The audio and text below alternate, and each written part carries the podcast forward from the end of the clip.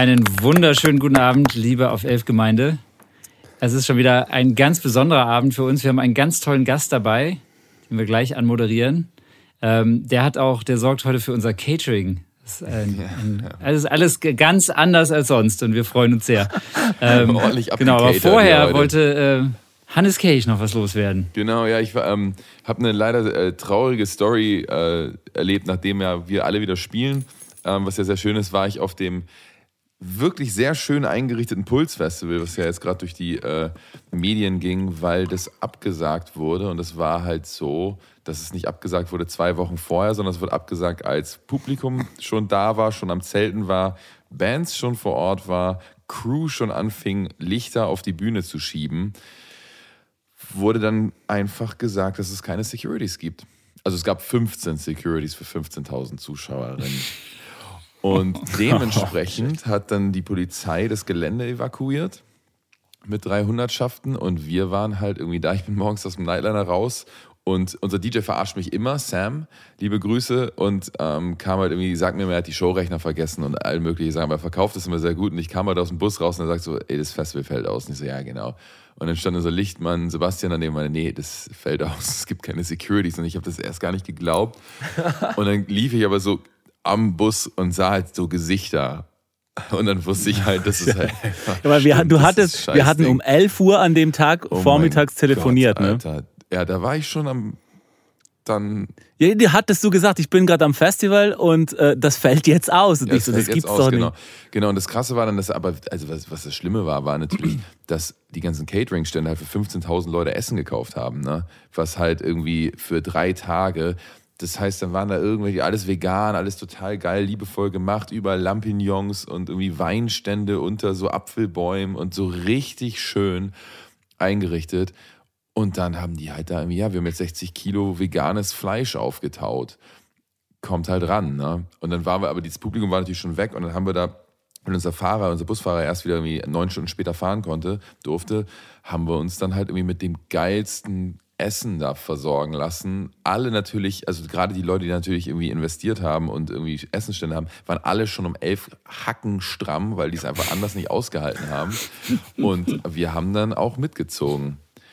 Und am Ende war es eigentlich total nett. Also am Ende haben wir da echt irgendwie einen, einen, den Umständen entsprechend total schönen Tag verbracht. Aber das war einfach echt eine traurige Geschichte, einfach weil es ja einfach, ja, einfach traurig war, weil alles dann abgebaut und plötzlich war irgendwie für das Festival abgerissen.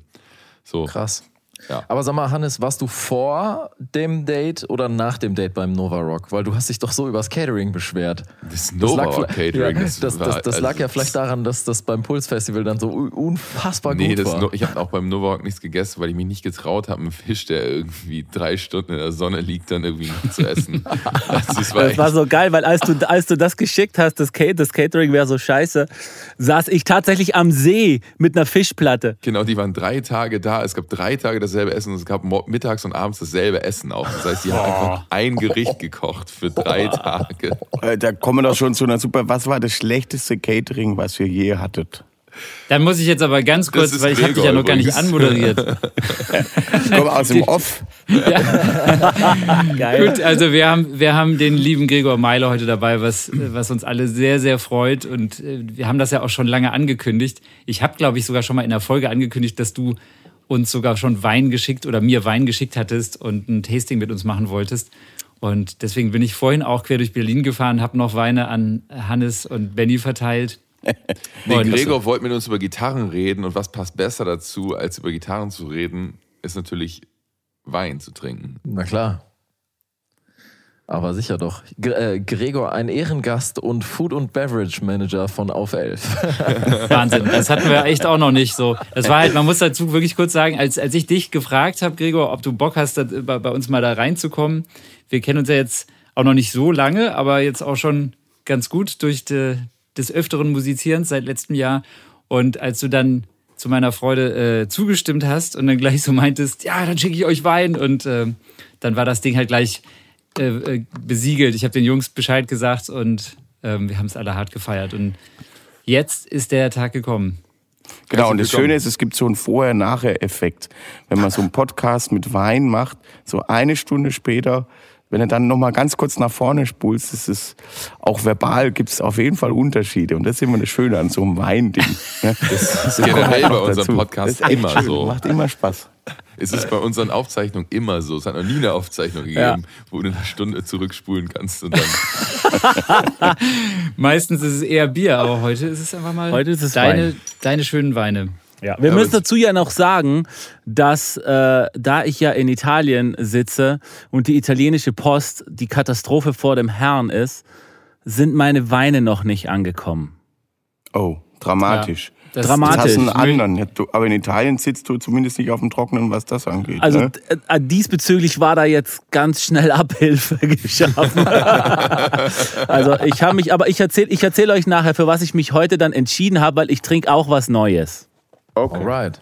Genau, aber den, genau, also den Chris, den, müß, den muss man im, müssen wir im Nachhinein nochmal versorgen, aber ich habe jetzt auch nicht gedacht, dass das länger als eine Woche dauert. Ich möchte mich entschuldigen. Das, das Ja, Ding ist, aber wir wissen, wir ist, wissen äh, genau, wenn bei Chris die Weine ankommen, weil das wird wieder so ein Tag, wo plötzlich lauter Tippfehler und wir alle beleidigt werden in der WhatsApp-Gruppe. Ach, ey.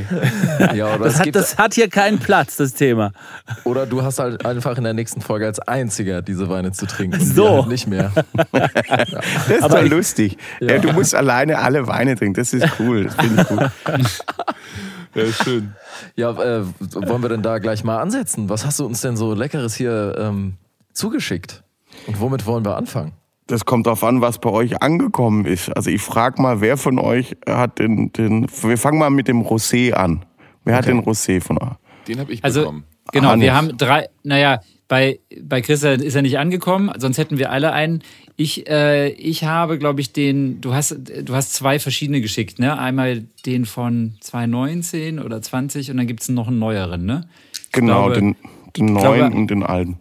Benny und Hannes haben, glaube ich, den neuen und ich habe den von davor, den ich ja auch schon kannte, weil ich den bei einem Konzert mit dir ja schon mal genießen durfte. Ich renne mal Okay. professionellerweise Das ist ein zum Kühlschrank und hol mal den 2021er. Rosé, ja? Okay, sollen, sollen wir damit anfangen, weil dann hole ich Ja, meinen ich jetzt auch auch aus dem Kühlschrank. Kühlschrank. Ach so, genau. Geil, Chris, dann muss, Sehr schön. Leute, bleiben nur noch Leute, Benny und ich übrig, oder was? Genau, ja, dann müsst ihr mal was erzählen. Ja, jetzt. Benny und ich wuppen das jetzt hier. Wir wuppen das jetzt mal. ähm, ich habe einen Fail gehabt jetzt auf äh, Udo-Tour, tatsächlich. Echt? Ähm, da ist eine Nummer rausgeflogen, bei der ich ähm, ein Solo gespielt habe. Ähm, das war, also der Song hieß Ratten und der war so ACDC-mäßig halt. Und da habe ich mich so äh, auch so hingearbeitet, dass ich ein, dann, glaube ich, ein ganz gutes Solo gespielt habe und ähm, Udo wollte auch, dass das schön böse klingt und so und das war irgendwie, ja, die Ansage war damals schon, ja, es, es klingt einfach zu nice Okay. und also halt irgendwie schön, ne? Ähm, und genau, dann wurde die Nummer ersetzt durch eine Blues-Nummer. Und diese Blues-Nummer, da habe ich bei der Audition ähm, habe ich ja improvisiert und, und einfach aus freien Stücken gespielt. Ich kannte die Nummer ja auch überhaupt nicht. Und das war ja, das war ein Monster-Take bei der Audition. Und, und dann kommt das erste Mal. Ja, ja. Gregor, Nee. hört doch zu. Nee, aber das war, das war, das war halt dann, das war halt einfach so, kennt, kennt ihr das, wenn du so, wenn du so improvisieren, wenn du so improvisierst und dann hast du schon, hast du schon das Gefühl, ey, das Ding läuft halt straight ins Ziel, das Solo. Ich Und, kenne das nicht. Ja, okay. äh, aber auf jeden Fall haben wir dann diese Nummer live gespielt und ähm, ich habe dann meine, ich habe dann gedacht, gut, dann spiele ich das mit Strat und habe halt denselben Solo-Sound behalten und und der hat halt alles, was eine Strat strattig macht, halt so unterdrückt. Also alles, also alles, was so schön schmatzt und spitz ist und die Zwischenstellungen und so. Das war so eine Suppe einfach, weil das halt so der Les Paul ACDC äh, äh, Terror-Solo-Sound war. Boah, und dann habe ich, hab ich, hab ich überhaupt keine Vibes bekommen und habe dann so schlecht, so schlecht gespielt, wirklich. Scheiße. Ja, ey, ich, Und, und der Udo fand's geil dann, oder? oder? Nee, also keine, kein Kommentar, weil die, weil, weil, weil die Show zum Glück irgendwie durchweg irgendwie gut war, aber das war auf jeden Fall so für mich erstmal so fuck. Und jetzt die letzten zwei Shows waren zum Glück Gäste da. Ähm, der Helmut Krumminger von BAP, der äh, nach mir die Audition hatte und ähm, der äh, Karl Carlton von Mafia. Wow, geil. Geil. Und äh, das, Geile, das Geile bei Helmut Krumminger war, äh, kurz vorm Ende werden nochmal so alle, äh, alle aus der Panikfamilie sozusagen vorgestellt. Nicht die, die das offizielle Panikorchester sind, sozusagen. Ähm, da bin ich zum Beispiel dann auch natürlich dabei und halt eben an dem Tag auch Helmut Grumminger und der war schon im Hotel an der Bar, der war gar nicht mehr da während der Show. Und Udo so. Das ist- ne, Udo, Das ist äh, übrigens Flo beim Sub bei Juju passiert. Der war nämlich am Wochenende, ähm, hat er sich schon abgekabelt, ging von der Bühne, weil die Zeit schon vorbei war. Und dann haben sie noch eine Nummer gespielt und der war schon weg. Geil. Und dann haben sie ihn irgendwie noch wieder reaktiviert, aber ohne in ihr. Und dann hat er im Song gerade zum Einstieg, der muss erst eine anderthalb Minuten wieder spielen, gerade noch ohne in ihr seinen Einsatz gekriegt. Krass. Der war einfach weg, der war schon von der Bühne runter, der saß schon im Shuttle. Ach, krass. Und das auch schön als Sub, ey. Ja. Ich muss Also- kurz unterbrechen, weil der Wein wird sonst warm. Ja. Und es ist bei Rosé total wichtig, dass er eben nicht warm wird. Wobei da viel passiert. Also, äh, ihr habt jetzt den neuen Rosé 21er äh, hier Genau. drin, Jahrgang. Den 21er. Das ist ein Yes. Cabernet Franc. Soll ich gleich, ich erzähle gleich was dazu. Ne? Unbedingt. Genau. Sehr gerne. Ja.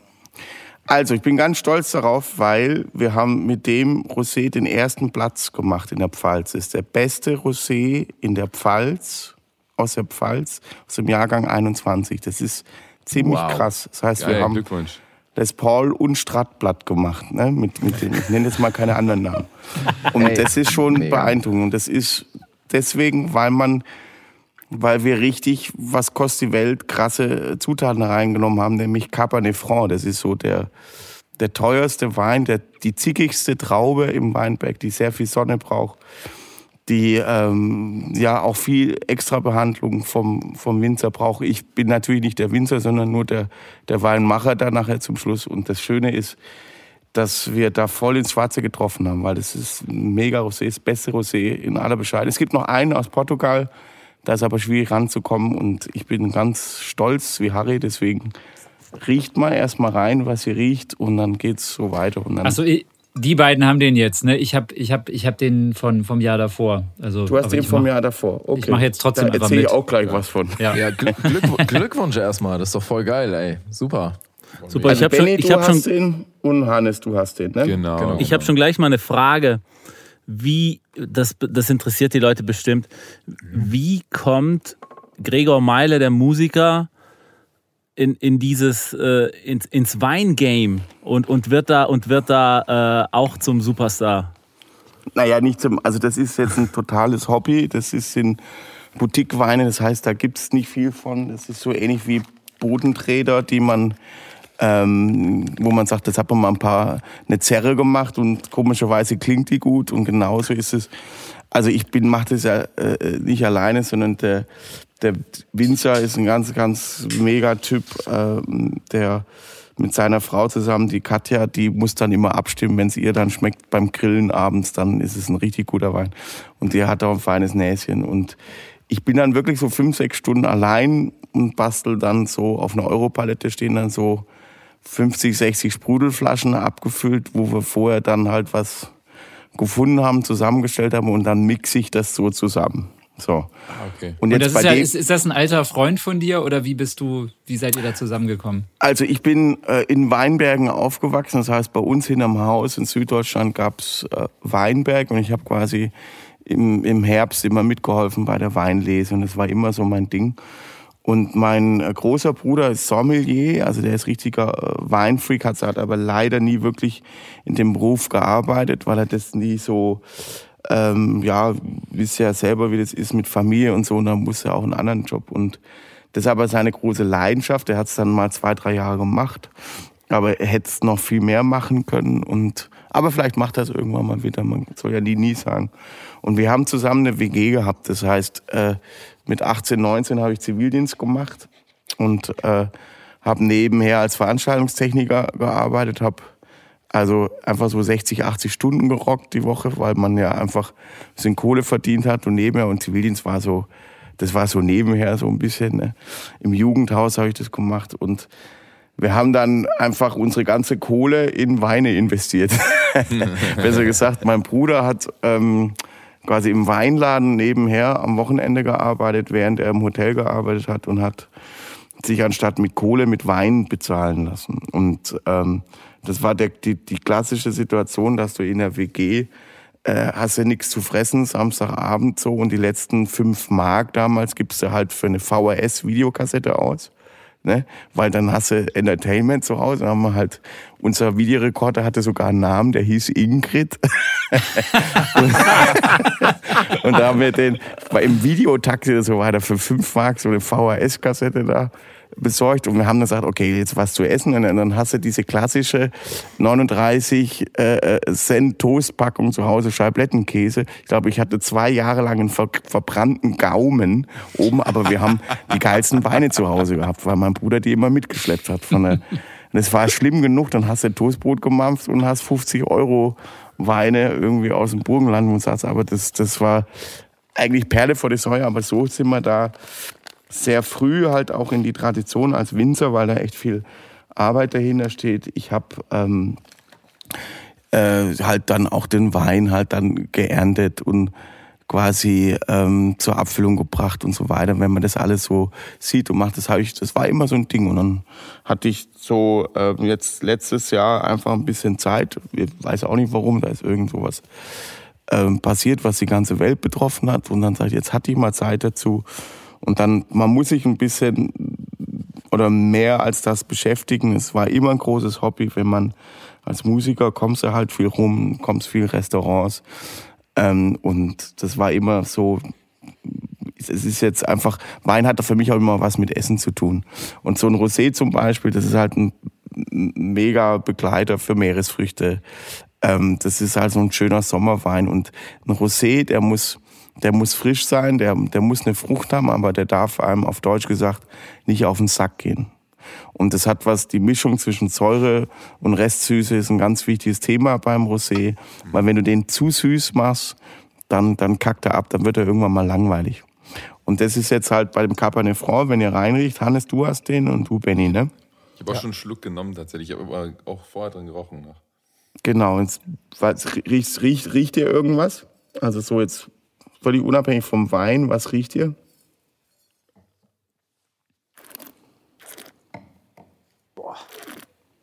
Ich bin so schlecht in sowas. Ich bin auch super schlecht, aber eben am, An- beim ersten Mal habe ich noch, hatte ich noch was. Dann habe ich aber zugehört. Ich würde sagen Haselnuss. Haselnuss, okay. ja, Chris beömmelt sich total. ich glaube, Chris hat von uns allen am meisten Ahnung von sowas, deswegen hat er jetzt auch keine Weine gekriegt. Ich bin auch so gespannt, was ihr alles sagt. Ich habe nicht Ahnung von Wein, aber ich habe auch wirklich kein, nicht keine Ahnung. Also Haselnuss ist geil. also Haselnuss ist geil. Also ist aber auch alles, ähm, das Schöne ist, es muss, muss einfach rund sein und das große Geheimnis ist immer, dass du, Es riecht total nach Nuss für mich. Also so, auf, so- aber so, nee, nee, nach Mandel überhaupt. Mandel, ja, ja. Genau, nee, nee, nee, ich habe das vertauscht. Ich meine Mandel natürlich, also ein bisschen, wenn es so ganz leicht marzipanig. Okay, ähm, das sind äh, ja so jedem so sein, sein Geruchssinn, aber Marzipan, also es ist natürlich so, Rosé-Wein muss aus Rotwein gemacht werden. Ja. Und der ganze Geschmack vom Rotwein steckt in der Schale drin.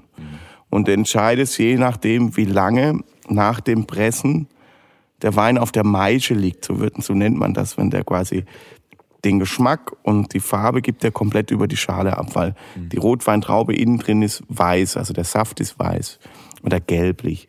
Und das ist das Schöne ist, dass du du musst halt genau den Punkt abpassen beim Rosé jetzt. Also der war jetzt sechs Stunden auf der Maische, das ist relativ wenig, aber auch nicht unüblich und halt mit einer sehr sehr edlen Traube und der der hat so eine schöne Erdbeernote. Wir haben noch 39 Liter äh, bei 1200 Liter, das ist nicht viel, ähm, Blanc de Noir drin, der im Fass war. Das ähm, ist auch so immer, ich habe da immer nochmal so eine Topnote oben drauf. Ich mag das gerne, aber das merkt man eigentlich nicht wirklich. Und wichtig ist, dass man den Grundgeruch und den Grundgeschmack vom Cabernet Franc nicht kaputt macht mit, mit anderen Elementen. Und deswegen also haben wir da, bin ich ziemlich stolz drauf, den ersten Platz damit gemacht. Für so ein Hobby ist das schon ziemlich cool. Wahnsinn. Ja, Geil. Ist das Ja, für ich habe dich ja schon, ich hab ja schon getrunken, der schmeckt wirklich als, als, phänomenal. als Wein, als Weinproduzent bist, man kann das sagen, oder? Ich bin, also ich, also ich weiß gar nicht, wie man es beschreiben soll, aber du kannst wenn das jetzt, also ich, ich designe Weine, sage ich jetzt mal so. Genau, als. Weindesigner, genau, als Weindesigner. weiß nicht, ob es das gibt, aber im Prinzip der Winzer macht die ganze Arbeit. Ich komme, wenn eigentlich schon alles fertig ist, ne, das muss man dazu sagen, bin da der faule Hund im Spielchen und komme und dann habe ich probiere den ganzen Tag die Weine durch. Also es sind Grundweine, die sind eigentlich noch nicht fertig. Die, die sind nicht so, dass die kannst du auch trinken und abfüllen, aber gerade beim Rotwein fehlt die Substanz, fehlt manchmal die Süße, die Säure, je nachdem, wo du hin willst. Äh, äh, aber das ist das Coole, weil du dann auf der Suche bist. Ähm, das ist wie wenn du ein Amp anspielst ohne Hall, ohne sonst irgendwas. Ne? Okay. Oder eine Gitarre oder so, wo du sagst, boah, sind die Pickups gleich laut? Ähm, was passiert? Wie, wie, wie kommt denn da was High Gain mäßig? Was kommt darüber? Und das machst du ja erstmal ohne Hall und sonst irgendwas. Äh, Fender Amp auf drei oder so. Und genauso musst du das vorstellen. Das sind nüchterne Weine. Und da geht's erstmal, gehst du, geht's ans Bouquet. Also erstmal Geruch. Was passiert da? Ist es interessant? Ist es typisch für die Rebsorte? Ist es vielleicht untypisch, was auch geil sein kann? Und so weiter und so weiter. Und dann, ähm, an erster Linie musste dir halt, das machst du so fünf, sechs Stunden und am Schluss bist du eigentlich wieder da, wo du angefangen hast. Weil da hast du noch krass. die entspanntesten äh, äh, Geruchssinn und so weiter, weil du hast mittlerweile, also wenn ich bei einem Wein habe ich so zwischen drei und vier, ja fast drei Liter Wein im Mund gehabt, dass ich alles wieder ausspucke. Ich trinke keinen einzigen Schluck. Du hast trotzdem ein bisschen die Lampe an, weil das über die Mundschleimhaut natürlich reingeht. Aber das ist total, macht einen Heidenspaß und nachher, dann nehme ich so Sprudelflaschen mit Proben nach Hause, wo wirklich dann ein Gramm Restzucker, zwei Gramm Restzucker und wirklich unten, dann probiere ich den eine Woche lang durch und sage, der ist es. Und der muss gekühlt funktionieren. Beim Rosé, je kühler ein Wein ist, desto mehr Zucker braucht er eigentlich und so weiter. Äh, Das ist wie beim Eis zum Beispiel. Also, Aber ist das für dich auch dann auch irgendwie so ein kreativer Prozess? Kannst du das mit, mit Musik vergleichen? Das ist ja Ja, eigentlich, das absolut. klingt gerade so, als wäre wär der quasi der, der Winzer, der Songwriter und du bist der Produzent. Der kommt halt mit dem Grundmaterial und du machst dann am Ende, bist halt eigentlich, eigentlich unvoreingenommen so ein bisschen und Genau, also ich habe, der hat, genau, spiel mir mal dein Lied vor, äh, geh mal jetzt schon in den Chorus und lass den Akkord einfach mal weg, der ist einmal zu viel und wenn es erfolgreich sein soll, immer schön auf den weißen Tasten bleiben. Also, also, über, also überhaupt nicht wie deine Musik quasi. ja, ja, absolut nicht. Deswegen, ihr sprecht ja mit jemandem, den man niemand kennt. Aber die, die Sache ist, die, dieser klassische Spruch, verminderte Akkorde, verminderte Einnahmen, ne, was ist in der Plattenindustrie. Es gibt ja kaum noch Menschen, die aus der Industrie sind und wissen, was verminderte Akkorde sind. Ich übrigens auch nicht. Aber die, ähm, die, die Fakt ist, dass, also beim Weinmachen ist es der, in, im, impulsiv und ist total cool, weil ich eigentlich, ich habe gar nicht so viel Ahnung, sondern ich probiere mich durch. Ich habe nicht das, das Fachwissen, das Grundwissen und lerne natürlich viel vom Winzer. Der lässt mich aber komplett alleine, kommt nachher. Und es ist ganz oft so, dass er sagt, für die Rebsorte, also für den Wein, den Rosé, suchen wir beide uns den Top. Wir kommen von 60, 70 Weine teilweise auf dieselben Dinger, wo wir sagen, das ist der beste. ach geil. Und es macht total Spaß und das ist geil. Und dann fummelt man dann noch so. Da geht's wirklich um Nuancen. Da geht's dann irgendwie um 200 Milliliter auf 200 Milliliter Säure auf 1200 Liter Wein oder so. Also wirklich, das dann gerade beim Rotwein, äh, erkläre ich dann nachher nochmal, aber das macht einen Heinspaß. Und ich lerne da natürlich ganz, ganz viel dazu. Habe jetzt in dem Jahr schon viel gelernt. Wir haben jetzt, ähm, ich habe jetzt eine Patenschaft übernommen über einen Hektar. Das heißt, da pflanzen wir eine Rebsorte an, die es in Deutschland noch nicht so wirklich gibt. Also gibt es schon drei Winzer, aber da spreche ich aber erst drüber, wenn es eingepflanzt ist. Ähm, Aber da freue ich mich schon drauf, weil es ähm, ganz, ganz berühmte Rebsorte ist. Und wenn man es in Deutschland äh, dank globaler Erderwärmung gut hinkriegt, ne, dann wird das, könnte das ein sehr guter Wein werden. Was ja, was ja geil ist, wenn man mit dir ein bisschen unterwegs ist, Gregor, wo ich ja jetzt das Glück ein paar Mal hatte, dann äh, stellt man dann immer fest, dass irgendwie mindestens eine Kiste äh, bei dir noch mitgefahren ist. Und das war ja sowohl bei, als wir bei Playlist of My Life zusammen in äh, Leipzig war, ich glaube bei der Abschlussveranstaltung, bei der Abschlussfeier, da kamen dann deine Weine raus. Ne? Und da habe ich dann den Rosé auch kennengelernt oder zumindest den von dem Jahr davor, weil ähm, den ja auch die Jeanette Biedermann, die ja auch sehr gerne Rosé trinkt, äh, dann sehr gefeiert hat. Und ähm, so habe ich das im Prinzip kennengelernt. Und dann ging das so weiter. Dann sitzt man in einer Hotelbar mit dir und auf einmal ähm, hast du dem Mann hinter der Bar da deine Weine vorgestellt und erzählst ihm was davon. Aufgelabert. ja, das war im Hotel und der hat tatsächlich jetzt zwei Weine von mir. Ne? Und Ja. ich habe, es ist, naja, wenn, wenn, mir macht das halt Spaß. Und wenn ich halt, ich merke ja, ob jemand Ahnung hat und sich damit beschäftigt. Und wir waren halt im coolen Hotel da in Leipzig, wo der äh, echt Ahnung hatte. Und das hieß ja auch schon auf der Karte, was für Weine der hat. Und ähm, und das siehst du dann auch schon an Rebsorten, weil wir Grauburgunder ist ja äh, Standard, ne? aber dann ist das ist halt schön, wenn, wenn jemand dann irgendwie zum Beispiel eine Scheurebe oder äh, ein Auxerrois oder ein Gewürztraminer auf quasi auf der, auf der Liste drauf hat, wie auf der Setliste. Das ist wie, äh, äh, wenn dann auf einmal so aus dem Nichts irgendwie ein geiler Song, den keiner so auf dem Schirm hat. Irgendein, wie man so schön sagt, so ein John Mayer-Song, der kein Hit war, aber alle, die John Mayer kennen, kennen Vultures oder sonst irgendwas. Ja. Und genauso ist es mit, mit, mit Rebsorten, mit Wein und so. Und dann merkst du das und ich bin, ich versuche natürlich den Wein irgendwie da an, an, an Mann zu bringen. Ne? Ich hab, kann ja quasi 8000 Liter nicht alleine trinken zum Glück. Und ich habe, deswegen habe ich immer Wein mit dabei, um das halt irgendwie an die Leute zu bringen. Und das macht total Spaß, weil es ganz viele Türchen aufgegangen sind. In einigen tollen äh, Restaurants. Sind wir jetzt am Start und durch diese durch dieses Pricing mit den also für den Rosé, für den Sauvignon Blanc haben wir also erzähle ich nachher noch. Und das ist quasi so diese naja der der der Beweis, dass das kein Quatsch ist, dass das gute Weine sind und dann so kommt man halt auch in die Gastronomie rein, weil das halt total schön ist, wenn man in, eine- in ein Restaurant kommt und dann steht ein Wein äh, von uns auf der Karte und da freue ich mich sehr. Und ich mache das halt mit dem Winzer zusammen und der Winzerfamilie und es macht einen Heidenspaß. ist wie wenn ein Song von dir im Radio läuft irgendwo plötzlich. Dann hast du genau dasselbe, wie wenn du im, im, Im Restaurant deinen Wein kriegst. Restaurant ne? deinen Wein hast. Hatte ich noch, tatsächlich ist mir das noch nie passiert. Also ich habe in 15 Jahren noch nie einen Song von mir im Radio gehört, außer wenn ich quasi in einer Sendung äh, eingeladen war und die dann halt einen Song gespielt haben. Aber das ist nicht so ganz die Referenz, weil ich höre, also wenn ich zum Beispiel mit dem Auto meiner Frau fahre, die ständig permanent Radio hört im Auto, dann höre ich eigentlich immer Ray Garvey. Ne? Ich habe den heute angerufen und gesagt, wie kann es denn sein, dass ich ein Jahr lang fahre ich nicht mit dem Auto meiner Frau und ich steige ein und es läuft Ray Garvey und beim letzten Mal war es genauso. Ne? Wie schaffst du das denn? Du weißt, wann ich äh, da ins Auto steige und dann kommt ein Song von dir. Also der hat wohl gute Airplays und ähm, deswegen, also wir meinen, das ist ja, äh, wenn wir schon bei dem Thema Sinn, Radio und so weiter, das ist halt, wie ihr ja alle wisst, äh, ist es äh, eh ein spannendes, teilweise auch schwieriges Thema, aber es ist nicht relevant. Relevant ist eigentlich immer, wie viele Leute kommen zu deinem Konzert und kommen wieder zu deinem Konzert, weil sie es geil fanden. Ja. Und das ist eigentlich so für mich immer das Relevanteste. Gerade in der jetzigen Zeit haben wir Gigs, wo wir äh, 200 Leute haben, weil es einfach, weil der Markt übersättigt ist, weil alle Tickets weg sind, weil die Leute nach zwei Jahren natürlich auch Bock haben auf Superlativen, Backstreet Boys, Ed Sheeran und so weiter. Und äh, uns kann man ja jedes Jahr sehen. Und das kann ich auch verstehen. Und dann haben wir teilweise Shows, wo wir halt noch von 2019 äh, 1500 Leute haben.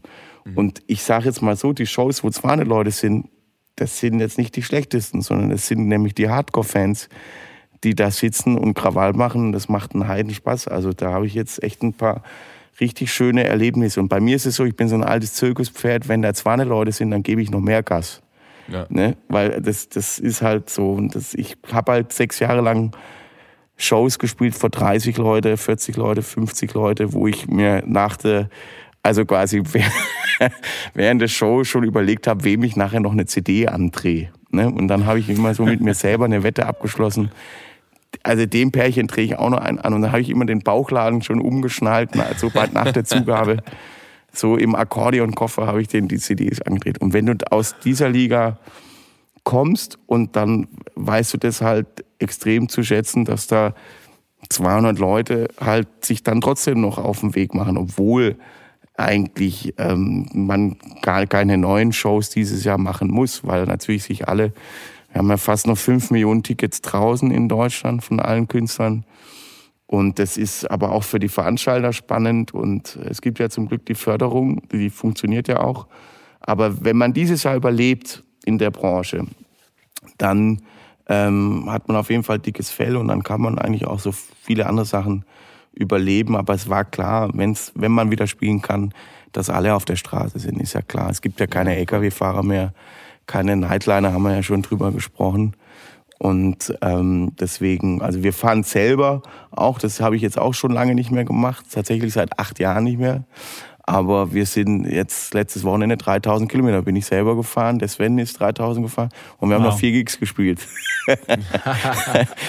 Und dann tun wir dann Backstage immer noch die Service-Karten austauschen. Das ist so eine Art Währungseinheit für uns, weißt du. Die Service-Bonks. Aber ja, Gre- ja. Gregor, ich habe ja auch wirklich eins der ersten äh, Konzerte jetzt so, na, seitdem sich alles wieder so lange geöffnet hat, äh, die ich so gesehen habe, überhaupt als, als Konsument, als Fan, war ja jetzt dein Konzert in Graz, wo, ich dich okay. mit, wo ich dich mit der Band ja sehen konnte. Und das war äh, total schön, vor allem, wo wir jetzt beide schon ein paar Mal miteinander musiziert haben, aber ich habe so eine Bandshow ja noch nie gesehen gehabt und äh, das war ja auch ein unglaublich schönes Setting da oben auf dem Berg. Und das war so ein bisschen so, was du beschrieben hast. Also da waren, da waren auf jeden Fall mehr als 200 Leute, würde ich mal sagen. Das war irgendwie so wahrscheinlich so die, eine goldene Mitte von den beiden Szenarien, die du eben beschrieben hast. Ne? Aber das war einfach eine unglaublich schöne Stimmung. Man hat einfach so gemerkt, wie die Leute danach gelächzt haben nach der Live-Musik und ähm, haben aber auch, es war einfach, das passt dann aber auch zu deiner Musik, dass die einfach sehr aufmerksam, aufmerksam zugehört haben und es war so, hat sich sehr emotional für alle angefühlt und für mich auch. Ich stand da auch wirklich mit Dauergänsehaut und oft auch Tränen in den Augen und äh, war, hat mich wirklich äh, sehr, sehr bewegt, diese, diese Show. Also finde ich wirklich ganz, ganz toll, was du da machst ähm, in so einem Live-Set mit der Band. Natürlich auch eine Wahnsinnsband, aber auch ganz, ganz tolle Songs und sehr abwechslungsreich und eben sehr handgemacht. So was jetzt auch gerade. Jetzt den- aber Jakob. Ne? Ich- Nee, ist, ja, muss man jetzt mal kurz mal sagen. Also, das ist ja wirklich, es steht ja für sich in Deutschland, da haben wir vorhin auch kurz noch drüber geredet, dass das so,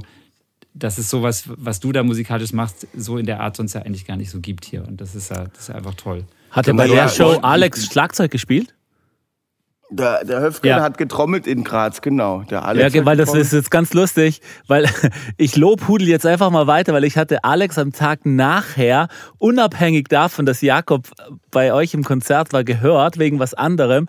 Und Jakob hat mir so einfach so halt, und, und Alex hat mir dann so gesagt, boah, ich habe gestern mit Gregor Meile gespielt, es war so eine geile Show und hat so Spaß gemacht. Ach geil, da freue ich mich.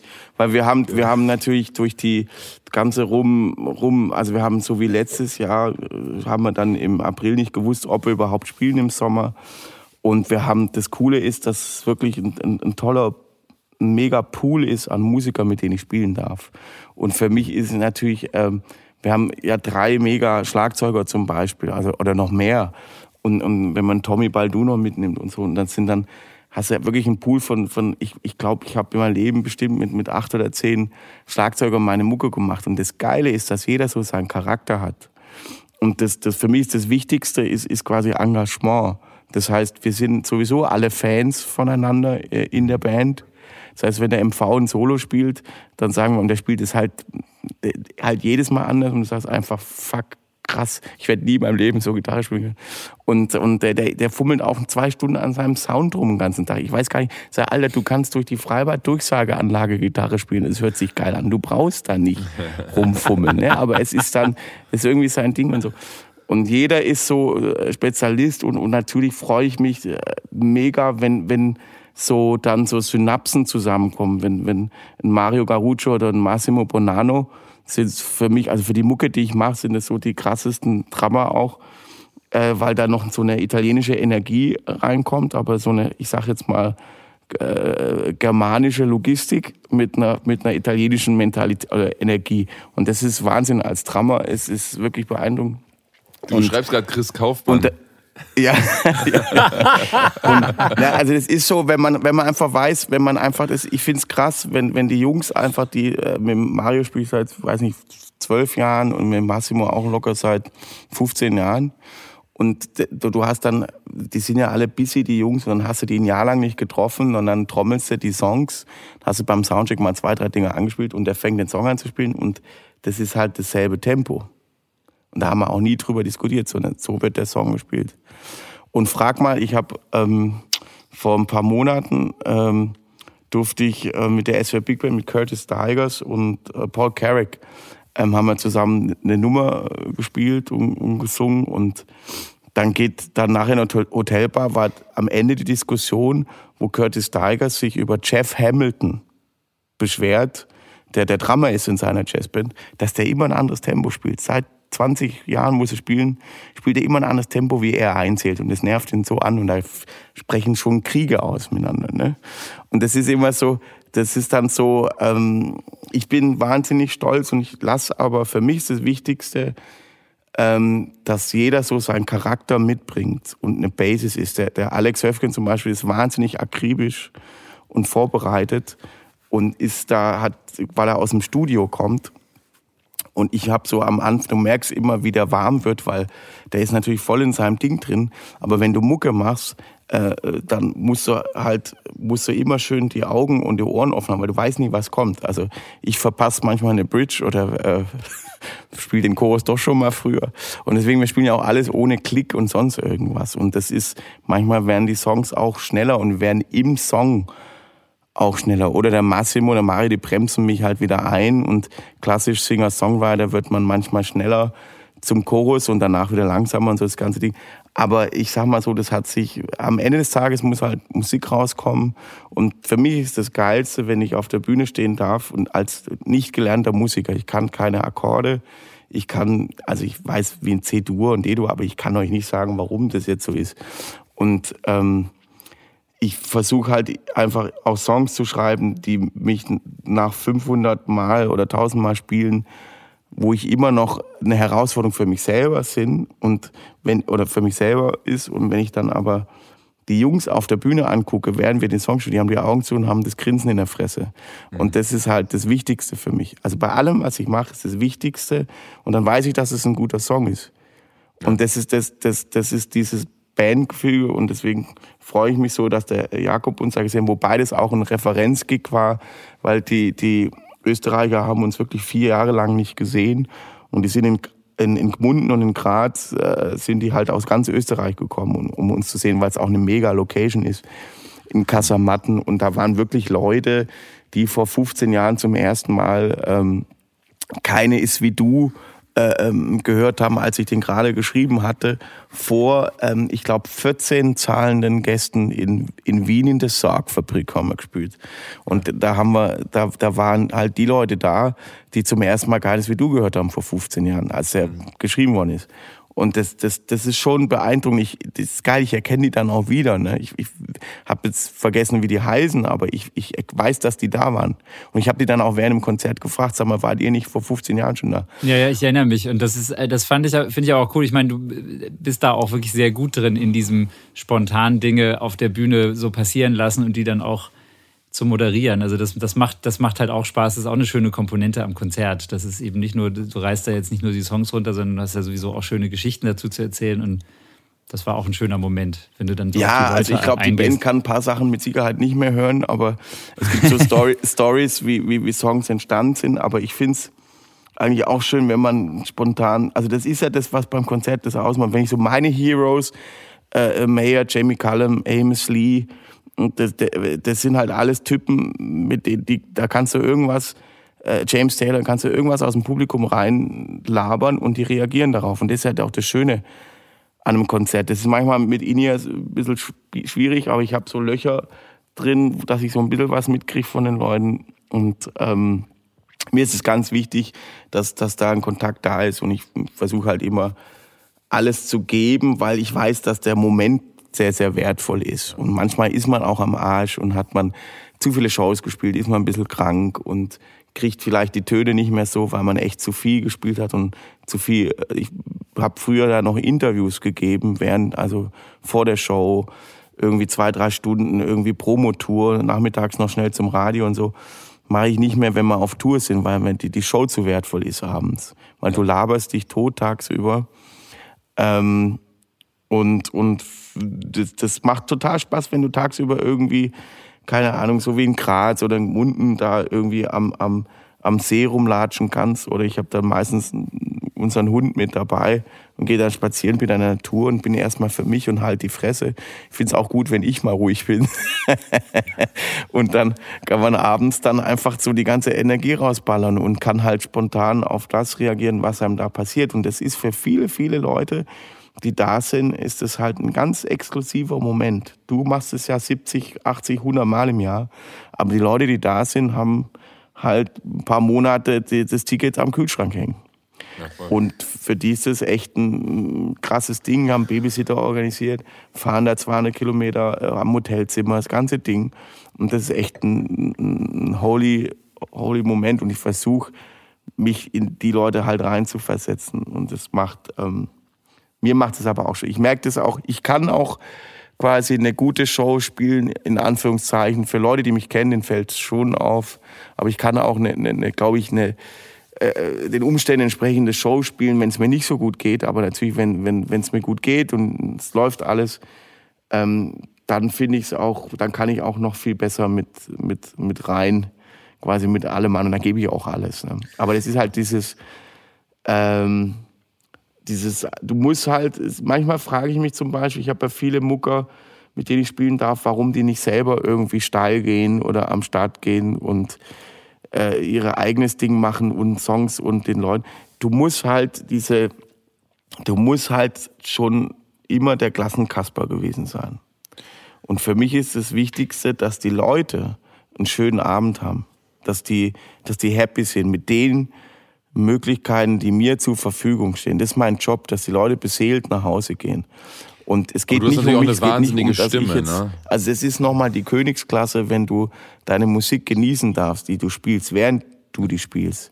Aber wenn du dann halt einfach, ich, mein Job und das, was ich auch liebe, ist Menschen aus allerlei unterschiedlichen äh, Situationen, Lebenssituationen zusammenzubringen und die halt, dass sich die Energie zusammenkommt und die Leute halt einen geilen Abend haben und beseelt nach Hause gehen. Und dann haben wir natürlich auch einen geilen Abend. Da finde ich, hast du, da, ja, da finde ich, hast du auf jeden Fall was sehr Wertvolles gesagt, weil gerade diese Interaktion zwischen dem, dem Sänger, Artist und dem Publikum geht aus äh, vielen äh, ja, so showtechnischen Gründen ja, so ein bisschen verloren. Natürlich ist In ja auch im Weg oder so, aber so eine Show heutzutage wird ja auch, ähm, selbst wenn sie noch nicht in den Arenen ist oder äh, in den ganz großen Clubs, ähm, schon durchgetaktet. Ne? Das hatten wir ja, haben, das kennen wir ja alle. Und äh, für mich war das jetzt ja auch, jetzt der größte Kontrast ist natürlich Helene Fischer, Udo Lindenberg. Äh, und und äh, der, der macht das, der macht das äh, so oder so ähnlich auch. Natürlich ein bisschen altersbedingt muss er sich so ein bisschen inhaltlich seine Ankerpunkte setzen, ne? damit der das, damit er auch so sich nicht ähm, verliert, weil er auch eigentlich immer was zu sagen hat. Ähm, ne, durch seine, durch seine politische und gesellschaftskritische Ausrichtung und so. Aber ähm, dass, dass, dass wir auch bei vielen Songs ohne, ohne Klick spielen und dass er gar keinen in ihr drin hat und so, das war für mich jetzt auch so ein Augenöffner. Da gibt es so eine schöne Wert- Geschichte mit dem Inja. Sorry, wenn ich dich da Ja. unterbreche. Ein Freund von Ja. mir hat jahrelang Monitor gemacht bei Udo. Ja, alter Hase. Und als die ersten In-Ear-Stöpsel eingeführt worden sind, ne, das heißt so mit hier, dass man so mit rumlaufen kann, ohne Kabel und so. Da haben, haben dann ähm, Steffi Stephans und ähm, Krawitz haben quasi gestritten, weil Ey, Johann, du hast immer ein Cis gespielt, ne? Du hast immer ein C. Du spielst seit 20 Jahren ein C. Nee, du hast an der Stelle immer ein Cis gespielt. Und die haben, die haben dann wirklich gestritten, weil irgendwie da ein Halbton, was ist schon Halbton unter Freunden.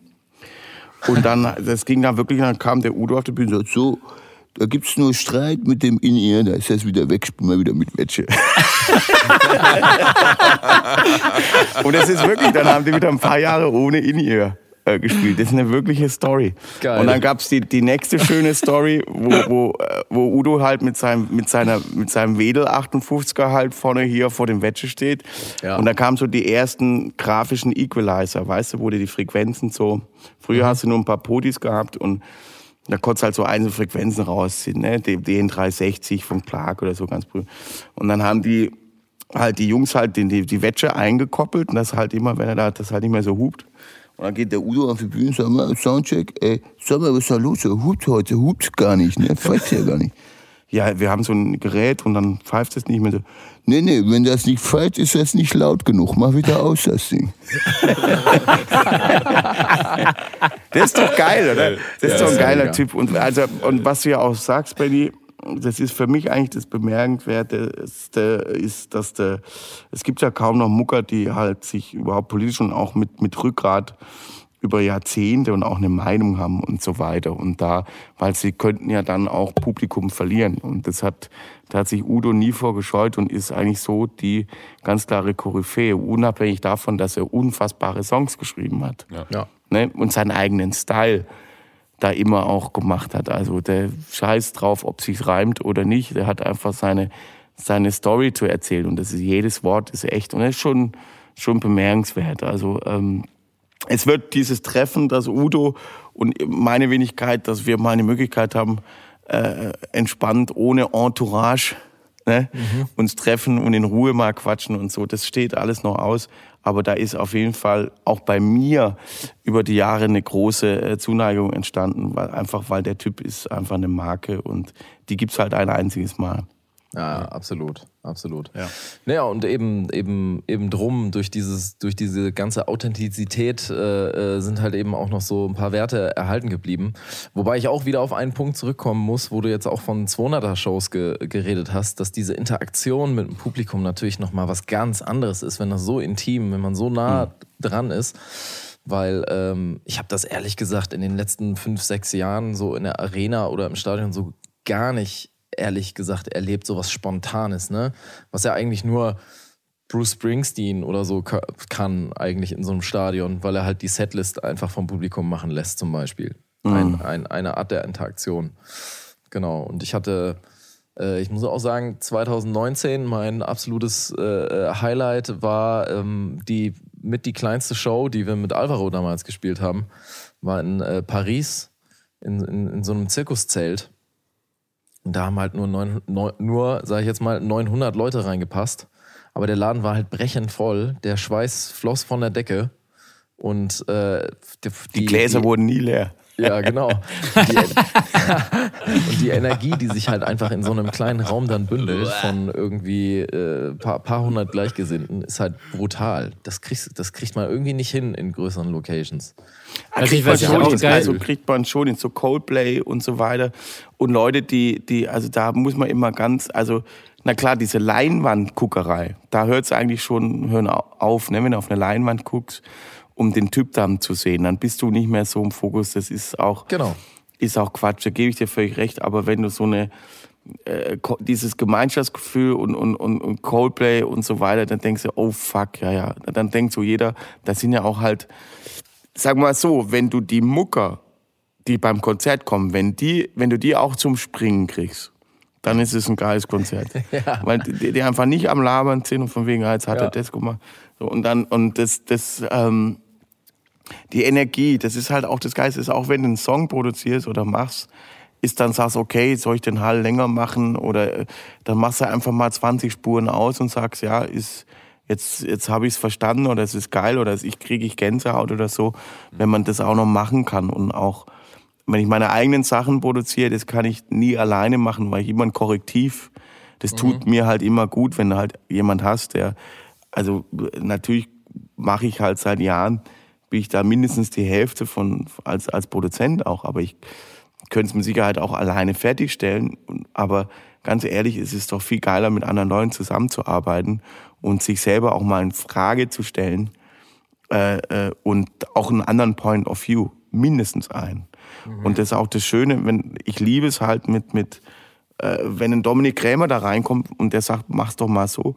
Oder das, das ist auch total lustig.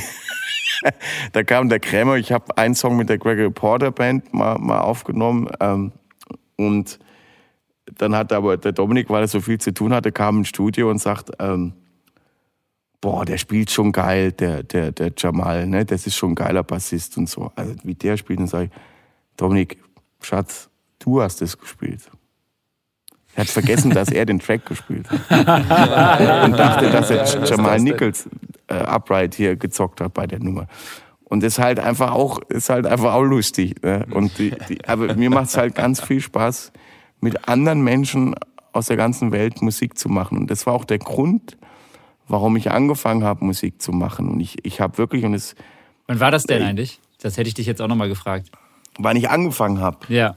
also ich habe, also natürlich schon ganz, ganz früh, ähm, wie soll ich sagen, ich bin ja auf dem Land aufgewachsen ohne Fernsehen. Das heißt, wir haben, bis ich 14 war, haben wir kein Farbfernsehen gehabt. Genau, wir haben drei Programme gehabt und das war auch ein schlechter Empfang, weil wir so die letzten in der Straße waren, ne, am Ende der Wendeplatte. Ne? Und da war ganz schlechter äh, Fernsehempfang und da hat's dann vielleicht sonntags mal für einen Piratenfilm gereicht. Ne? in Schwarz-Weiß natürlich. Und das war nicht so prickelnd, aber die, die Plattensammlung meiner Mama und die, die, mein Vater hatte zwei, drei Gitarren, der hat so eine schöne alte Suzuki Western-Gitarre wie so eine alte Martin nachgebaut. Diese Suzuki habe ich dann irgendwann mal zu Lakewood äh, geschleppt und daraus ist quasi das, das Signature-Modell geworden, dass sie sich quasi spielen darf. Und ähm, die, die, das, das hat mich halt immer so dieses, ich, ich durfte dieses Instrument halt erst so mit fünf, sechs Jahren in die Hand nehmen, weil das ganz heilig war für meinen Vater, weil für den waren Kinder immer irgendwie äh, Kinder halt, die halt alles kaputt machen und so ab fünf, sechs Jahren konnte man mit denen sprechen und so. Und dann habe ich das quasi von der Wand, hat er mir dann, ich weiß noch, äh, zur Einschulung durfte ich den ganzen Tag alleine mit der Gitarre verbringen. Und das, Geil. das, das was, was halt so war, ist, ich habe keine Ahnung gehabt, was man damit macht und ob, dass man die stimmt, wusste ich natürlich, habe ich wochenlang wusste ich nicht, dass man die Gitarre stimmen muss. Aber ich bin dann zu meinem Vater und habe dann gesagt so, ey, ich habe einen Song geschrieben. Und ich habe halt dann auf einer Seite halt Bassline, äh, was weiß ich. Und, und die, für mich war das immer so, ähm, dass es halt nicht genug Musik gab. Das heißt, ähm, der nächste Plattenladen war 80 Kilometer entfernt. Das heißt, wir haben wirklich drei bis sechs Monate Kohle gespart, dann mit der ganzen Nachbarschaft. Meistens meine Mama mir, mir hat dann alle eingeladen. Dann sind wir zur Lerche gefahren nach Stuttgart. Dann hast du 30 Mark in der Tasche gehabt, hast dir 20 Platten angehört. Aber es hat leider nur für eine Platte gereicht. Und die anderen, das musstest du dir halt merken, was, was, was du da gehört hast. Und damals war halt so äh, Halloween, Bon Jovi, äh, äh, diese ganze ähm, äh, äh, Ugly Kid Joe war, glaube ich, eine, diese ganze, meine erste, das war dann später so in den 90er Jahren und so, aber die äh, ähm, Alice Chains fand ich total, ich habe ganz viel so, so Grunge und so habe ich reingeballert dann, weil es halt mal was anderes war. Aber eigentlich so die Ursprungsmucke, so, wo ich mit aufgewachsen bin, war schon Simon Garfunkel und, und ähm, genau diese Kuschelrockplatten meiner Mama und ähm, ähm, ja, zum Glück auch ein, zwei Beatles-Platten und so weiter. Und das Abbey Road natürlich, da kann ich mich, ich kann halt, ich bin halt mit diesen, mit den Zebrastreifen aufgewachsen. Was sind das für Typen? Warum laufen die Zebrastreifen? Das ist halt geil. Ich durfte halt die Musik hören und habe die, ähm, das war was immer was Besonderes, wenn man die auf die auf dem Plattenspieler, ich, der Plattenspieler hat meinem Vater gehört. Und da musstest du immer halt 28 Mal fragen, ob du den dann auflegen darfst, wenn dann alle auch, äh, dann und hast du die aufgelegt. Und das war immer so, ähm, so ein heiliges Ding, wenn die Nadel dann da drauf geht. Und ich weiß noch, als meine Mama, und das ist eine mega, bin ich ganz stolz drauf, meine Mama, die leider nicht mehr lebt, aber die hat natürlich Tears in Heaven, ähm, Eric Clapton hat sie die Single damals gekauft als Schallplatte. So. Und dann hat sie die, ähm, hat sie die ganz stolz, hat sie halt eigentlich nie für sich großartig Platten gekauft, aber die hat sie dann mal gekauft. Und dann hat sie die aufgelegt, dann bin ich ausgegangen. Das war für mich, der, den habe ich jahrelang gehört, weil das für mich der krasseste Song war, den ich je gehört habe. Also so auf dem Land, wenn man sonst nichts hört. Ne? Und dann ähm, tatsächlich stand ich dann halt einen Tag im Avatar-Studio in New York 2014 mit, mit Robert R. Smith, der äh, und mit dem, ähm, wie heißt er, mir fällt es gleich ein, ähm, der einfach Tears in Heaven produziert hat, mit dem war ich Mittagessen. Und, und, und, und, und Wow, ich habe im, im Avatar-Studio halt äh, eine Platte aufgenommen von mir. Und Ich finde so eine Momente, so eine Momente finde ich so geil. Es passiert einem ja immer mal wieder in der eigenen Laufbahn, dass man so Leuten begegnet. Mir ist das mit Produzenten auch dann später öfters passiert mit meiner Band Livingston, so die Platten produziert haben, die ich halt so als Jugendlicher auch unglaublich viel gehört habe. Und dann, und dann, wie oft ich mir dann schon so gesagt habe, wenn das mein 16-jähriges Ich wissen würde, dass ich jetzt hier stehe im Studio mit ne, Ist aber Beispiel, das gut ich so, den, dass du's hab- nicht wusstest, Nee, ne? natürlich. Aber das habe ich den Jungs letztens auch wieder, weil wir irgendwie auf, äh, ach so, ich glaube, Chris hatte Mike in the Mechanics erwähnt und ich war halt auch mal in, von Mike Rutherford in seinem Studio sechs Wochen lang mit der Band und habe da auf seinem ganzen Equipment gespielt und ihn ganz gut kennengelernt und so. Und das sind alles so, so Dinge, genau, das ist gut, dass man es vorher nicht wusste, aber es ist dann irgendwie so cool im Nachhinein, wenn man, wenn man dann solchen Leuten begegnet, die Musik geprägt haben. Der Typ, mit dem wir gearbeitet haben, hatte dann die zweite Muse-Platte produziert und so, wo ich so denke, Wahnsinn, wie viel ich die gehört habe. Und Wow. ja. Das ist, Und das deshalb sind die- weißt du auch dieses, dieses Momentum, unter welchen Umständen du da bist. Wenn du äh, so, ich sag jetzt mal, ich habe das oft erlebt bei TV Total, war ich ja ähm, ein paar Monate während, während der Show damals beim Stefan Raab, habe ich mir halt immer die ganzen Soundchecks angehört. Ich habe auch mit Adele Käsesandwich gegessen zum Beispiel. Äh, Da kannte sie halt niemand und sie waren 20 und hat, wir haben gequatscht miteinander. Ich habe nicht viel verstanden tatsächlich und ähm, dann, das war aber zu dem Zeitpunkt, wo keiner wusste, wer, der, also sie hat, kam da raus und da waren halt die vier Promo-Mädels noch mit dabei und ich sag nicht wer, aber einer aus der Band hat gesagt, wer ist denn jetzt der, der, also die, die Dicke kann es ja nicht sein. Und dann steht die auf und fängt an zu singen. Ähm, Chasing Pavements war das. in- Ich wollte gerade sagen, der Song von der 19 ist so unfassbar. Ja, ist ein Mega-Song. Chasing Pavements Und die ballert den Song. Ich war, ich, ich war da, ich saß da, als sie zum ersten Mal im deutschen Fernsehen nachmittags zum Soundcheck das Ding geballert hat und die kam also aus dem Nightliner, äh, Jetlag rausgeschmissen, Haare irgendwie so und hat auch ein bisschen flat und so, aber die hat das Ding geballert. Ich bin fast in Tränen ausgebrochen. Und weißt du, was das, das Wahnsinnige war? Dass für mich, weil ich immer so, ich habe auch immer irgendeinen alten Wollpulli angehabt und habe in vielen Bands gespielt, wo dann halt die Bandleader immer gesagt haben, Gregor, ich würde dich gerne noch mal fragen als Sänger, aber es wäre echt cool, wenn du was anderes anziehst ne, um halt dann bei so einer Galaband mitzuspielen. Und dann sagt du, ich, kann es schon machen, aber ich habe halt, ich habe Pullover, mir ist es eigentlich wurscht, ne, so Klamotten und so. Und die, wie auch immer, und dann kommt halt Adele und die hat halt, dann war das Thema 90, 60, 90, hat es dann nicht mehr gegeben, sondern das war quasi der, der absolute, die stand da, und hat gesungen und dann, ich habe es ja gerade erzählt, was quasi, weil es ja auch so war, also ich hatte auch Menschen, die mir gesagt haben, hey, wenn du die und die Klamotten anziehst und den und den Style hast, wirst du mehr Erfolg haben und so weiter. Gibt's manchmal triffst du solche Nasen.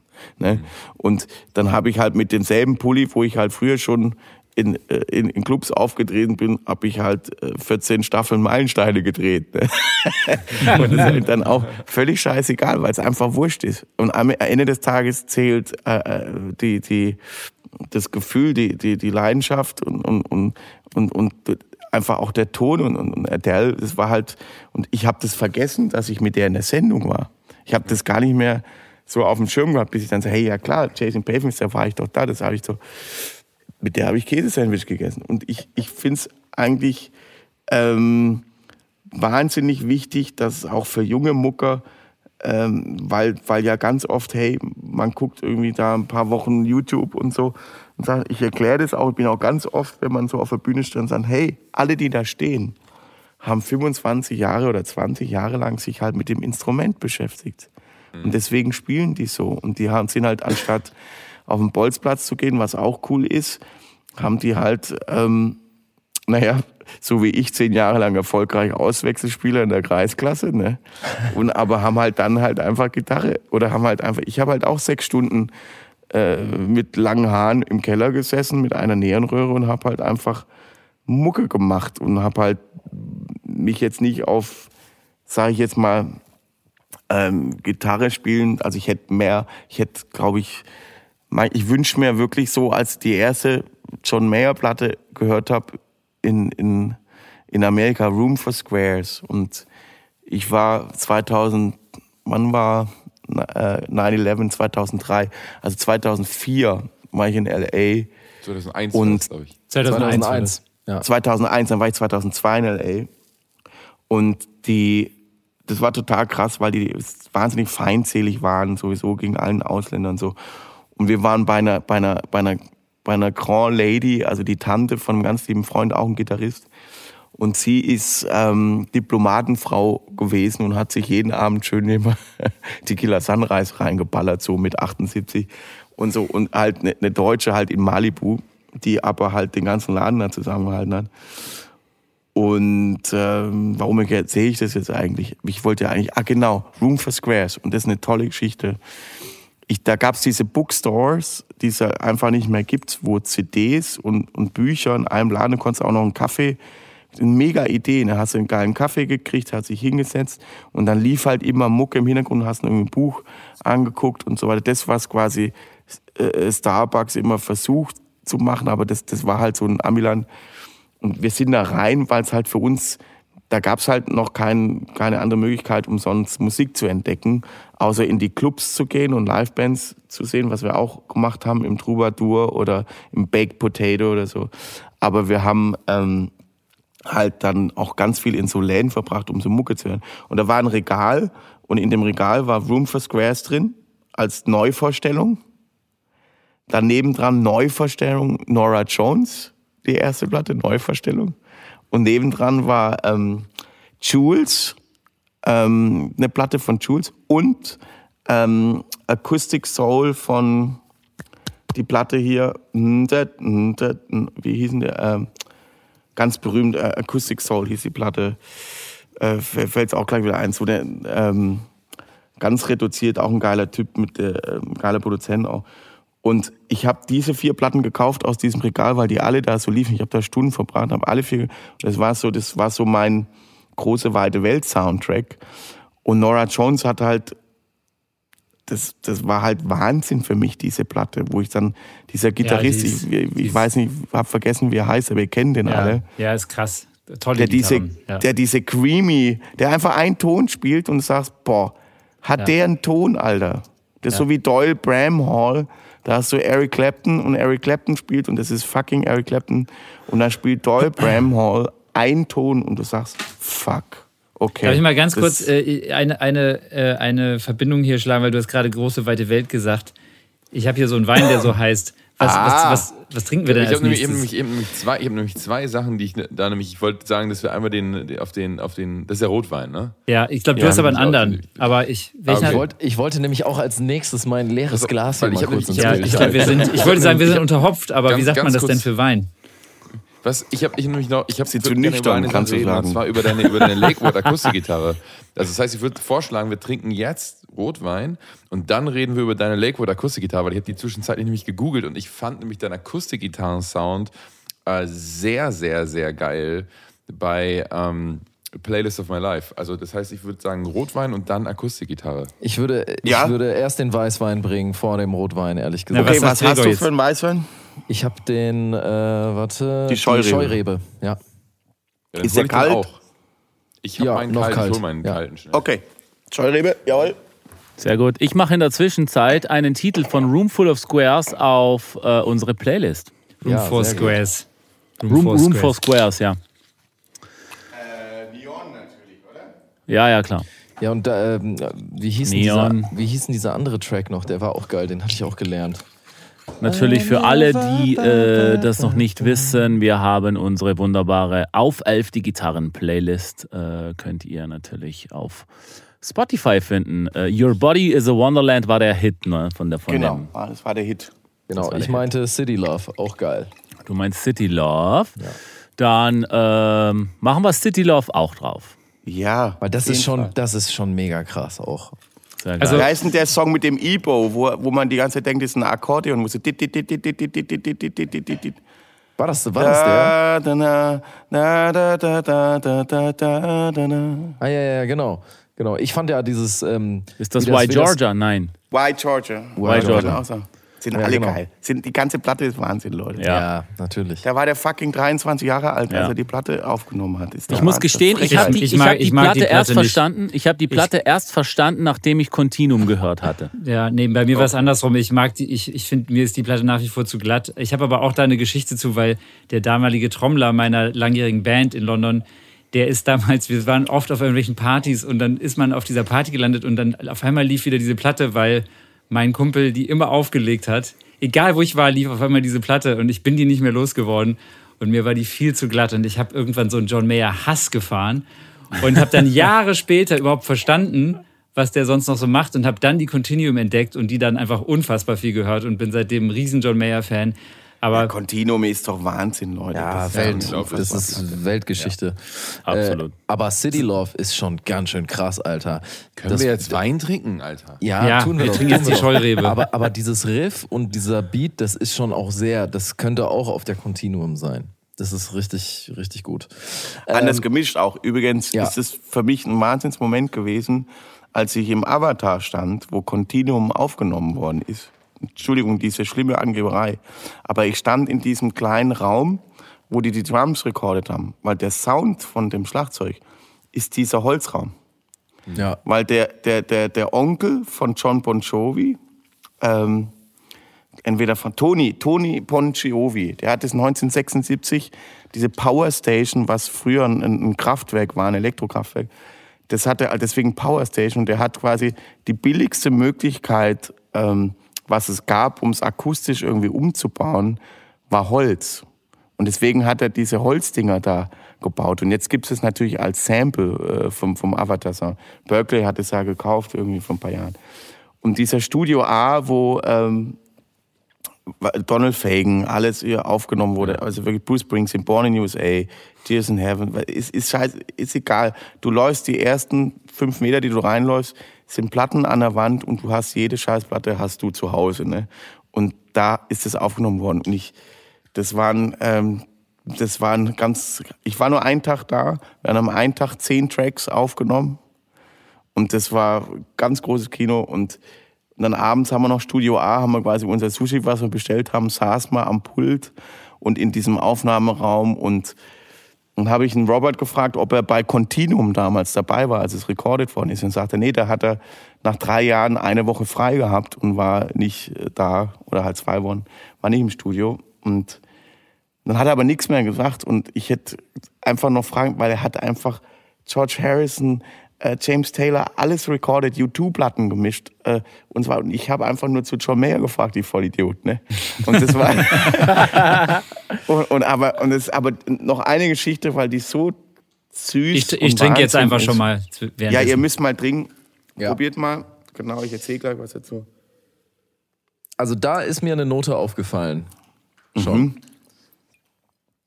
Äh, vielleicht liege ich auch total auf dem äh, äh, falschen Pfad, aber äh, ich habe äh, ich hab einen Anflug von Holunderblüte. Ja, Holunderblüte, sehr gut. Ja. Sehr gut, Benny, Benny, Benny. Also Stachelbeere, Holunderblüte, das ist, Scheurebe ist eine, jetzt eine deutsche Rebsorte, die ist im Ersten Weltkrieg äh, gezüchtet worden, 1916 von Georg Scheu. Und das ist eine Kreuzung aus Riesling und Bouquet-Traube. Und Riesling ist auch eine sehr zickige Rebe, die am geilsten wird, wenn sie kämpfen muss. Ne? Wenn die, wenn die es gar nicht so hat, nicht so viel Wasser, nicht so viel Sonne und die muss sich einfach quasi nach vorne quälen und dann wird der Riesling geil. Und bei Riesling ist es total, also in der Pfalz zum Beispiel kann man Lagensaufen machen, so heißt es, Lagesaufe. Das ist, wenn du zu einem Winzer gehst, der aus fünf verschiedenen Lagen denselben Riesling hat. Und das ist, sind fünf komplett andere Weine. Das habe ich mal mit Blauburgunder gemacht. Wahnsinn. Geil, oder? Super. Und das ist, äh, da hast du Buntsand und dadurch, weil die Pfalz, also der, der Pfälzer Wald ist, glaube ich, 138 Kilometer der längste zusammenhängende Waldgebiet in Deutschland. Das ist so eine Aufschiebung von der Rheinebene, wo du halt so viel unterschiedliche Gesteine hast und halt, wo es halt Winzer gibt, die halt vier, fünf Lagen haben. Und das ist ganz, ganz selten. Gibt's wirklich ganz selten in der Welt. Und das ist halt cool, wenn ihr mal Zeit habt, einfach einen Nachmittag. Ähm, der Rest der Abend ist dann eigentlich gone. wenn man dann zum Winzer geht und dann halt Lagen trinkt. Habe ich auch nur ein paar Mal äh, gemacht und das ist total beeindruckend, weil man nichts gemacht hat. Die wachsen nur woanders. Ja. Und der Wein ist aber komplett, er hat eine andere Farbe.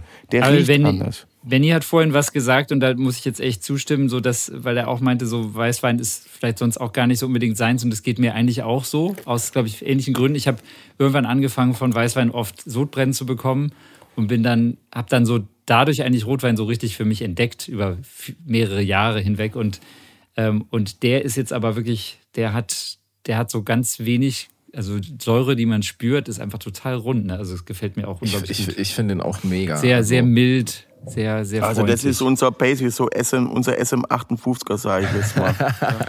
und, und, und, und, und äh, Bread and wirklich. Butter Wein. Und Ja. das ist so der Basic. Aber weißt du, was geil ist? Das ist eine sehr unterschätzte Rebsorte, die ist erst in den letzten zehn Jahren gekommen. Die wird, wenn man eine Scheurebe, mh, der Winzer kann alles, was es sind, quasi, man zählt es zu der Bouquet-Traube und da kann der Winzer sehr viel Einfluss drauf nehmen, indem er die Begrünung relativ schnell wegschneidet oder dran lässt. Je mehr Blätter quasi auf der Traube liegen, die, die Traube hat ungefähr 100 Tage bis zur Reife, die befruchtet sich selber, ist ein Zwitter. Und nach genau 100 Tagen fängt quasi die Rebe an, die Traube abzustoßen, also nicht mehr zu ernähren. Und da fängt quasi die Fermentierung an. Das sind exakt 100 Tage, bis er reif ist. Und das ist total interessant, weil in diesen 100 Tagen sind natürlich die Sonnentage wichtig, aber ist natürlich auch Wasser wichtig. Ähm, aber da kann der Winzer halt sehr viel eingreifen. Wenn er halt die Blätter relativ früh wegschneidet, dann kriegen die halt mehr Sonnenstunden ab und bilden dann halt, ich sag jetzt mal, krasse Aromen aus wie Stachelbeere, ähm, Spargelnoten, Heu zum Beispiel, Scheurebe kann sehr grasig auch sein, Paprikanoten beim Sauvignon zum Beispiel, wenn man eine andere Rebsorte nimmt. Und Scheurebe ist total interessant, weil Riesling gibt's ja noch, aber Bouquet-Traube ist, äh, das ist quasi die Kreuzung, das gibt's eigentlich nicht mehr wirklich. Es gibt noch ein paar Winzer, das wird auch nicht wirklich so ähm, benutzt in Deutschland aus, aus, aus, dem, äh, aus der fränkischen äh, Region. Aber 1638 sind die quasi die ersten Auswanderer von Franken wie auch aus Frankreich, die Hugenotten, nach Südafrika ausgewandert. Und deswegen gibt's in Südafrika, ähm, was ich auch schon getrunken habe, total interessant, eine Bucket Traube. Also es wird einfach Bucket Traube gesagt, aber so wie, wie Eimertraube, aber es ist eine Bouquet-Traube, die aus dem Fränkischen kommt. Geil. Und das ist halt das Geile aus dem Wein, weil Wein ist eigentlich so, wenn man es genau nimmt, ist es so diese, diese älteste, die so dieses älteste Nachabend so, weißt du, die, die Griechen, die Perser sind da gesessen, die haben gearbeitet, die haben, sind vielleicht 35, vielleicht 40, vielleicht 45 Jahre alt geworden. Ja, die Griechen ein bisschen älter, weil sie sich gut ernährt haben. Und Wein war immer so ein Konsens, um quasi zu schwelgen und zu sitzen und, und quasi mit Freunden zusammenzubringen, weil das sehr kostbar war, genauso wie Olivenöl. Und die, die Perser haben, durch die Perser haben die Griechen quasi Wein bekommen. Durch die Griechen haben äh, die Römer äh, Wein gehabt und so weiter. Sizilien war ja eine griechische Kolonie. Und das ist, das, das ist für mich, weil ich mich sehr für Geschichte interessiere, ist es für mich, hat Wein und, und Gewürze und so weiter, hat, so, hat immer so diese tolle Geschichte zusammen. Und deswegen habe ich mit der Scheurebe, da, das war quasi unser erster Wein, den wir gemacht haben. Und ähm, das ist, da bin ich ganz stolz drauf und ähm, da haben wir auch schon ein paar Stück verkauft. Der kommt sehr gut an, weil er sehr rund ist und weil es eigentlich wurscht ist, was für eine Rebsorte das ist. Der, der, der Wein an sich muss, also es ist immer eine Mischung zwischen Säure und Süße und das, was du sagst mit zu viel Säure, ist immer, wenn man dieses Sodbrennen kommt eigentlich von der Süße. Mhm. Kopfweh zum Beispiel kommt auch hauptsächlich von der, von der Schwefelung, die in jedem Wein drin ist, dass der Gärungsprozess abgeschlossen ist, quasi der Wein äh, antiseptisch gemacht wird, weil weil in jeder in jedem ähm, in jeder Abfüllung auch gleichzeitig Essigbakterien sind. Also die haben einfach Bock, den Zucker zu fressen und gehen halt daran. Das heißt, du musst tierisch aufpassen bei der Abfüllung, ähm, dass da keine Bakterien reinkommen und, und, und, und natürlich genauso wie Hefebakterien auch Essigbakterien da sind. Da, deswegen werden die Flaschen, fast jede Flasche wird geschwefelt, um den auch haltbar zu machen. Am- Da kommt es darauf an, wie viel er geschwefelt wird. Und je mehr Zucker du in dem Wein drin hast an Restsüße, desto mehr Schwefel darfst du als Winzer reinmachen. Da gibt es halt Weingesetze, die man, die auch total Sinn machen. Ähm, und aber was immer eine gute Rechnung ist, dass du also Säure plus zwei ergibt den Zuckergehalt. Wenn, also die, die Säure wird meistens natürlich produziert, hat was damit zu tun, wie ausgeglichen das Jahr war. Je ausgeglichener das Jahr war, desto gesünder ist, ist, ist, ist quasi der Säuregehalt. Der ist so bei einem Weißwein klassisch so zwischen fünf und sechs Gramm. Und dann sagst du, okay, plus zwei, damit kann ich dann die Süße bestimmen. Das heißt, ein klassischer Weißwein hat fünf Gramm Säure, die er natürlich produziert hat, und sieben Gramm Restsüße. Manchmal muss man die Restsüße mit unvergorenem Wein noch dazu geben. Und das ist, es macht total Spaß und dann muss man, aber man kommt eigentlich immer auf das Verhältnis. Das ist immer ein gutes Verhältnis und dann hast du auch nichts mit Sodbrennen am Hut. Ah ja, okay. Äh, Hannes, du wolltest über die Akustikgitarre reden. Ja, ich fand, äh, ich habe ähm, immer, Jakob hat ja die, die, die Version immer rumgeschickt. Wir haben ja also sehr viel davon schon gesehen von, von eurer Serie, von eurer Sendung.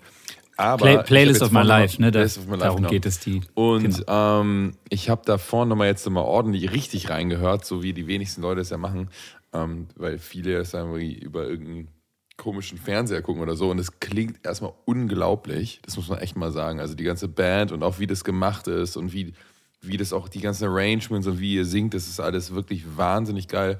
Aber weil du das vorhin ähm, ansprachst und auch weil wir dieses Gespräch, weil das ja auch eine Sache ist, die oftmals so ein bisschen hinter allem hinterherhinkt, ist ja Live-Akustikgitarren-Sound. Und das fand ich wirklich, klang wirklich bei dir, bei Jakob ist es ja eh auch immer so, der, der ist da ja auch sehr drin in dem Thema, aber das klang wirklich sehr, sehr gut, die Gitarre. Das ist aber, ich weiß das, muss ich da, dazu gestehen, es gibt eine Nummer, wo, es weiß ich nicht welcher Song das war, wo wir die nochmal neu einspielen mussten. Ach Da wirklich? Davon weiß ich ja da nicht war irgendein was. Brumm drauf oder irgendein, keine Ahnung, mich vergriffen, was schon mal passiert. Und ähm, das, das kann sein, dass das vielleicht die Nummer war, die du da gehört Nee, hast. nee, nee, es klang aber bei mehreren Songs gut, von daher Ja, die klingt, Ah, klingt durchgehend, durchwegs super. Ja, ja, wirklich richtig geil. Was, Also es wir ja- haben das uns da echt, muss man dazu sagen, wir haben da echt so uns wahnsinnig viel äh, Mühe gegeben und der Jörg hat da echt und dann habe ich nochmal mein Lieblingsmasterer, ein ganz feiner Kerl, der Robin Schmidt, ist ein ganz lieber Freund, der hat da nochmal drüber gemastert und so. Genau, Das nur kurz zur Erklärung für die HörerInnen. Das, ne, es, die, die Show hieß Playlist of My Life und äh, war in der ARD zu sehen und die haben wir letzten Herbst aufgezeichnet und du hast die zusammen mit Janet Biedermann moderiert. Und ich durfte in, in der Showband mitspielen mit vielen anderen tollen Musikern, unter anderem zum Beispiel der vorhin erwähnte Alex Höfgen und auch dein Haus- und Hofgitarrist Markus Vollmer und genau, das Hendrik Sieber am Bass. Und das war, also es war wirklich ganz toll. Und der Jörg, den du gerade ansprachst, der Weißelberg, der Mann von Janette und der dann auch den MD gemacht hat für, für die Musik, ähm, hat da auch einen ganz, ganz tollen Job gemacht und ich habe das auch sehr, sehr genossen, da äh, mit dabei zu sein und, und einfach Versionen von Songs zu erarbeiten mit so viel Liebe und Leidenschaft, die wir da alle und du, du auch sehr ähm, mit reingesteckt hast und also das war echt eine schöne Erfahrung. So ein bisschen, wir fanden es alle ein bisschen schade, dass die Show, wir hatten das Gefühl, die Show hat richtig viel Potenzial und, ähm, und wie du vorhin auch schon so erwähnt hattest, Hannes, ne, dass das so vom Sound her echt. Das klang äh, halt viel besser als jegliche andere TV-Band. Also, weil das halt wirklich so einfach, das ist halt live, aber es ist auch ein bisschen nachproduziert. Du hörst halt, dass mal irgendwie geil Delays gesetzt sind, dass das Ding halt, dass immer ein Snare-Sound gebaut wurde, dass das Ding halt einfach brachial arrangiert ist und dann halt eben auch klingt und geil gesungen ist. Und das ist halt sowas, was man sonst halt einfach im deutschen Fernsehen aufgrund von ist halt egal, einfach nicht so kennt. Oder, oder es gibt schon Sachen, wo sich Mühe gegeben wird, aber das fand ich wirklich exorbitant gut. Also zum Beispiel Voice ist ja, klingt ja zum Teil auch schon sehr gut so, aber das fand ich richtig, richtig krass. Also es ist ja Ich meine, das wie ist halt, Platte. weißt ne? du, bei, bei, äh, bei den Amis oder so, da hängt ein 58er irgendwie und dann, dann denkst du, warum, da spielt der Mayer jetzt irgendwie bei Jimmy Kimball oder was auch immer. Ne? Und dann denkst warum klingt das so geil? Und das habe ich dann, habe ich da, mh, einem Freund, der bei der Joss, äh, Joss, Joss Down und viel da unterwegs ist, und sagt, ja, die haben das halt einfach so, wir machen das so und es ist total geil, halt so seit Jahren schon so, dass du halt mittags in der Fernsehshow, also bei so einer Late-Night-Nummer, dass die Band kommt, die, die machen Soundcheck, die spielen die Nummer ein, zwei Mal, weil so, so spielen die die. So, und dann hat es quasi Singletrack recorded, der Ingenieur, und mischt dann quasi mit seinem Recording die Band, also den Sound, den Song zusammen. Und wenn die Band dann kommt und live spielt abends in der Show, dann spielen die über den vorgemischten Kanal, den er quasi nachmittags zwei Stunden gemischt hat. Boah, wie und das fett. ist, haben wir jetzt, das ist eine mega, mega, und das ist ganz einfach zu machen. Und das finde ich total krass, weil es bei TV total nie so gemacht worden ist. Die haben wirklich alles immer live gespielt und der hat halt Kompressoren drauf. Es hat auch ewig gedauert, bis die so alle so halbwegs äh, äh, quasi happy mit waren, mit Kompressoren und so. Und bei Playlist natürlich so, da haben wir ja lauter Freaks irgendwie dabei, äh, die, wie gesagt, der MV, du ja auch, Jakob, ihr seid ja alles, wir lieben ja Sounds und wenn jemand, äh, wir sind ganz weit weg vom, vom, vom Bose GT äh, Effektgerät, ne? Sondern es ist einfach so, wie, der, der, der kaufst du lieber, du kaufst halt dann ein Monsterkabel und es hält dann zehn Jahre zum Beispiel. Ich habe jetzt vor kurzem ist mir ein Kabel kaputt gegangen, sag scheiße, was mache ich denn jetzt, weil es wird nicht mehr gebaut und es hat halt einfach 15 Jahre lang gehalten, ein Klinkenkabel. Muss ich dir mal überlegen. Und das war echt ein mega, mega Kabel. Und dann habe ich in der Kiste gekramt und habe noch eins gefunden. Und das ist jetzt immer eins, das ein altes Kabel. Aber das, so ist es halt. Und die, die, ähm, aber das ist bei allem so, wenn man da Liebe investiert, sich Zeit gibt. Leider haben die Anstecker dann dafür nicht so gut geklungen. Für ne? Das stimmt. Aber Die- die, die- Band war gut. Genau, sobald die Musik anfing, war es sehr, sehr toll, soundmäßig. Ne? Jetzt gucken wir mal. Also das war halt, das ist halt das Schöne auch mit Meilensteine und, und jetzt also so, wo ich halt dann ähm, so auch mitmachen durfte. Also das, das, da kann ich es halt beurteilen, ist, wenn du halt bis zum Schluss halt da auch Liebe investierst und auch bis zum Schluss dabei sein darfst und komplett verantwortlich bist und das auch bis zum Schluss abgibst. Es ist wie wenn du sagst, naja, ich habe den Song gemacht und wer es mischt, ist eigentlich wurscht und wer es mastert, ist wurscht. Das ist halt Quatsch. Du musst es halt bis zum Schluss zu Ende machen. Ja. Und dann wird's ja auch geil. Und, und ich habe halt äh, eine Platte von mir, ich sage nicht welche, äh, ist vermastert worden. Und das ist, äh, kotzt mich immer noch an, weil ich die, die, die quasi, ich saß da tagelang dran, habe das gemischt mit dem, mit dem, mit dem Ingenieur und das war, hat mega geklungen und dann hat halt ein Kollege am, an einem Nachmittag mal drüber gehobelt und dann gab's halt von, von vorher 20 dB Dynamik gab's halt keine mehr. Und dann war aber schon Abgabetermin und das ganze Ding und so weiter. Das macht halt keinen Sinn bei so sechs Achtel Blues-Songs oder so. Ne? und ähm, genau, also das, das sind aber ganz wichtige Erfahrungen, wo man, wo man ähm, sagt, okay, man muss halt bis zum Schluss, wenn man die Möglichkeit hat, bis zum Schluss dabei zu sein. Und es ist auch wichtig, dass man seinen Senf dazu gibt, ne? weil, weil dich, sich hinterher darüber aufzuregen und was immer ist auch Quatsch. Also alles, was so in deinem Einflussbereich ist, wenn, da- das ist halt das Coole, das ist wie wenn ich auf die Bühne gehe, wir haben ja keinen Backliner, wir bauen ja selber auf. Wir bauen ja selber auf und der Johannes, unser Posaunist und der, der, der Herzi, unser Geiger, die haben, ich hab, ich darf seit, aber erst seit ein paar Jahren darf ich quasi unter die Dusche gehen und die Jungs packen meine Gitarren wieder ein. Und das ist total süß, weil die halt alle, da kommt dann der Posaunist, der Johannes, sagt, Und dazu muss man übrigens sagen, dass du weitaus mehr Gitarren auf der Bühne stehen hast als dein Leadgitarrist, ne? Also weitaus ja. mehr. Und ich, ich muss auch nochmal die Lanze brechen, warum das so ist. Ähm, ich habe bestimmt zehn Gitarren auf der Bühne, weil wir halt, es gibt quasi keinen Backliner und jede Gitarre hat eine andere Stimmung. Die ist quasi vorgestimmt. Ich habe so acht Tunings ungefähr. Dann eine zwölfseitige, und ihr kennt, zwölfseitige ist, äh, wir haben ja gerade schon die Jörg Sander und so, äh, das ist ein Biest und das, die, die, die kann ich auch nur für zwei Nummern spielen, weil dann musst du die wieder komplett tunen und dann ist die Show vorbei, bis du die fertig gestimmt hast. Ne? Und, und deswegen, ich habe quasi auch Nylon-Gitarren, dann habe ich halt, ich habe auf äh, Drop E quasi äh, ein Tuning, ich habe ganz oft die E-Seite, die hohe E-Seite, ein Ganzton runter oder ganz oft die untere E-Seite, ein Ganzton runter. Also ich habe verschiedene Tunings, das mich selber ganz kirre macht und Kapos und so weiter. Aber ich merke mir das halt pro Song. Ich kann halt einen Song nicht in einer anderen Ton.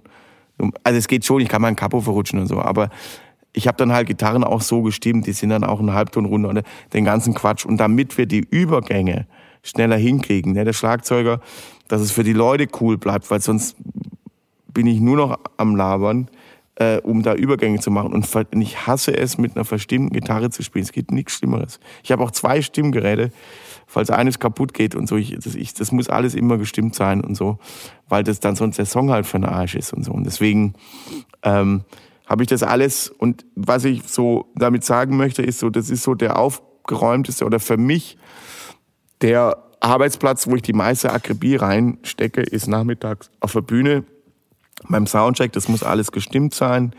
Normalerweise tue ich dann quasi, bevor die Leute kommen, nochmal durchstimmen. Wenn es weiß, heute wird's voll und heiß.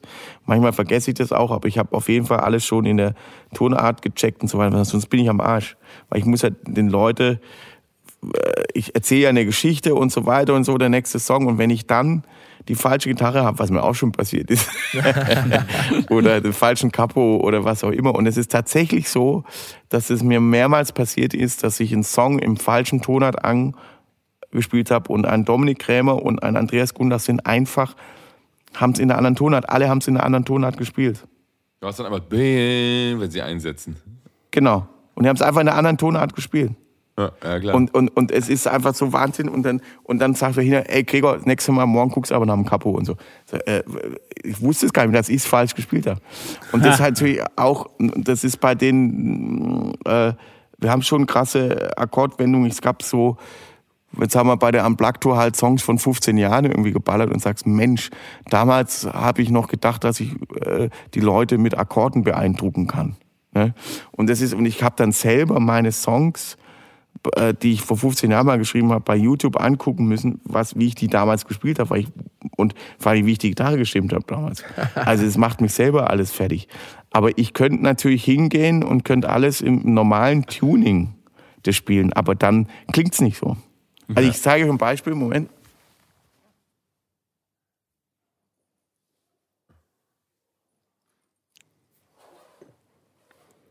Jetzt bin ich gespannt. Geil, das klingt so geil. Gregor holt die- gerade eine über die Gitarre. Kopfhörer. Deshalb, und wir trinken Wein, ja. Wie ist denn dein Wein, Chris? Mein Wein ist super. Erzähle ich euch nachher. Er- wird, das einzige Problem, er wird langsam leer. Ach, weil du nur die eine Flasche hast. Also Ja, das ja. ist zum Beispiel die kleine Süße, die ich auch ganz oft in der Sendung gespielt habe, weil die wahnsinnig gut klingt. Das ist halt komplett Mahagoni. Und die bei Lakewood haben wir halt da ein Ding von gemacht. Also der Martin hat es gebaut. Da ist, auch auch ein, nur eine davon.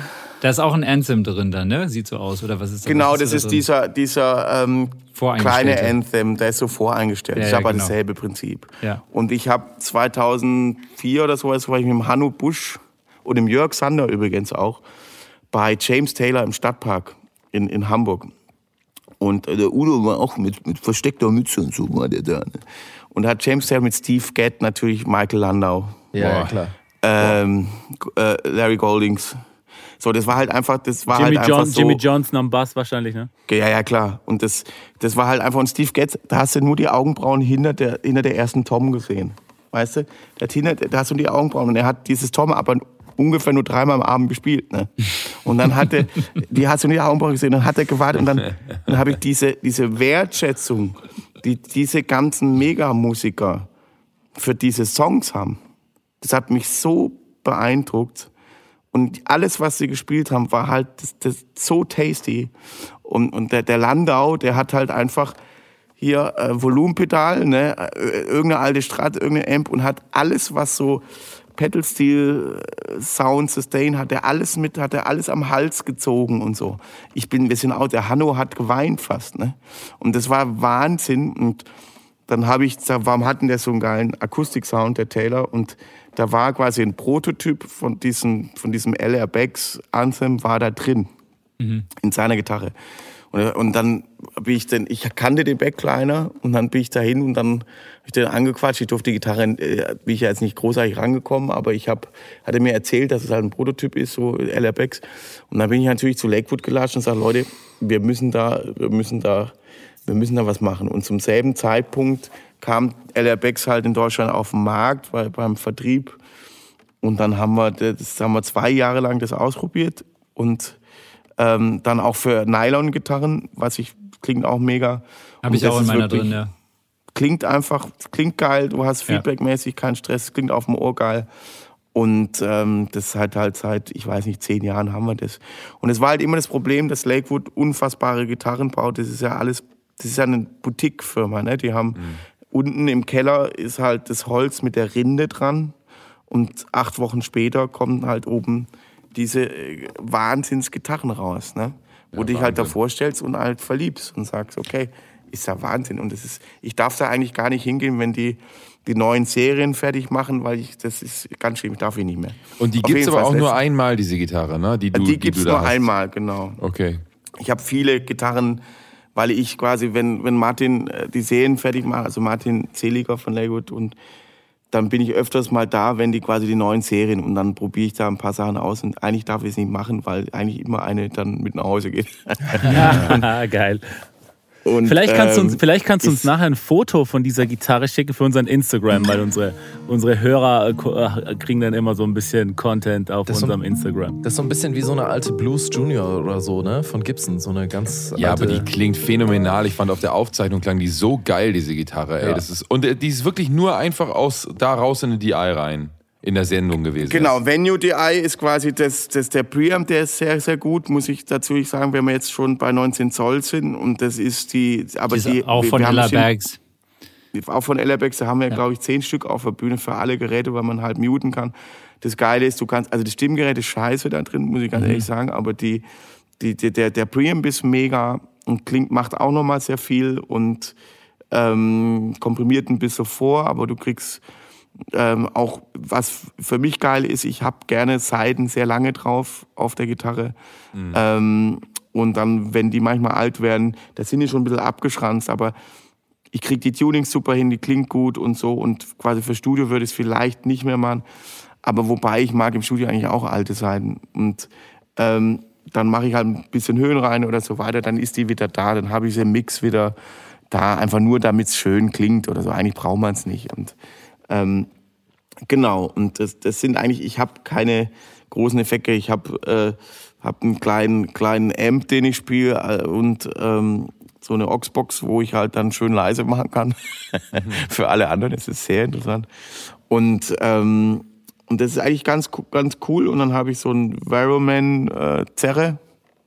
Und dann halt äh, die Angelico, die habe ich auch schon, das ist irgend so ein Ding, was ich schon seit 10, 12 Jahren äh, hab, spiele, mit viel Gaffer äh, außenrum. Aber die geht noch und halt eine Strat und da bin ich eigentlich wahnsinnig happy und kann das so, ich, ich spiele auch nur so fünf, sechs Songs mit E-Gitarre und es macht auch bei mir ganz viel Spaß, ähm, weil ich den Rest halt mit den Fingern machen muss. Und das, ich habe halt einen Hall und immer ein bisschen Tremolo an. Und das ist halt mehr, der Rest muss dann von mir kommen. Und mehr bringt mich auch durcheinander tatsächlich. Ich hatte mal, ich hatte mal, zwei Tourneen hatte ich mal ein Delay mit dabei. Das war schon nicht gut. Geil. ich dann noch irgendwo, draufdrücken muss und so. Also ich habe eine Zerre und ich habe mit dem Poti halt, mache ich so ein bisschen die Gains, ne? Und ähm, aber ganz ehrlich, je wenig Knöpfe, desto besser, weil ich will ja auch, so wie du vorher gesagt hast, Benny, ich will ja nicht, ich will ja den Song spielen und ich will nicht am einen Sound, der muss halt mittags beim Soundcheck, alles klar, das ist der Song, dann habe ich halt noch, ich habe einen Boost noch, damit ich quasi meinen Solo-Lautstärke habe, that's it. Ja. So, und dann habe ich, ich habe zwei mega geile Peterson äh, Stormbox ähm, Stimmgeräte im Tourset drin und die liebe werden leider nicht mehr gebaut. Und die sind nämlich geil, weil da kann die Sonne drauf scheinen und du kannst sie trotzdem noch sehen zum Stimmen. Und auch wenn die eingestaubt sind von der Tour und so weiter. Ähm, und ich habe halt zwei Stück dabei, weil manchmal, wenn wir bei, äh, keine Ahnung, Ski Open minus 20 Grad spielen, nächsten Tag äh, im Zelt 40 Grad, dann kackt quasi die Anzeige ein bisschen ab. Und das, dann ist halt zur Sicherheit halt, habe ich halt zwei von den Dingen dabei, falls mir ein Stimmgerät verreckt. That's it, das ist so mein, mein Setup und Rest sind, sind halt die Wahnsinns-Gitarren und, und da kann ich wirklich halt, das Geile ist, dass mir halt, das zum Beispiel war ein Prototyp, da habe ich auch quasi den ersten, die hat der Martin quasi selber von Hand gebaut, der Martin Seliger, der hat die quasi an sechs Wochenenden, weil er eigentlich kein, keine Zeit hat, hat die selber gebaut. Ähm, und das war ein Prototyp, das ist jetzt quasi also den Prototyp habe ich jetzt nicht da. Das ist quasi ein roter Prototyp von, von, von, von der Signature-Gitarre, die ich habe. Und das ist quasi das erste ähm, Serienmodell. Und das, aber Serienmodell heißt, da hat man jetzt mal die Form dafür gemacht. Weil diese Form, das ist ja das C-Modell, müsst ihr euch so vorstellen, das ist ja wie so ein Einspanner, wie so ein, so ein Bügeleisen, wo die Form drin ist. Und dann wird das Holz eingespannt und wird ja nass gemacht und dann heiß gepresst. Das ist richtig ganz heikles Ding, weil ähm, also das, das ist total interessant. Ähm, und bevor das in Serie geht, wird halt die Form mit Hand gebaut, mit der Hand. Also du hast die Form eigentlich gar nicht. Weil die, die, die, das, also das, quasi das Werkstück muss erst dafür noch hergestellt werden. Und das, ich hatte, das ist halt das Geile, dass wir halt, sag ich, sag Martin, hey, wir brauchen so eine kleine Gitarre, die aber trotzdem noch ein relativ cooles, äh, einen, coole, einen coolen Bassanspruch hat. Das ist quasi so diese Gitarre, die man auch kennt, also so ein bisschen äh, 00-Form Martin so ein bisschen. Ne? Es ist aber so diese alte Martin-Form. Und ähm, aber die, hat, die ist ein bisschen breiter, dass man ein bisschen Bass auch rauskriegt. Und die ist wirklich für unterwegs. Ich muss mal einen Hörer rausmachen, das stimmt gerade.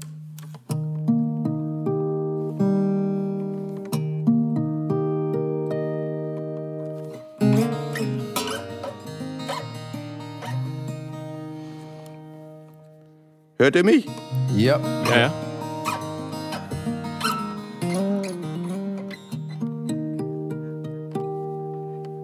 Geil. Also es kam jetzt so ein bisschen am Hörer, ein bisschen schlecht und so, aber ähm, genau, warte mal jetzt. Welche, äh, welche, welche Lakewood ist denn das? Ich bin gerade auf thoman.de. Das gibt's nicht, bei, gibt's nicht beim Thomann Gibt's wahrscheinlich. nicht, genau, die gibt's nicht. Ähm, Das passiert aber übrigens bei uns immer im Podcast. Wenn, Ja. wenn einer von einem schönen Instrument redet, dann sind die anderen immer schon ich kann euch das vorlesen, da ist, glaube ich, ein Aufkleber. Das ist ähm, C14 heißt die. C14 Edition 2021. Das ist quasi komplett Mahagoni. Und das wollte ich halt auch mal, weil ich liebe Zederndecken zum Beispiel, weil unser Signature ist, ist Fichte und Mahagoni. Und diese klassische Martin, die wir alle lieben, die auf vielen Recordings drauf ist, ist halt komplett Mahagoni. Und das, das, halt, das müssen wir, das, lass uns das mal ausprobieren. Und mit der Form, also mit den anderen, finde ich Fichtedecke irgendwie geiler, weil es ein bassmäßig ein bisschen besser anspringt. Äh, also für, ich habe, ähm, ist halt was ganz anderes als eine Gibson oder eine Martin. Also das Coole ist aber, dass es halt, also Martin Seliger kennt mich halt seit 15 Jahren ähm, quasi verheiratet und das ist quasi wie der Meister Eder, der hat auch Sägespäne in den Haaren. Ne?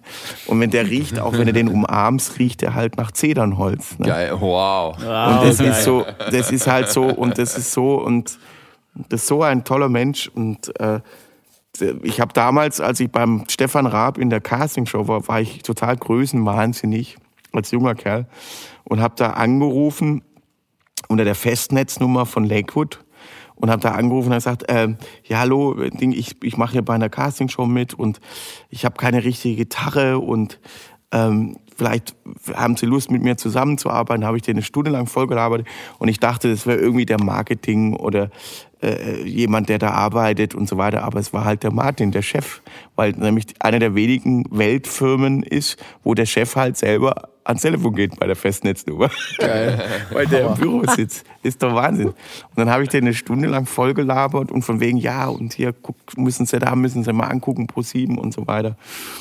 Und dann hat er das halt so mit einem Schmunzeln, das ist so seine Lieblingsgeschichte, hat er sich das angehört. Und weil natürlich viele Leute immer fragen und so weiter, und hat er mir wirklich eine Gitarre geschickt. Der hat zwei Tage später war beim Raab in der, in der Poststation bei TV Total war ein Gitarrenkoffer und da war eine Lakewood-Gitarre drin. Und die, dann habe ich die ausgepackt, da in der Sendung da gespielt. Und dann bin ich irgendwann mal nach Gießen gefahren, habe die Jungs da kennengelernt. Damals haben die ungefähr ein Drittel der Gitarren pro Jahr gebaut und ein Drittel der Mitarbeiter gehabt. Mittlerweile ist es echt ganz schön groß geworden und die, die machen einfach dreimal so viel Gitarren und du musst trotzdem zwei Jahre lang warten, bis du eine Gitarre bekommst, weil die einfach so Overload sind. Und ähm, außer der Martin geht halt am Wochenende ran.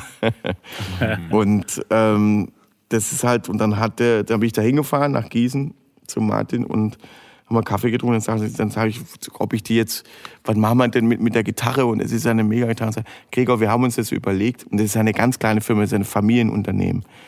Und die können sich es nicht leisten. Die haben äh, ein ein Marketingbudget von äh, noch nicht mal Mittelklasse-Fahrzeug, um für eine Weltfirma Marketing zu machen. Ne? Und, ähm, und er sagte, Gregor, wir haben uns das überlegt, ich habe das bes- besprochen in der Firma, die Gitarre ist jetzt deine Gitarre. Und deswegen seitdem habe ich die Gitarre und das ist natürlich, Hammer. so hat quasi so die Liebesgeschichte so angefangen und man, man, man tauscht sich aus und man, äh, und dann kam eben Sing mein Song und dann habe ich, ich habe eine Gitarre gespielt, das war eben diese alte Suzuki, die ich da von meinem Papa mitgeschleppt habe zu Martin, ob er so eine bauen könnte in die Richtung. Und dann ist eben so eine, so eine dunkelbraune große Dreadnought draus geworden und das, das ist quasi mein Signature und das mh, hat er mich dann angerufen und sagt, Gregor, wir haben so viele Bestellungen für genau die Gitarre. Und mir geht es immer auf den Sack, dass ich das nicht erklären kann, weil das ein Zufall war, dass die Gitarre rausgekommen ist. Das ist jetzt dein Signature-Modell. Ach geil. und dann okay, habe ich erstmal, da habe ich erstmal, da war ich erstmal fertig mit der Welt. Und ich sage, Leute, ich- du musst, das, du musst ja halt jemanden suchen, der auch Gitarre spielen kann. Und jetzt steht da halt mein Name drauf. Das war mir ein bisschen peinlich. Ja, du kannst schon Gitarre und spielen. Weil er Jahre vorher auch schon mal gefragt hatte, ob man nicht ein Signature machen. Und sage, Alter, ich muss erstmal, das ist, ich, da gibt's einfach ganz andere Gitarristen. Und da, da schäme ich mich, wenn da mein Name draufsteht und ich da mit C-Dur, D-Dur ankomme und so weiter. Ne? Du bist Und- auch ein Meister der Untertreibung. Ja, Ja, Tief, tief stapeln. Und das, Unglaublich. ist, und das war dann wirklich so und, und das, da bin ich wirklich ganz stolz drauf. Und das wollte man jetzt bei vielen Sachen dann weiterentwickeln. Ich sage, nee, Martin, das ist unser Signature. Da haben wir, ich weiß nicht, ich glaube, der hat da so 50, 60 Stück von verkauft und gebaut. Und da bin ich ganz stolz. Ist halt natürlich Wahnsinn. Du kommst in einen Gitarrenladen, da gibt's so zwei, drei Gitarrenläden, da komme ich ab und zu mal vorbei. Und da steht halt eine Gitarre, die halt, wo mein Name draufsteht. Das ist schon krass. Das ist schon krass. Geil. Mega, Und, das äh, ist super. Ja. Und das ist halt wirklich aber auch diese, diese klassische ähm, private, äh, private Beziehung und, und auch das ist so einer der tollsten Menschen, die ich kenne. Und äh, das ist halt auch einfach, wo, wo man sich gegenseitig freut. Ich schicke denen halt Fotos. Der freut sich halt total, weil natürlich da einfach acht, ähm, acht oder neun ähm, Einzelmodelle äh, stehen auf der Bühne, die er ja selber gebaut hat. Ähm, also natürlich auch mit seinen Mitarbeitern, aber ganz viele davon musste er selber bauen, weil wir das zeitlich, die gibt's auch nur einmal. Ich habe eine Gitarre, die ist aus einem Holz, was 40 Jahre lang ähm, aufgehoben war und es war halt Holz, das nicht mehr verwendet werden darf, als aus, aus, dem, aus ich habe vergessen, wie es heißt. Ähm, und es sind drei unterschiedliche Platten gewesen auf der Rückseite. Das heißt, ähm, die, die musste, der hat gesagt, bevor er das Holz wegschmeißt, macht er halt einfach eine Recycling-Gitarre. Und das ist mittlerweile eine meiner liebsten Gitarren, die gibt's halt auch nur einmal.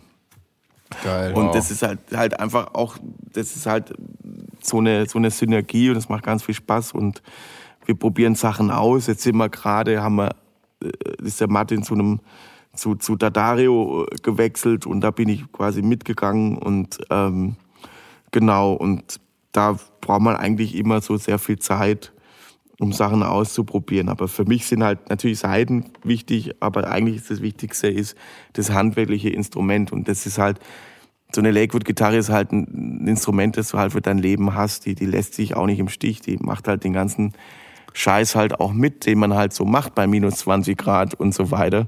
Und ich gehe nicht wirklich gut mit meinen Gitarren um, muss ich dazu sagen. Also ich streng mich zwar an, aber das heißt nichts. Keiner von uns. Äh, benutzt du dann verschiedene Seitenstärken für die verschiedenen Tunings oder, oder was hast du da so, so ein Grundsetting? Ich habe auf E-Gitarren 11er drauf, weil ich, wenn ich so viel Akustikgitarre spiele, einfach viel mehr Druck drauf baller. Dass wenn ich dann Zähne hätte oder so weiter, würde ich, wird's, kriege ich das Tuning dann nicht mehr hin. Also ich brauche dann auch einen gewissen Grip bei, bei, mit der E-Gitarre. Ne? Da habe ich quasi Elfer äh, E-Gitarrenseiten und ähm, habe halt 15 Jahre Elixier gespielt. Ähm, viele auf der Messe gespielt, die habe ich dann auch für live benutzt. Im Studio habe ich eigentlich nie Elixier gespielt, weil der Ton nicht da war. Die haben habe ich dann immer, weiß nicht was, irgendwie Martin oder der Dario oder was auch immer. Und das war immer so, aber Elixier war halt für live total cool, weil das Tuning halt mega gehalten hat. Ne? Dadurch, dass sie beschichtet waren.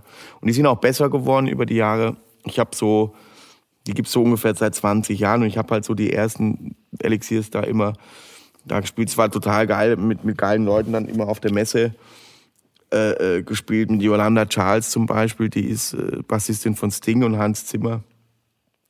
Mit der habe ich auf der Messe gespielt und so.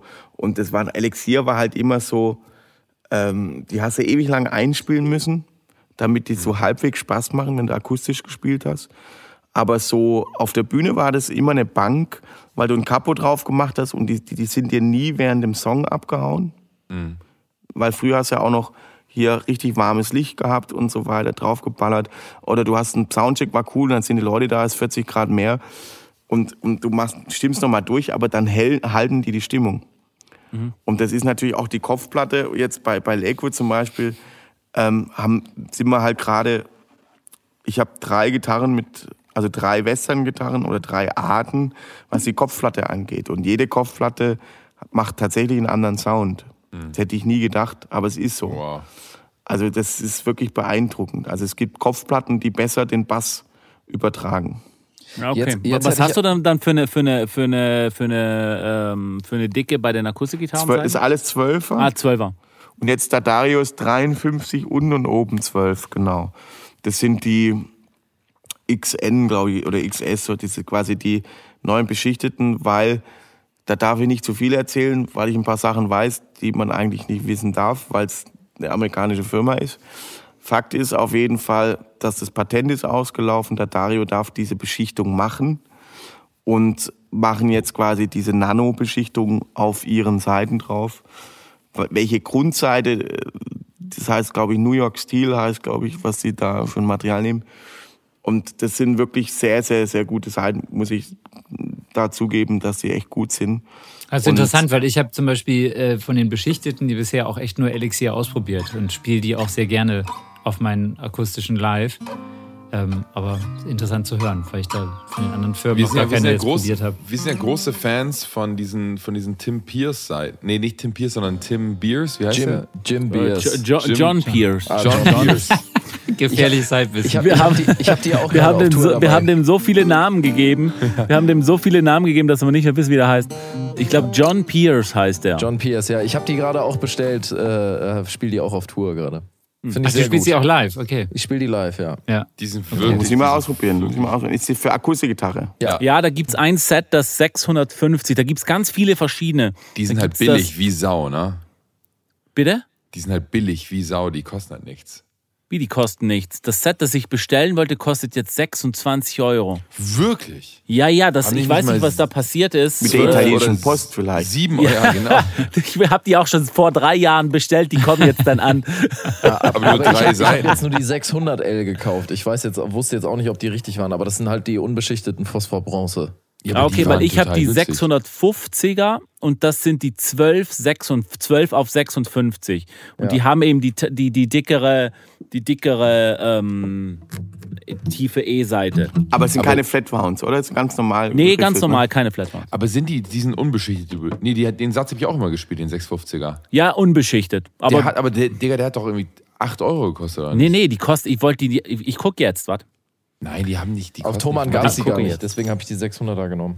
Aber Ja, ich finde ja jetzt für, für live, äh, muss ich ja sagen, gut, es kommt jetzt auch darauf an, was man spielt. Wenn man jetzt wirklich nur so erste Lage irgendwie offene Akkorde spielt, dann ist das ja cool. Aber so, sobald man so ein bisschen rumrutschen muss, ne, da finde ich dann beschichtete Seiten machen schon echt Ja, einen krassen ja, ja. Ey, Unterschied. da, das muss ich auch sagen. Aber es ist auch eine gute Schule tatsächlich. ja, okay. Ich ja. habe in den ersten zwei Shows mit den Seiten, da waren schon ganz schön viele Rutscher am Start. Und Ja. jetzt, ähm, ja. Aber das sind die Ernie Balls tatsächlich gut. Die haben auch beschichtete Seiten, die sind auch sehr gut. Okay. Und Also, ich, also generell ist es so, dass also das für, für mich also muss also eine Seite muss halt einfach das Tuning halten. Also Ja. das ist so, wenn halt für live, wo du halt live spielst. Ne? Es gibt halt einfach Seiten, die haben eine schöne Bespielbarkeit, aber die hauen dir während dem Song ab, gerade wenn du viel Capo drauf machst. Ich bin halt so ein Capo-Typ in tausend unterschiedlichen Tunings, wo halt dann natürlich auch die ganze die Kraft vom Hals natürlich anders ist, wenn du hier einen Ganzton runterstellst oder die ganze Gitarre, die zum Beispiel ist aus Die ist auf S. Hat natürlich einfach eine andere und die, dann, dann lasse ich das, die Gitarre lasse ich dann auch auf S. Ne? Wenn, wenn, wenn ich die live spiele, dann wenn ich die umstimmen würde und auf normales Tuning, dann würde die mir bei einem Song wieder abhauen, obwohl ich sie vorher gestimmt hatte. Und das, also, das, ich sag mal so, mit, mit den Elixierseiten, die waren immer ziemlich, ähm, die waren immer ziemlich steif zum Spielen, die musstest du einspielen. Und wenn die dann so hinten angefangen haben abzublättern, dann waren sie gut. Und ich habe jetzt tatsächlich von einer anderen Gitarre auf Tour, habe ich wirklich drei Jahre lang Seiten draufgelassen. Benny will gerade Benny will gerade einen Wein aufmachen. Ah, Benny, das. Der Benny ihm da so. zu, zu, zu, Seiten, zu plakativ. Seiten, hab- sorry, zu, zu Seiten habe ich eine sehr geile Story. Und zwar haben wir am Wochenende ja, äh, beim, beim Novo gespielt gestern. Schlechte Seiten. Pass auf, und dann war es nämlich, weil ich habe noch die Nylon-Seiten auf meiner sehr geilen Yamaha Nylon drauf und wollte mal wieder Seiten wechseln. Und dann wechselte ich Seiten und keiner weiß, wie es geht. Und unser Backliner, es weiß aber keiner, wie man Nylon-Seiten wechselt. Und ich gucke wieder das YouTube-Tutorial und reg mich halt voll drüber auf. Und es läuft so der Setbauer dran vorbei, Stüttgen, der so die ganzen Sets für, jetzt nicht Rammstein, aber für alles, was KIZ und was auch immer ist, baut. So. Also die ganzen großen, geilen, schnell zusammenbaubaren Bühnenbilder hat Stüttgen gebaut. Und Stüttgen läuft an mir vorbei und ich sag so, ey, das ist aber eine Scheiße hier mit den scheiß Nylon-Seiten. Und dann kommt Stüttgen und sagt so, du, ich habe ein halbes Jahr klassische Gitarre studiert, komm mal her. Der Typ kann halt alles. Und dann hat er mir halt die Seiten gewechselt. Der Setbauer hat, halt- hat halt als einziger Mensch jemals auf einem Festival klassische Gitarre studiert und wechselt mir halt die Seiten. Ich habe mich so scheiße gefühlt. Ey, aber, Ist aber bei Nylon-Gitarre echt wichtig, wie du die drauf machst, weil wenn das, die musst du auch ewig einspielen. Ne? Ich mache das ungern. Oh, tagelang, ich da die Seiten, ja. Ey, aber Tagelang. ohne Scheiß, so. ohne Scheiß, der Backliner, äh, der, der Gitartech, den ich bei Alvaro hatte, Rolf, auch alte Schule, ey, der Typ, äh, Wahnsinn. Der hat eine Stunde vorm Gig, hat er mir die Nylonseiten gewechselt und das Ding war halt am Start, ne? Die ganze Show. Ich weiß nicht, wie der das gemacht hat. Stüttgen Ich hat hatte noch nie einen Backliner, ich kann das nicht beurteilen. Ich hatte Ja. einmal, ich hatte, ich habe, ich weiß nicht, ob ich das schon erzählt habe. Ich hatte einmal einen Gitarren-Backliner so richtig und und dann haben wir am Nürburgring gespielt und er so, ja, ich mache dir neue Gitarrenseiten drauf, bla bla bla. Und die so, ja, ja, mach. Aber bitte nicht, bitte nicht das schwarze Set von den, da gibt weil Ernie Ball hatte mal so eine beschichtete Serie, die waren die Katast ich meine, die waren für die Hölle, diese Seiten. Bitte mach nicht weiß, diese. Seiten drauf. Und Achtung, der erste Titel ist auf Drop D. Er so, ja, ja, tierisch, super, geil, mache ich. Also, nicht die, nicht die schwarzen Elix, nicht die schwarzen Ernie Ball, erster Titel auf Drop D. Gecheckt, okay, wiederhole es bitte. Okay, läuft. So, erster Titel, ich gehe auf die Bühne, Intro läuft, nehme die Gitarre, fass an die Seiten. Ich so, Alter, leck mich doch jetzt. Aber die waren so rau, das waren richtige Scheißseiten. Ich hatte die Ich durch weiß, Zufall in dem Scheißcase. Paradigma oder was auch immer die hießen, so ganz komisch. Ich kenne die auch. Und warte mal, und dann mache ich so das, weißt du, so kurz vorm Einzählen und ich mache so ganz, ganz einmal ganz kurz die tiefe Seite, so Gong, Gong. E. E. so, danke für nix. Das Ding ist aber auch, ich glaube, bei, bei Gregor, bei dir ist es dann auch so, wenn, wenn du einen Backliner hättest, das wäre auch eine geile Backliner-Schule. Aber Weil hallo. Danach weißt du auf jeden Fall alles. Ich wollte nämlich Prakt- auch gerade, ich wollte genau, ich wollte nämlich auch gerade sagen, jetzt hätte ich Bock, dass wir alle mit Zoom-Geräten mal bei einer Show von dir vorbeikommen, wir zu viert und dort nochmal so eine äh, 30 Minuten Add-on, wir checken mal alle äh, Gregors Gitarren machen. Also beziehungsweise Also, äh, Gregor. was wir wirklich mal machen können, Gitarren. ist, dass wir mal, dass wir uns mal treffen. Das wollte ich nämlich eh auch äh, in der Pandemiezeit jetzt mal machen. Dass er komm, wenn jetzt mal wieder ein bisschen entspannter ist. Das ist total geil. Das ist doch geil, wenn man, sagen wir, im MV, im Hanno und, und so weiter, Ulle, dass wir uns einfach mal treffen. Der, der Nick Huber war dabei. Und dann war aber der Hanno war, glaube ich, krank. Und dann haben wir, Nick Huber ist ja auch ein geiler Typ. Und so. ich habe auch eine ganz tolle Nick Huber-Gitarre, die liebe ich auch. Mega. Und, und ich, das war halt einfach so, und der Nick ist ja, der ist quasi so der deutsche Dave Grohl auch, ne? Der ist ja riesen Dave Grohl-Fan. so. Yes. Seine Foo Fighters Coverband. Und, mh, und das ist einfach so, so, wenn du dann solche Typen hast und dann, das können wir ruhig mal machen, dass man einfach so den ganzen Gitarrenzeug so nerdig mäßig und dann spielt man mal was. Sag, warum was sind so deine Heroes, warum spielst du so, warum bist du so geworden, die Evolution dahinter, das finde ich nämlich total geil. Weil die ganzen in- YouTube-Dinger kannst sagen, hey, so spielt man You Are the Sunshine of My Life und so weiter, aber warum, ähm, wie bist du denn, was waren so deine Einflüsse und wie ist dein Sound und was machst du da, das finde ich eigentlich total geil. Das können wir ruhig mal machen, dass man mal sich trifft, geil meinert und dann einfach mal äh, Mucke macht und Songs ausprobiert und checkt, ähm, und einfach den Sound, wie kriegt man nämlich immer dieser klassische Fall, wie kriegt man einen geilen, angezerrten Sound hin? Weil auf die Zerre drücken, das kriegt man schon immer irgendwie hin. Und wenn es halt Rammstein ist, machst halt drei Zerren hintereinander. Ne? Aber so äh, war so einen schön angezerrten Sound, der ist auch total schwierig, den digital bei irgendwie diesen ganzen, was es auch immer heißt, irgendwie digitalen äh, DAW-Amps und so. Du kriegst so einen schön angezerrten Sound kriegst du nicht wirklich hin. Außer jetzt tatsächlich, muss ich sagen, mit der Oxbox, wenn du halt ein Amp davor knallst, dann klingt's halt natürlich auch so. Und das, das ist schon, weil diese angezerrten Country-Sachen und so, das, das ist immer total schwierig, finde ich. Und natürlich auch, ich habe aber bei diesem ganzen 19 Zoll Gequatsche, finde ich es immer Wahnsinn und das ist eine tolle Geschichte, weil ich mal beim Soundcheck von John Mayer dabei war, im TV Total, weil ich es vorher erwähnt habe. Der hat ja dieses, wo der ganz viel Jeff Beck gehört hat, dieser Jammerhagen-Song irgendwie. Ich weiß nicht, wie heißt der War Song? das das mit diesem dem- peinlichen Interview, wo er dahinter dieses ganz schlimme Interview, wo die sich gegenseitig Ding, so auf den ding, Sack gegangen sind? ding, ding, ding, ding, ding, ding, ding, wo er diesen Ja, Jammerhaken... ja, ja. Aber danach gibt's in dieser Serie, in dieser Sendung, gibt's dieses ganz peinliche Interview Ja, mit so, Stefan ich Raab da. und John Ja. Mayer. Das war, ja. war, oh war das das? Boah, ich habe mir das so oft angeschaut. Das, Das war habe ich, so glaube ich, krass. 20 Mal Das gesehen. darf man nicht Interview. angucken. Ich, ich krieg da Gänsehaut. Ich saß hinter mich. Also pass auf, mittags beim Soundcheck hat die Plattenfirma alle Leute, die nicht da sein durften, rausgeschmissen. Und ich habe mich halt hinter das äh, FOH-Mischpult gestellt. Ich will übrigens, Benny, Benny und ich, wir schenken uns jetzt einen Rotwein ein, während Ja. du das jetzt Welchen denn? Welchen? Welchen hast du da? Ich habe Ich hab- beide. Ich habe den 2019er. Welcher, welcher Du hast den das? Gleichgewicht, ne? Gleichgewicht, Hast, genau. Du hast Gleichgewicht. Benny, hast du auch große weite Welt? Nee, den habe ich. Nee, Den hast du. Da war nur einer sagen? dabei. Dann müssen wir, äh, ähm, du musst mit große weite Welt anfangen. Jakob. Alles klar, okay. Gut. Und ich erzähle euch auch was dazu, weil ich ganz stolz bin, weil da haben wir jetzt auch Boah, aber einen ganz, riecht schon ganz sehr wichtigen gut. Preis ge gewonnen mit dem Wein. Na, erzähl erstmal deine John Mayer Story. Ja, Ende. erst, erst, die, erst die John Okay. Mayer Story. Ja, okay, John Können wir Mayer nicht, können wir nicht zu dieser Okay, John Mayer also, Story Rotwein trinken? Äh, ich bin Was natürlich auch riesen Steve Hannes, Jordan-Fan. Können Ja. wir- Sorry, können wir nicht dazu Rotwein trinken zu dieser Story? ja, klar. natürlich. Dann erzähle ich erst was kurz zum Rotwein. Dann Schenk den mal ein.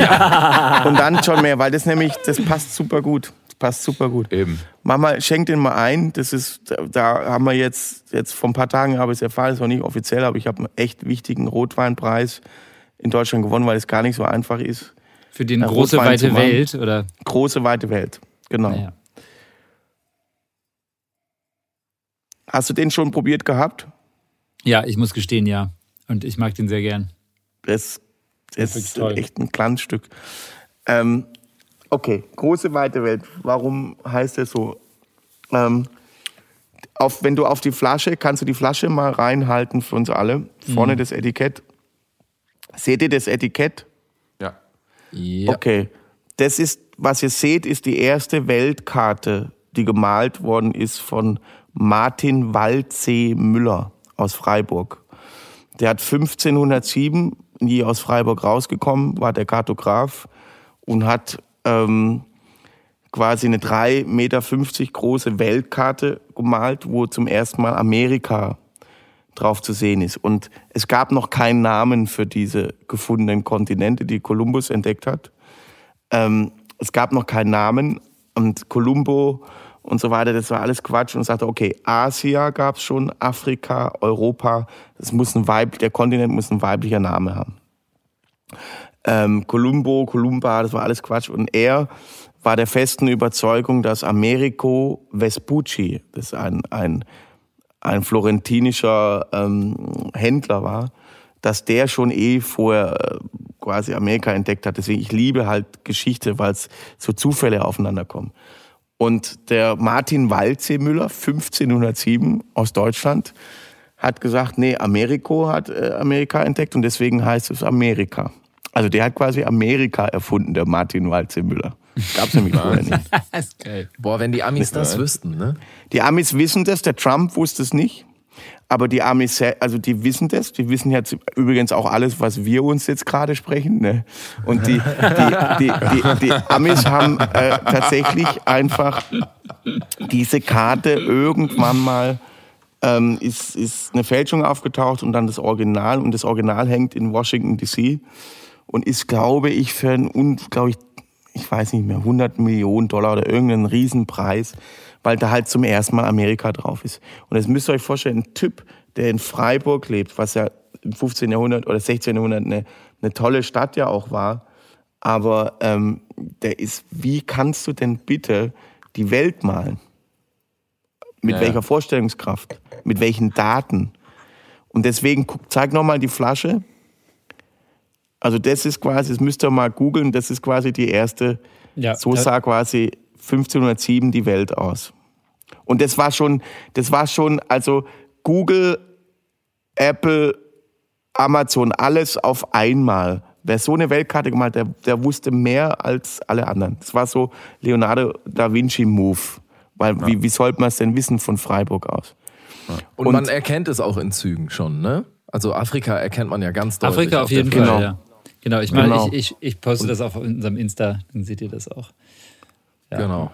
Das Und der Wein heißt krass aus. deswegen große weite Welt, weil ich bin ein riesen Südafrika-Fan. Ich habe da so die, die Landschaft da mit Sing mein Song. Ich hatte ein Jobangebot gehabt, bevor ich quasi vom, beim Raab 2007 äh, in der Show gelandet bin, hatte ich ein Engagement äh, in, für eine südafrikanische ähm, Veranstaltungsfirma. Und ich hatte einen Deal mit denen, dass ich da halt erstmal für ein Jahr arbeite. Und ich habe quasi schon Probe gearbeitet, zwei Monate in Joburg, in äh, Johannesburg. Und dann hat der Chef gesagt, hey, pass auf, wir machen eine Filiale auf in Kapstadt mit drei Leuten. Und du würdest die Tonabteilung machen, ganz klein. Hast du Bock, das zu machen? Wir probieren das aus. Und ich sage, okay, ich habe quasi alles platt gemacht in Deutschland, hatte auch keine Freundin damals und sage, okay, ich gehe jetzt einfach mal nach Südafrika und mach das mal. Und hatte wie geil.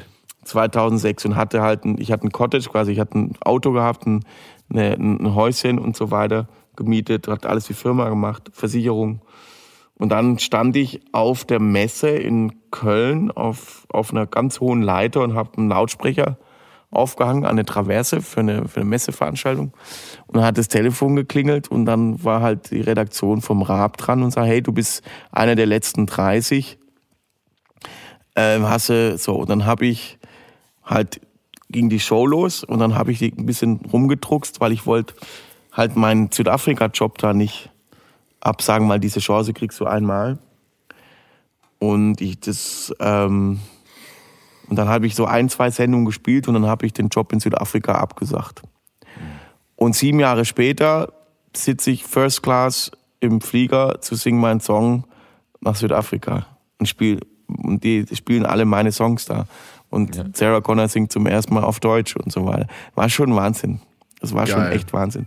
Und weil sich da halt so viele Kreise und deswegen große weite Welt, weil ich halt aus einem kleinen Dorf komme und durch die Musik, die ich mache und durch aber auch das, weil ich die Menschen kennenlerne und ich liebe halt Menschen aus aller Welt, äh, Kulturen. Es hat immer was mit Essen, Wein, das, was wir jetzt machen. Wir könnten genauso gut über, über ein Essen oder ein Gericht sprechen oder Ja, voll. ähm, und Musiker sind halt einfach tolle äh, Menschen, die tollen Humor haben, viel in der Welt rumkommen und an immer tolle Geschichten auch haben. Und deswegen große weite Welt. Es ist ein Cabernet Sauvignon, 60 Prozent. Das ist äh, eine meiner Lieblingsrebsorten, die äh, erkennst du sofort.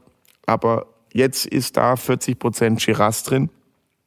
Shiraz und Cabernet Sauvignon machst du eigentlich nicht zusammen, weil die sich gegenseitig bekämpfen, weil die beide zu stark sind.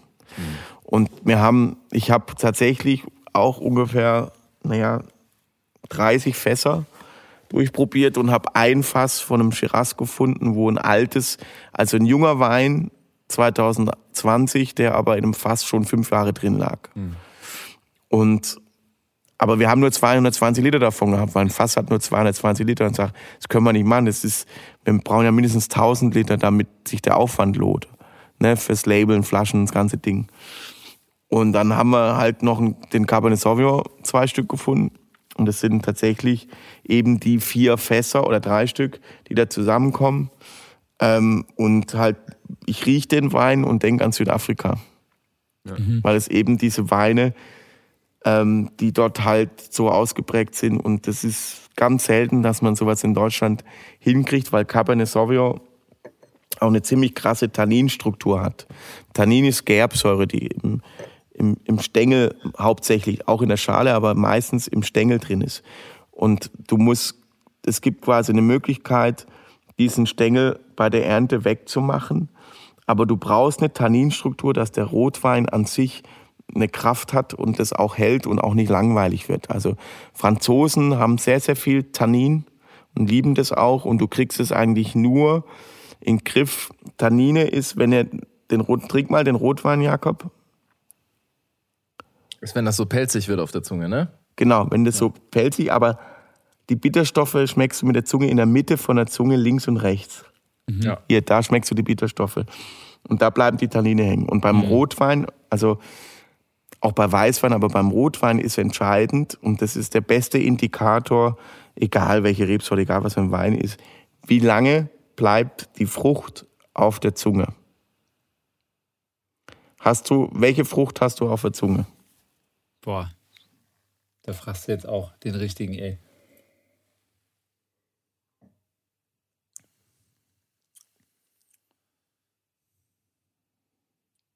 Boah, hast du eine, total eine Frucht schwer. auf der Zunge? Das, also ich denke jetzt an Kirsche irgendwie. Yeah! Schwarzkirsche. Okay. Das, das ist eine schöne Schwarzkirsche, die du so und hast du jetzt irgendwelche Bitterstoffe, die dich von der Frucht ablenken? Nee.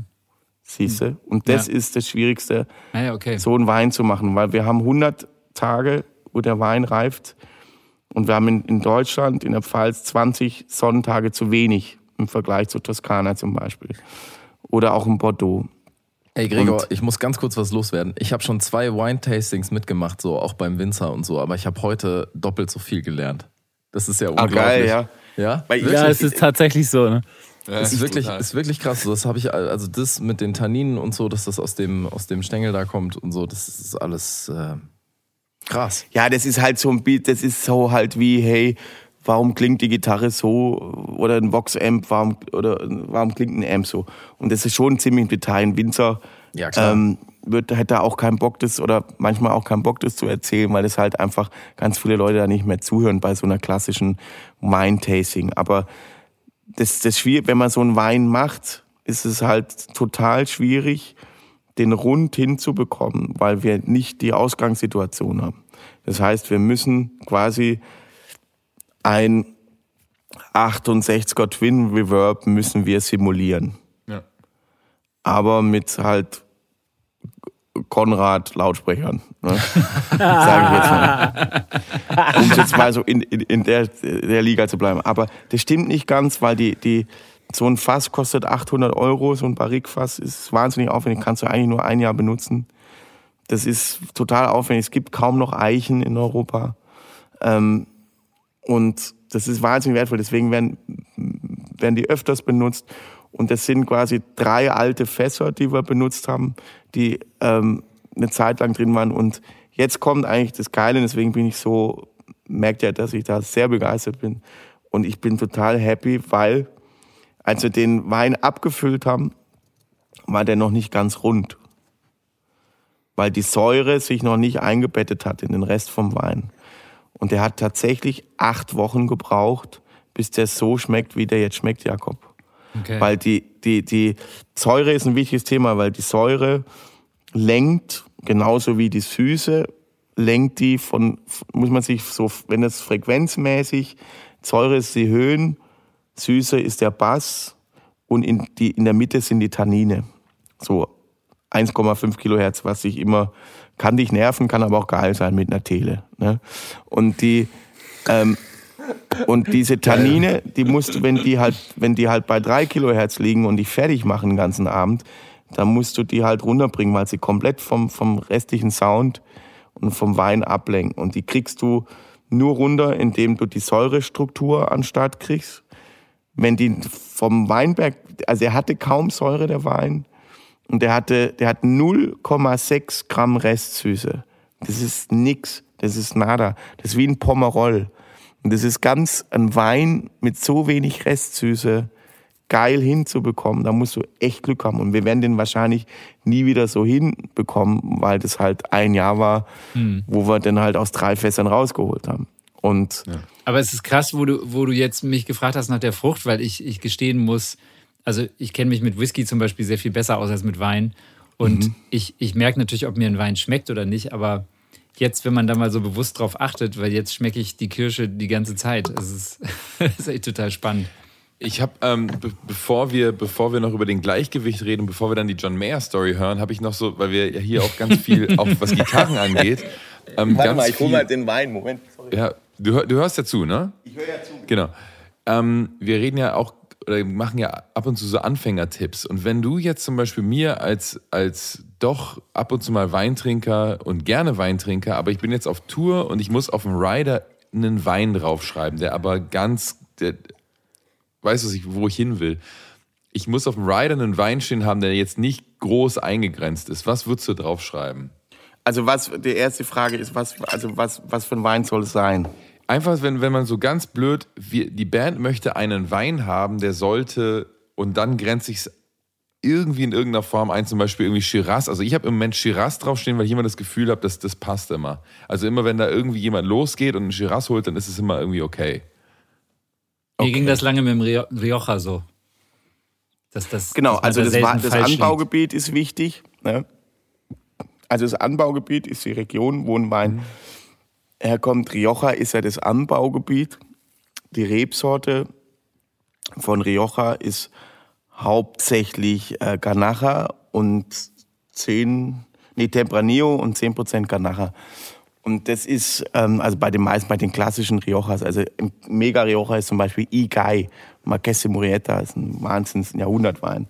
Hatte ich mal eine Flasche von 1945 äh, in der Hand bei einem alten Weinhändler in Valencia. Als Gut, ich mal, gutes Jahr, sagst du, ja? ja, das war tatsächlich, äh, das war halt Wahnsinn, weil er hat halt gemerkt, dass ich Deutscher bin und hat mir die Flasche von 1945 in die Hand gedrückt. Wow. Und, und ich war alleine als junger Kerl in, als Tontechniker mit einer italienischen Theatergruppe in Valencia. Das war eine mega Zeit. Wir haben ganz viel gefressen und gesoffen. Und die, ähm, und da habe ich viele Weine kennengelernt. Und der hat mich den ganzen Tag gesagt, okay, Rioja, alles klar. Ja, ich sage, ich suche einen schönen Rioja und sage, okay, was ist denn mit Navarra und was ist denn äh, mit El Duero und so weiter. Und hat er mir halt die ganzen anderen weil, so ein alter Typ, äh, der äh, mir halt dann ein paar andere Weine dann noch gezeigt, weil er halt nix eh nichts los war im Laden. Der wusste, ich habe eh keine Kohle. Also hat er mir ganz viele Weine gezeigt. Und das hat, ist halt total geil. Das ist wie, als ich damals als Tontechniker mit 18 eine schlechte Coverband aus, ähm, ich sag nicht woher, äh, gemischt habe. Dann kam halt der Mischer von George Benson und hat gesagt, Gregor, äh, du bist, äh, mach doch mal hier beim Schlagzeug so und so und gefällt dir das? Und sag ich, ja, das finde ich geil, mega. Ich sag, ja, dann merkt ihr das doch und so weiter. Und dann habe ich halt, dann hat er mir was gezeigt, was hat mir keiner gezeigt. Und genauso war das auch beim Wein und so. Das, das, das ist halt immer, du musst halt ausprobieren. Und wenn du, also Rebsorten ist eine coole Nummer, wenn du weißt, äh, Hannes, aus welcher, welche, welche Region du geil findest. Ähm, und im Prinzip, weil das immer so die meistgestellte Frage ist, welchen Wein schreibe ich denn da drauf? Oder wenn ich bei Edeka bin, welchen Wein soll ich denn da kaufen?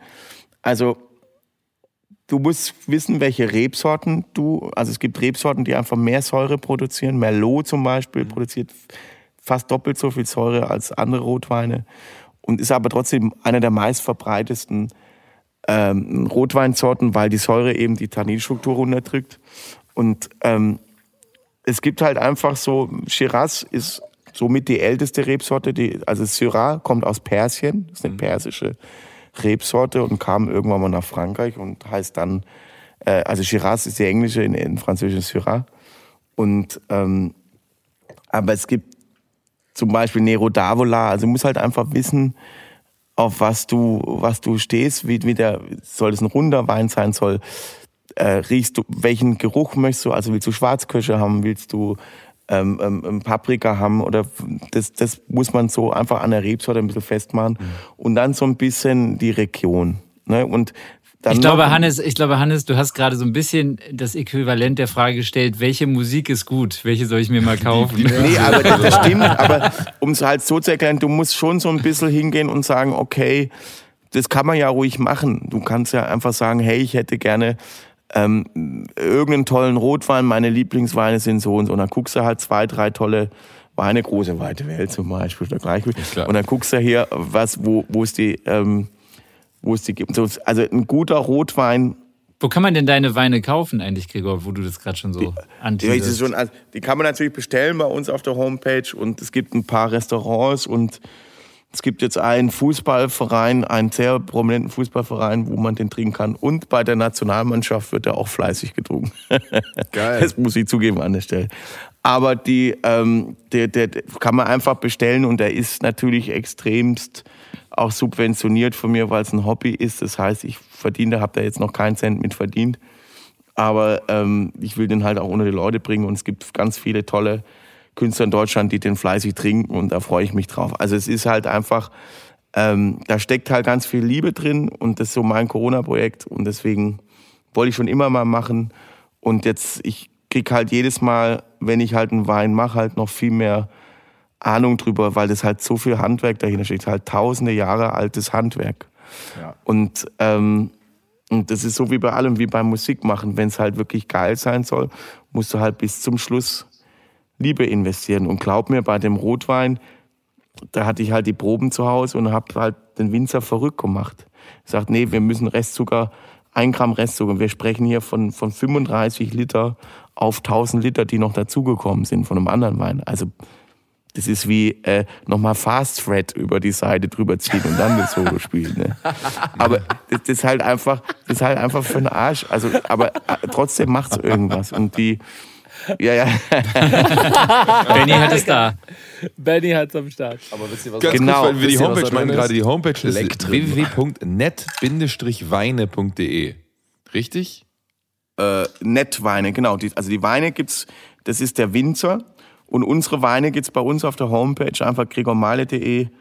Und da ist, da sind die Weine halt, haben so eine kleine eigene Homepage. Die basteln wir aber noch ordentlich fertig. Und ähm, das muss ich aber auch mal ganz kurz, weil das ist nämlich eine tolle Geschichte. Den Dekanter habe ich von der Frau Fischer übrigens geschenkt gekriegt. Hier, den, das, der tropft nämlich nicht.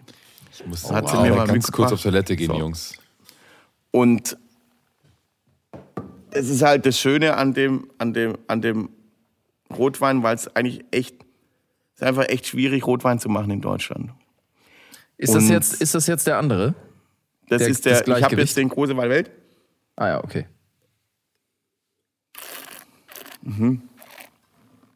Den ihr kriegt den alle, ich schicke noch mal eine Kiste rüber, dass ihr der alle schön dieselben Weine kriegt. Ich schicke euch noch mal was. Aber ich finde den Könnt- hier auch gut, Gleichgewicht. Der ist auch super. Genau. Und Gleichgewicht, ähm, Der erinnert mich an den Primitivo, weil das wollte ich nämlich zu Hannes sagen. Sehr gut. Äh, Primitivo wäre bei mir auf, der, auf dem äh, Getränkerider drauf. Genau. Also Primitivo ist äh, für Leute, die immer trockenen Rotwein bestellen, ist äh, der Primitivo immer ganz vorne, aber er ist halt, Primitivo ist halt gar nicht trocken. Nee. Sondern den Rotwein, den du jetzt hast, wenn du die Flasche, zeig mal die Flasche rein. Also das ist mein erster Rotwein, den wir gemacht haben. Das ist quasi ein, ähm, soll ein Primitivo sein. Es geht auch, die Flasche ist eine Primitivo-Flasche. Eben. Da, Also eine, daran daran hätte ich schon fast erkannt, ehrlich gesagt. Genau, das ist eine Primitivo-Flasche. Ja. Da ist eine Waage drauf. Ich bin Waage und Gleichgewicht, weil der sehr ausgeglichen ist. Echt? Wann bist du Ähm, geboren? Äh, 13. Oktober. Geil. Wie mein Vater. 13. Ich bin 15. 15. Ey, John Mayer ist, glaube ich, am 12.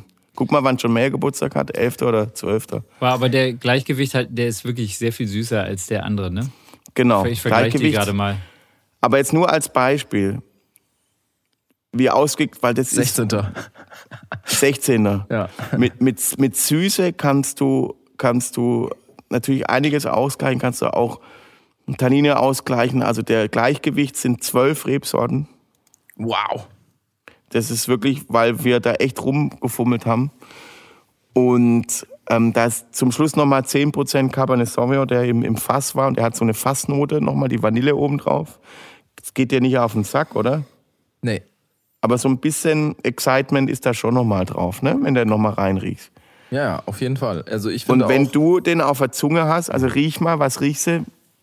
Das Fass riechst du wahrscheinlich. Ja, das Fass riecht man. Ich finde, das schmeckt man auch ein bisschen. Ist Sehr gut. Das ist, Ja. aber, das ist aber genau das, was, was, was die Süße ein bisschen ausbalanciert, würde ich jetzt Ja. mal sagen. Genau. Aber die Tannine sind sehr, sehr soft, finde ich. Das ist Genau. sehr, sehr soft. Und das finde ich immer, also es gibt, gibt Weine, die auseinanderfallen, wenn die nicht genug Tannine haben. Und der hat ordentlich Tannine. Ja. Und der, der würde nach einem halben Glas, wenn der, wenn der die Tannine nicht hätte, würde dir keinen Spaß mehr machen. Und, und das ist das Coole, der hat 13,6 Gramm Restsüße. Das ist im Vergleich zu 0,6 Wow. ist es halt unfassbar, was da drin ist. Und das ist einfach durch die verschiedenen, da ist auch Primitivo drin ein bisschen, da ist Lacrein drin, da ist äh, Cabernet Sauvignon drin. Ähm, das sind tausend, also äh, weiß gar nicht mehr ganz genau, aber es sind, wir haben zwölf Fässer da zusammengeballert. Und das ist sehr aufwendig, so einen Wein zu machen, weil halt ein Fass 800 Euro kostet.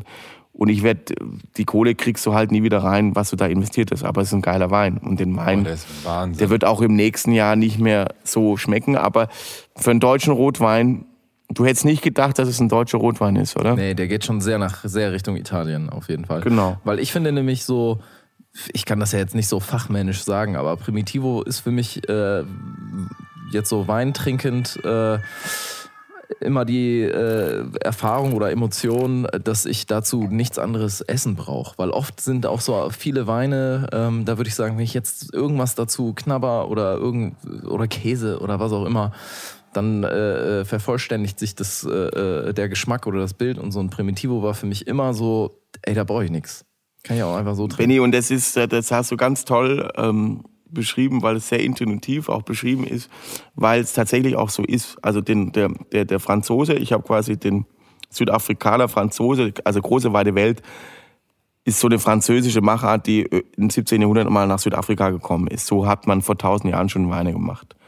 Und deswegen haben die Engländer bis, glaube ich, 1450 auch einen Teil von Frankreich, äh, Aquitanien, äh, darum gekämpft, weil halt das, das Bordeaux da drunter gefallen ist. Und das, das Bordeaux war halt 300 Jahre lang nicht französisch, oder das darf man den Franzosen natürlich nicht sagen.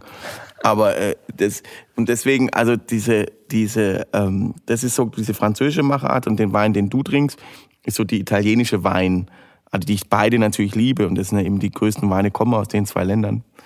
Ähm, und Rotweine. Und diese die Primitivo ist, kommt aus Apulien. Salento, wunderschöne Ecke, Bari, wunder, wunderschön.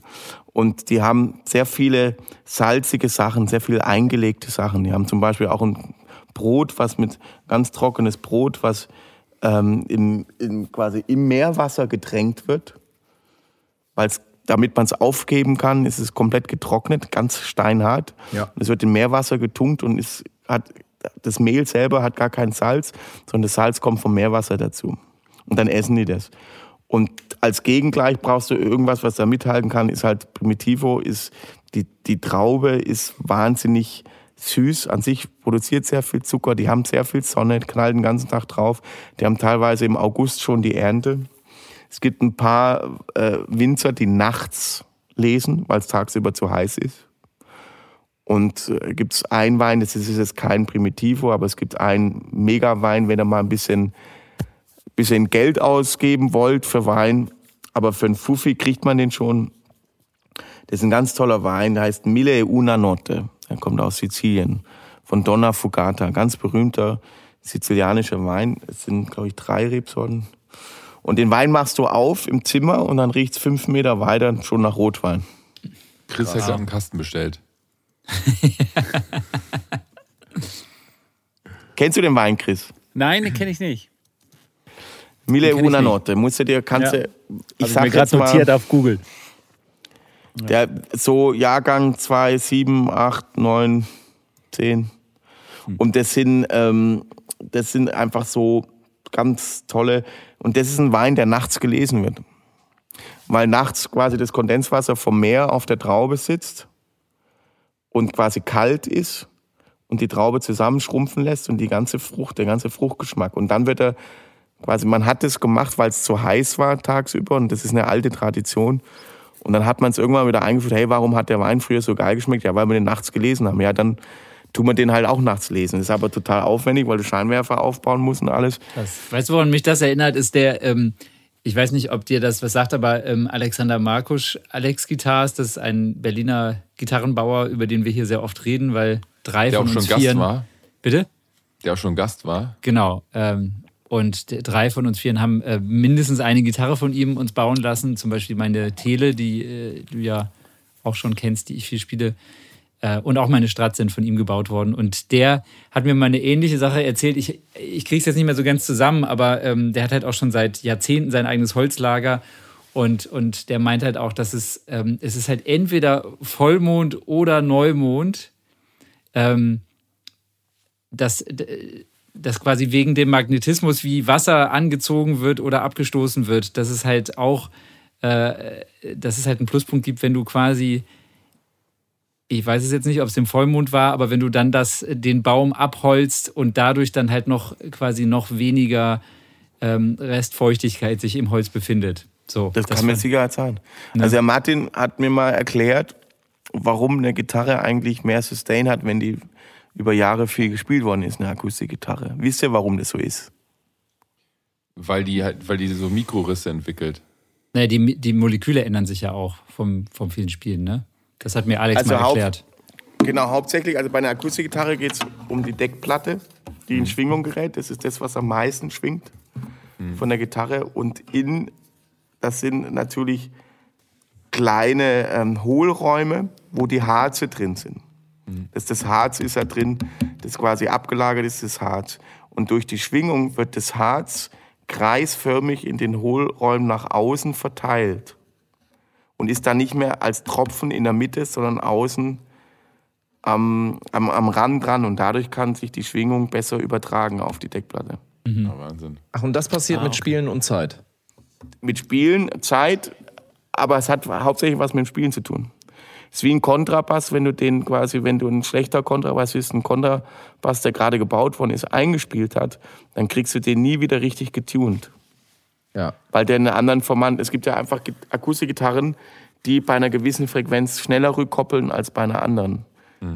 Dann hast du eine andere Gitarre, die hat dasselbe Pickup-System und die koppelt überhaupt nicht bei der Frequenz. Weil es sind man spricht von Formanten. Das heißt, nicht jede Gitarre hat mehrere Formanten, logischerweise. Und das hat was mit dem Holz, mit dem, An, mit, mit dem Ansprechverhalten und natürlich auch mit der Deckplatte zu tun. Und tatsächlich ist es so, ich habe eine Signature, die ist leider auf Tour. Mit der habe ich so 1000 Gigs gespielt, schätze ich mal. Und die, ähm, die ist sowas von ein, die hat so ein komplett andere, sowas von eingespielt, die ist sowas von weich und rund. Diese klassische System-Nummer, aber da ist halt wirklich was dran. Ja, total. Und ähm, du kannst eine alte Gitarre, die ist 50 Jahre alt, aber wenn die keiner gespielt hat, wird die sehr trocken klingen und auch sehr schnell den Ton verlieren. Ja, da gab es Ja. so einen Laden in Hamburg, der heißt Rottenbach. Ähm, aka Schrottenbach. Äh, und der, der hatte, da war, bin ich mal reingelaufen und der hatte, was war das?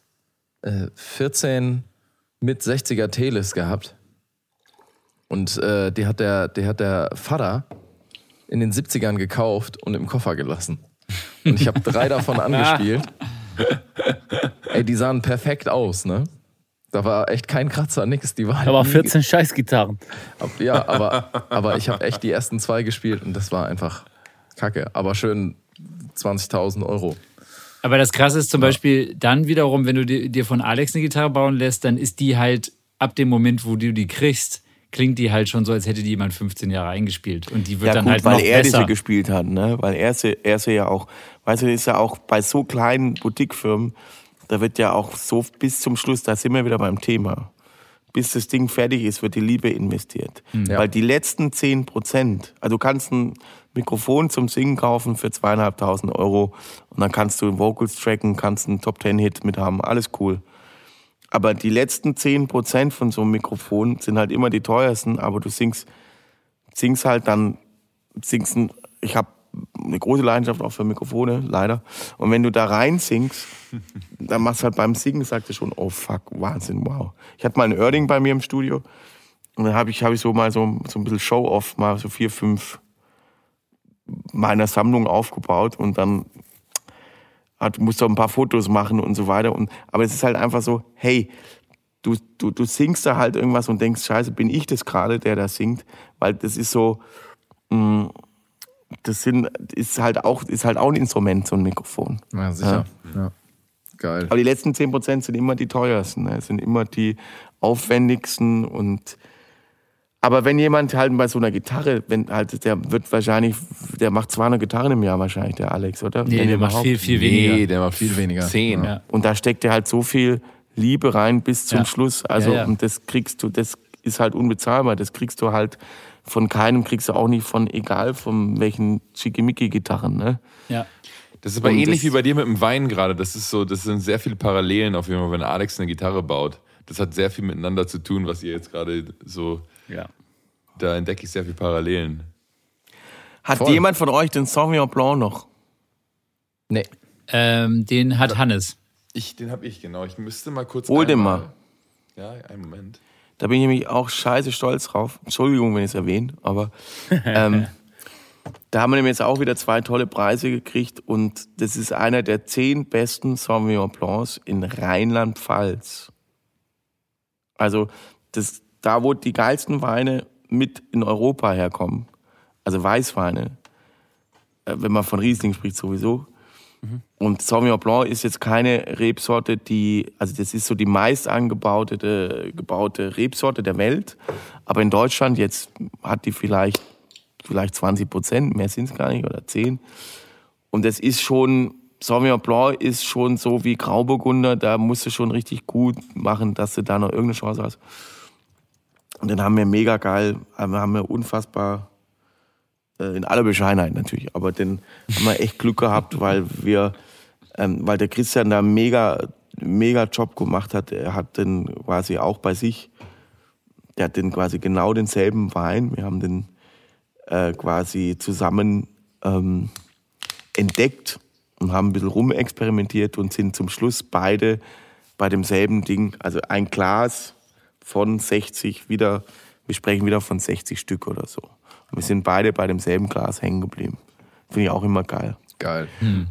Und, und das, das ist so wie mit Gitarren, ne? wenn du dann irgendwo Gitarrenladen hast, 60 Gitarren da hängen. Und es geht ja auch gar nicht um eher, dann ist es von mir aus eine orange, eine alte Kretsch. Das geht auch gar nicht, du kannst, das ist nicht nach Farbe zu beurteilen oder dass die geil aussieht oder so, sondern nimmst sie in der Hand, spielst einen Ton und sagst, boah, wow, Wahnsinn. Und so ist es mit, mit dieser, dieser Weinselektion, dass du, dass, dass man da wirklich echt so komplett den Kopf ausschaltet und als erstes willst du, riechst du rein. Als erstes riechst du, du trinkst erstmal zehn Minuten trinkst du keinen Schluck. Du willst erstmal nur riechen, nervt dich irgendwas am Geruch, was riechst du und so weiter. Geht auch gar nicht, dass man sagt, riechst du Kirsche oder sonst irgendwas, sondern einfach so, also ich, ich kenne die Rebsorte sehr gut und ich, ich, ich kenne halt, das ist halt das Hannes, was du vorher gefragt hast. Sauvignon Blanc ist ein Wein, den es auf der ganzen Welt gibt. In Neuseeland zum Beispiel. Da kannst du mal aufschreiben, Better Half, also wie bessere Hälfte. Das ist ein unfassbares Sauvignon Blanc. Der riecht halt einfach, als ob du eine Kiwi geschält hast. Ja. Ne? Und das ist halt in Neu Neuseeland, die haben halt ein unfassbares Wetter, die haben Vulkanerde, ist erst zweieinhalb Millionen Jahre alt, die, die, die, die Inseln, die sind halt sehr, sehr jung. Und durch dieses Vulkangestein, und das sind unfassbare Weine. Aber wenn die zu viel Sonne kriegen, haben die zu viel Säure, ähm, dann gehen die dir richtig, dann, dann kriegst du halt Sodbrennen, wenn das Säure und Süße nicht stimmt. Und, ähm, aber der Geruch ist toll. Und wir haben den Sauvignon Blanc, hast du den da bei dir am Ich hab den Start? jetzt hier schon eingeschenkt, ja. Zeig mal die Flasche, zeig mal die Flasche. Das ist quasi, weil ich diese, ich liebe diese Rebsorte und das ist halt einfach, Sauvignon Blanc ist halt, kriegst du überall und da kriegt man halt gute und schlechte. Das ist auch so wie, Sauvignon Blanc ist wie Stratocaster. ne? Das ist quasi so die, die bekannteste E-Gitarre, die es gibt. Ne? Und die, und die Sauvignon Blanc musst du halt, um den geil zu machen, du kannst da als Winzer halt wahnsinnig viel Einfluss drauf nehmen. Und in Deutschland dürfen wir bis 15 Prozent Wein von einer anderen Rebsorte reingeben. Und in diesem Sauvignon Blanc, den wir da gemacht haben, haben wir 15% andere Weine reingegeben. Ich sage aber nicht welche. Und ähm, trotzdem heißt das Sauvignon Blanc, weil so stelle ich mir ein Sauvignon Blanc vor. Und so habe ich den in Deutschland noch nie getrunken. Und ähm, deswegen haben wir da wirklich echt, das ist einer der zehn besten Sauvignon Blancs wahrscheinlich in Deutschland. Und da bin ich echt stolz drauf, weil ich den halt erst seit einem Jahr da so gemacht habe mit dem Winzer zusammen. Und, ähm, und der hat, der ist sehr grün. Der hat der Winzer quasi sehr viel Blätter hängen lassen. Ähm, dann wird, kriegt er so eine Spargelnote, dann kriegt er nicht so eine, so eine Zitrusnote. Und dann gibt's halt genau den Punkt, wo du halt die, die Blätter wegschneidest und dann kriegt er so eine Stachelbeernote. Und der ist, heb halt das Glas hoch, guck mal, die Farbe. Oh, was ist das für ein Glas? Das ist ein Plastikbecher? Nee, nee, nee, das ist tatsächlich so ein, weiß nicht. So Ah ja, jetzt sehe ich. Ja, ja. Und der ist grün, ne? Ja, genau. Ich wollte gerade sagen, ich habe nämlich gerade, in- weil wir gerade vorhin, bevor du dazu kamst, in, äh, haben wir kurz darüber gesprochen, ich habe in Portugal sehr viel Vino Verde getrunken. Ja, ja, genau. Und das riecht nämlich genau so. Also Vino, Verde riecht ein bisschen anders, aber, Ja, aber so die Farbe mich, ist sehr ähnlich. Ich habe auch eine Schachtel Zigaretten als Nichtraucher ges- gestern geraucht. Also das ist eine sehr schlechte Voraussetzung im Wine-Tasting. Aber Ich wenn du reinriechst. Hannes, was riechst du? Immer noch die Kippen von gestern Abend. Nee, nee, nee. Und die Currywurst von heute Nachmittag. Oh, da hätte ich jetzt Bock drauf. Den Burger von der Morgen. Geil. Also ich, wür- ich, ich, habe vorhin, ich habe vorhin schon so, da warst du schon, da warst du, das hast du schon nicht so gut gefunden, als ich, als ich Marzipan gesagt habe. Aber ich finde, es riecht nach frischem Gras. Ja, sehr gut. Ah, gut. endlich, ja? endlich was Richtiges gesagt. Sehr gut. Nee, wirklich. Nee, das ist aber alles ja für Und- dich auch jetzt- gut, wenn jetzt so, kommt's, aber jetzt- ganz jetzt ehrlich, das ist ja für dich ganz geil, wenn so ein Vollidiot wie ich da reinriecht und dir das sagt, was du hören willst. Aber jetzt Geil. kommt's nämlich. Jetzt kommt nämlich echt, jetzt kommt nämlich so echt ein bisschen äh, Wissen, mit dem ich ein bisschen angeben muss. Äh, frisches Gras, der Geruchsstoff von frischem Gras ist Kumarin. Kumarin ist in, in, in, in Zimt drin, in, in äh, Waldmeister, in Tongabohne, ganz tolles Gewürz. Tongabohne kennst du vielleicht. So Mega, mega. mega, einer meiner Lieblingsgewürze. Äh, so, und Kumarin ist der Hauptgeruchsstoff und in Tongabohne ist er sehr, sehr extrem enthalten und deswegen war Tongabohne lange Zeit verboten, weil Kumarin ist leider toxisch, das heißt, der macht die Leber kaputt. Also es ist einfach, ist ein Gift. Und deswegen, wenn, wenn Kühe zu viel Im Gegensatz frisches zu Gras, Alkohol. Genau, also man hat es früher so in Irland und so weiter gehabt, wenn es geregnet hat und die, die Schafe zu viel Gras gegessen haben, dann haben die das mit, auch mit der, hat es eine toxische Wirkung gehabt. Und das ist dieses, was du riechst, ist quasi so eine leichte Note von Kumarin. Also ich weiß nicht, ob da Kumarin drin ist in dem Wein, müssten wir analysieren. Aber das ist der Geruchsstoff und der ist eben auch in, in Waldmeister, Tongabohnen und sonst irgendwas. Und das ist echt schwierig, ähm, aber gut, dass er das erkannt hat. Frisch Gras ist, sagt man sehr oft bei Sauvignon Blanc, wenn der grün ausgebaut ist, so wie du den jetzt siehst. Und so sagt man dazu, wenn er quasi nicht so viel Sonne abgekriegt hat, dann ist er grün aus und dann kriegt er die Farbe. Äh, und dann spricht man von frischem Gras. Hast du 100 Punkte. Kumarin. Knaller. Super. Richtig geil. Ich muss den jetzt auch mal probieren. Warte, ich mal auch mal. Ja, ich habe damals äh, 2016, als ich in der Karibik war, habe ich also wirklich unglaublich, ich habe die heute noch, Tonkabohnen, aufgelesen dort. Das schmeckt so unfassbar krass. Boah, der ist Also, richtig wie, geil. Wie, wie sieht der Busch aus? Wie wachsen die? Boah, das wüsste ich gerne. das weiß ich leider nicht, keine Ahnung. Ähm, Wisst ihr, wie die aussieht, die Tongabohne? ja, ja. Die anderen. Nee, nie, nie, nie gesehen. in Nee, ich, hab- ich kenne nur auch so einen Mousse davon mit, also so eine Mischung aus Mandel und Tonka, was, was super lecker schmeckt. Aber Ich frage ich frag kenn mal nicht. Google. Nee, warte mal, ich, warte mal, ich zeige euch das. Brauchst du nicht zeigen, ich zeige euch das. Ich hab, ich hab nämlich welche da. Moment. Ich will meinen Gewürzschrank schauen, gell? Ich könnte auch Da, welche holen. da muss man, wenn man Gewürze spricht, muss man wieder Schubeck sprechen. Ja, da ein bisschen Tongabohne, ja, da ein bisschen. Ey, wir müssen unbedingt dieses, dieses Gitarrenmeeting müssen wir auf jeden Fall machen. Kürbisgemüse, Tonkabohnen, ja, der, der Ingwer. Zum Schluss kommt der Ingwer, der Knoblauch muss immer im Verhältnis sein. Das ist ja wichtig. Gell? Hannes, das wird übrigens eine Herausforderung für dich, weil er jetzt nicht ins Mikro spricht, sondern Nee, über Zoom in das seinen ich, Kopfhörer. Nee, nee, ich mach das mit dem Kopfhörer. Ich blende dann den Ja. Kopfhörer da Ja, mal ja, rein du und bist ein mir das jetzt hier. Aber jetzt pass Hier. mal auf, jetzt pass mal auf, Leute. Ich hab's. ja- Oh, das ist geil. Und das ist nämlich das Krasse, wenn du Tongabohne lange nicht gerochen hast und dann riechst du in das Glas rein, bist du voll. Das ist meine, meine Kindheit war halt im Mai im Wald Bärlauch und dann Waldmeister. Weil ganz viele Kinder wissen gar nicht mehr, wie Waldmeister aussieht und wie das riecht. Die kennen das nur als Geschmack vom Wassereis oder so. Richtig. Aber dieses, Waldme also dieses Waldmeister, das ist eben dieses frische Gras, wenn man nach einem Open Air in Nightliner einsteigt, frisch geduscht, nochmal über die Wiese läuft, wo vorher 3000 Leute waren, hast du diesen schönen, kurz wo man sagt, ah, da bin ich damals mit der netten Maus ins Freibad eingebrochen. Und genau dieser Geruch, das ist, ähm, Es Genau. ist gerade so ein Moment, wo ich so zwei Stunden zurückspulen möchte, um zu hören, was wir da gesprochen haben. Du, du hast es ja angekündigt, Gregor. ich hab's, ich hab's prophezeit, ja. Warte mal. Super. Ähm, Schön. aber bei mir wusste ich das schon vorher, dass es so enden wird. Pass Ich stehe übrigens morgen um sechs auf, um ins Studio zu fahren. Ich stehe auch Also um hier sechs ist die auf. Tonga-Bohne, wollt ihr mal sehen, also das ist, die habe ich schon alle. Ungefähr, genau, so sieht die aus. Seht Ja. ihr was? Ja. Ja, cool.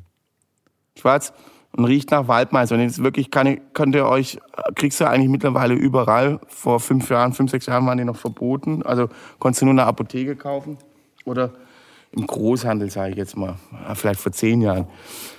Und das ist mein Liebling. Ich habe eine geile Eismaschine. Ein Freund von mir ist der Sternekoch und der hat zwei Eismaschinen. Sagt Gregor, willst du eine Eismaschine haben? Sag ich, ja, klar will ich eine Eismaschine haben. Dann hat er mir eine geschenkt.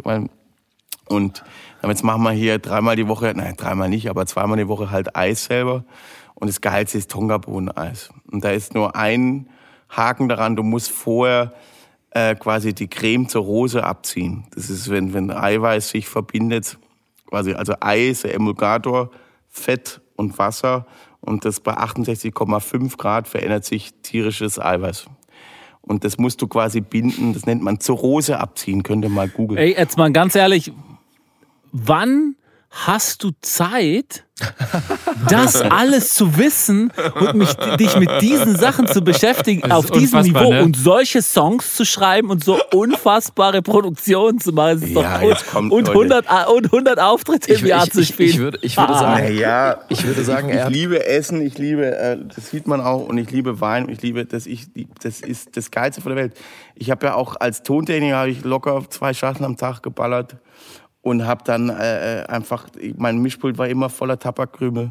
Und dann war das, als ich dann drei Jahre aufgehört habe, ich ja quasi 2007 aufgehört zu rauchen, weil ich mir selber gesagt habe, wenn ich jetzt die Möglichkeit, und zwar im Oktober 2007, beim Rap, wenn ich jetzt die Möglichkeit habe, mit meiner Stimme, also mit Singen Geld zu verdienen, dann kann ich da nicht grob fahrlässig. Ich habe seitdem keinen einzigen Zug mehr von. Das stimmt nicht ganz. Ich habe bei einem Karneval auch bei uns, ähm, also äh, das darf ich jetzt nicht offiziell sagen, aber in einem schönen, in einem schönen Land, wo wir gerne sind und wo wir viel sind, da habe ich ähm, quasi an einer Zigarre mal geraucht am Karneval und ähm, das habe ich dann aber auch wieder vergessen. Es war einmal so eine Art, weil mir einer eine Zigarre, eine frische Zigarre in die Hand gedrückt hat. Das war so ein Freundschaftsding.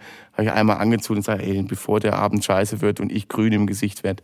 Ich habe da zwei Züge. Das war das einzige Mal seit 2007, wo ich an am Ding, weil ich, das ist so einer der Versprechen, die ich mir durchgezogen habe. Und als ich drei Jahre also 2010 dann in einen Gemüseladen in Sardinien reingelatscht bin und dann kannst du die Gemüsesorten einfach vom Geruch auseinanderhalten. Wenn also reife Gemüsesorten, ne, das ist ja das, was in, in Deutschland, im, weil die Gemüse halt nicht da angebaut werden, wenn in Deutschland irgendwo in den Gemüseladen gehst, dann riecht fast gar nichts mehr. Und wenn du halt in Italien oder in Griechenland oder in Spanien in den Gemüseladen gehst, dann, dann riecht halt das nach Gemüse so, wenn es halt gerade reif ist. Und selbst eine Aubergine riecht nach was und eine Karotte riecht nach was. Und das ist, ist geil, wenn man das riechen kann. Oder in einem Bioladen in Deutschland mit Sicherheit auch.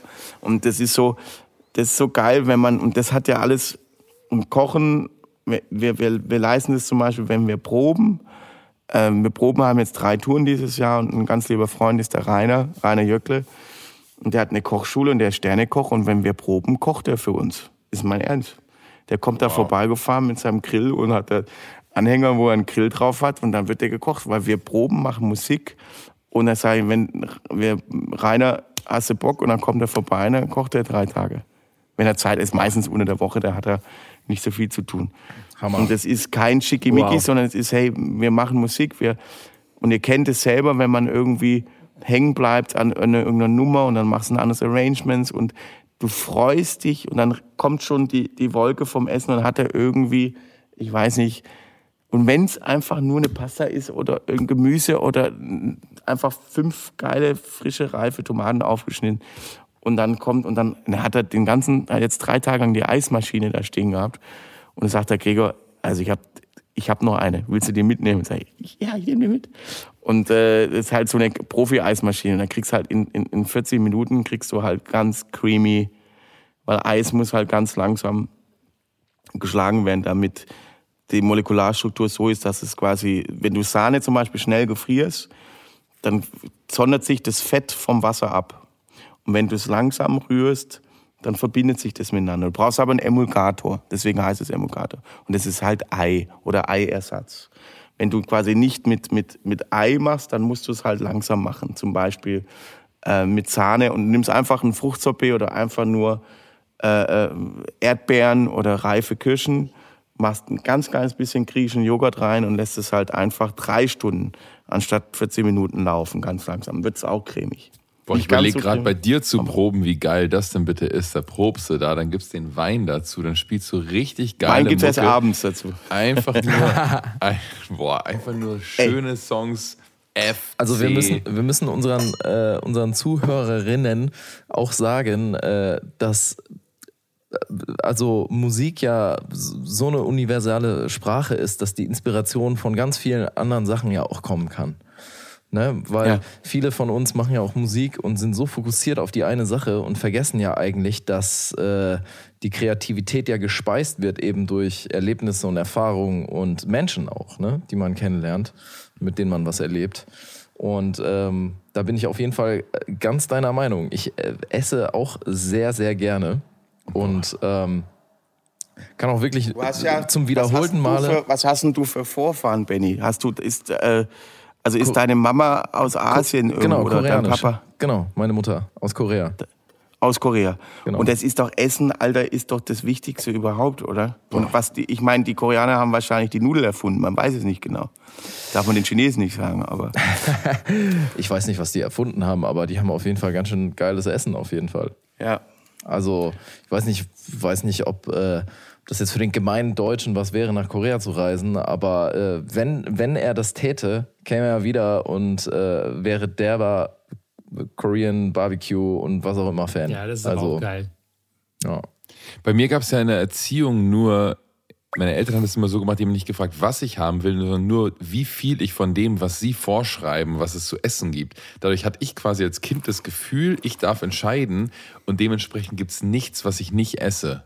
Ja. Und das ist halt mittlerweile, ich finde, es ist das beste Gut, wenn du wirklich richtig essen kannst. Ja, Mann. Also einfach so, egal was, egal wo, egal wie. Und deswegen finde ich es so eine Frechheit, wenn wir wieder zum Novarock kommen, wenn du dann so, so ein Zeug dahin geknallt kriegst, weil es ist nicht schwer, mach halt eine ordentliche Pasta, mach halt irgendwie, das ist, mach halt irgendwie ordentliches Essen, wenn die Leute dann da irgendwie irgendwas hinknallen, irgendwie Scheiß mit Soße, das ist halt Okay, so ein, wir kommen zu der Frage vom Anfang. Was war das, du sagst jetzt hier Nora Rock, das war für dich so, so mit das Schlimmste an Catering? Weil ganz Das- ehrlich, ich habe ja sechs Jahre lang gespielt ohne Catering. Ne? ja. Also und wenn dann was da steht und so, ist, ist Ja, Gregor, ich habe ich hab viele, ich habe äh, über sechs Jahre in, in England äh, kleine, kleine Scheißgigs gespielt. ich zieh meinen da- Hut. Ich zieh meinen Hut. Genau. Also schlimmer geht's einfach nicht.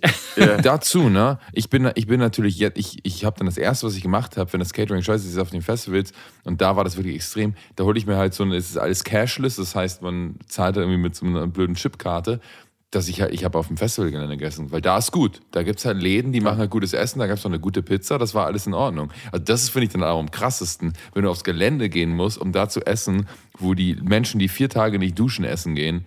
Und es ist halt einfach geil. Ja, also das, das ist, da sind wir auch wieder beim Thema, ähm, ist, ist, äh, wie das Essen halt dann gemacht wird. Und ich habe ganz viele, und das liebe ich auch, und das ist, da ist meine ganz große Leidenschaft drin. Ich durfte in jungen Jahren, ich habe halt mit, das klingt jetzt total bescheuert, aber ich habe halt so, also das, was John Mayer ja auch mal irgendwann mal erzählt habe, ich weiß nicht mehr, und jetzt sind wir wieder. Achso, übrigens, die, die, die Story, die, die schuldest Story muss ich, noch, ne? okay, die Story muss Die ich kurz erzählen. gibt- die gibt's zum- die Aber gibt's das passt ganz Abschluss. gut zu italienischem Abschluss. Essen. Okay. Ja.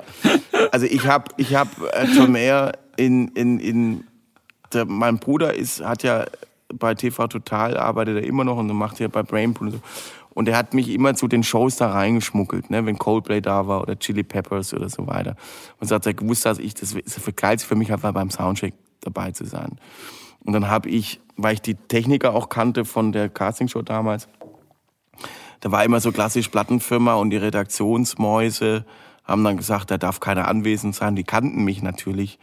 Aber ich habe mich dann immer so ans Mischpult gestellt und so getan, als ob ich da Knöpfe drehe. Aber das Mischpult war gar nicht in Gebrauch oder so. Und nebendran stand dann der richtige, wie auch immer, oder ich stand mit dem Kollegen da zusammen. Und bei John Mayer habe ich das gemacht und ich habe halt nachmittags, das war irgendwann im November oder Dezember, mit diesem berühmten Interview. Und die kamen halt aus dem Tourbus raus mit dem, der Ding war dabei, der Sean, Sean Haley, oder wie heißt er, der Bassist, der geile Bassist. Hurley. Hurley und, und, und Steve Jordan natürlich, genau. Und ähm, ja, die ganze, ich weiß nicht, ob der Ding dabei, der Harris, der war, glaube ich, auch dabei. Und da haben die ähm, diese ähm, eine Platte, wo er halt eben viel Jeff Beck gehört hat, bum, bum, wo er so Flascholé und dann mit, mit dem Jammerhaken. Ja, von, ist von der Battlestar. Ja, äh, genau, Battle Study, ey, sehr gut. Ja, ja, ja, 100 Punkte. Mit diesem orchestralen Anfang. Ja, ja. Ja, ja. Heartbreak Warfare war die Nummer. Heartbreak, Ja, Heartbreak genau, Warfare, Warfare. genau. Genau. Und die hat er da geballert mit seinem Two-Rock-Amps, alles auf 11 gedreht, ne? Im, im Studio. Und ich sag, Alter, da ist äh, alles auf 11. Und ich sag, was, was ist denn, was, äh, der brät hier alle, der, der hat einfach die ersten fünf Reihen hatten keine Haare mehr. Da war so eine 6-Kilo-Schneise im Publikum, ne? Und dann irgendwie so, und, und, und ich sag, was ist denn hier, warum dreht er das Ding denn so auf, ne? Und beim Sound, und dann, der, der, der Backliner hat da drauf äh, rumgerockt. Und dann der, der Mayer war noch nicht da und dann war, ähm, dann hat der Backliner auf dem Set von Steve Jordan und ich habe ja, stand ja dabei beim Mikrofonieren, ne, wie er die Mikros reingestellt hat. Und was für Mikros. Ist halt, okay, ist jetzt auch nur ein Live-Gig, ne, ist jetzt nicht im Studio. Und ist halt Standard, Standard-Mikros. Die Amis kochen alle nur mit Wasser. So, und dann, so, und dann hat der Backliner mit dem Set von Steve Jordan gespielt und es hat halt geklungen, als ob die Standtom noch im Plastikcase eingepackt war. Ne? Und es war halt einfach so, und die Bassdrum auch so pfatsch, pfatsch, und die Hi-Hat, das war alles scheiße. So, und Steve Jordan hatte so eine Take That Gedächtnis Wintermütze an. Weißt du hier? Von Gary Barlow, ja. Want you back for good. Ne, Diese Gedächtnismütze hat er angehabt so.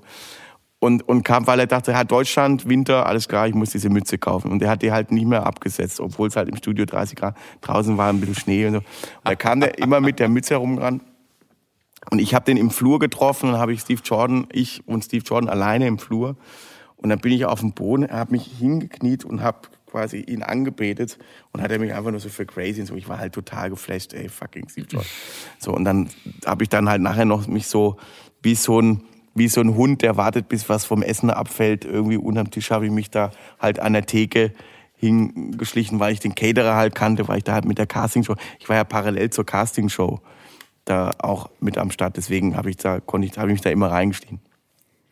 So, und dann ähm, hat Steve Jordan halt runter zum Soundcheck, setzt sich halt ans, ans Kit, macht bim, bim, bim, bim, okay, und dann geht's los. Und es war halt einfach fuck. Das war halt der geilste Bassdrum-Sound. Ich habe den IQ gesehen, das Mikrofon, äh, so, also Standard. Und der, der hat, das war der beste Bassdrum-Sound, der best, beste Hi-Hat. Warte mal, jetzt ist quasi mein Mikro. Hört er mich jetzt wieder? Ja. Ja. Ja. Jetzt hört er mich, ne? Ja, ja, alles gut. Ähm, das war krass. Das, war der Bassdrum-Sound. Die, die Hi fucking Hi-Hat. Ich meine, äh, ein ganz lieber Freund von mir ist Phil Gould von Level 42, der hat quasi Hi-Hat-Spielen erfunden. Das ist ein lieber Freund von mir, der war mal bei mir im Studio und sagt, ich hatte keine Sticks da, nur so Pinsel vom Schuppen habe ich ihm so Pinsel in die Hand gedrückt und sagt, Cracker, there's no microphone on a hi-hat. Habe ich gesagt, who needs a hi-hat? und es war halt so, und Steve Jordan hat an der fucking Hi-Hat gespielt und das war halt die beste Hi-Hat, die ich je gehört habe. Und, und, und dann macht er bum, bum, bum auf das Tom und das war halt einfach, sag, alles klar, das ist halt der, der Ringo Star Tom Sound und das ist halt einfach der fucking Typ. Es Wahnsinn. ist der Scheiß-Typ.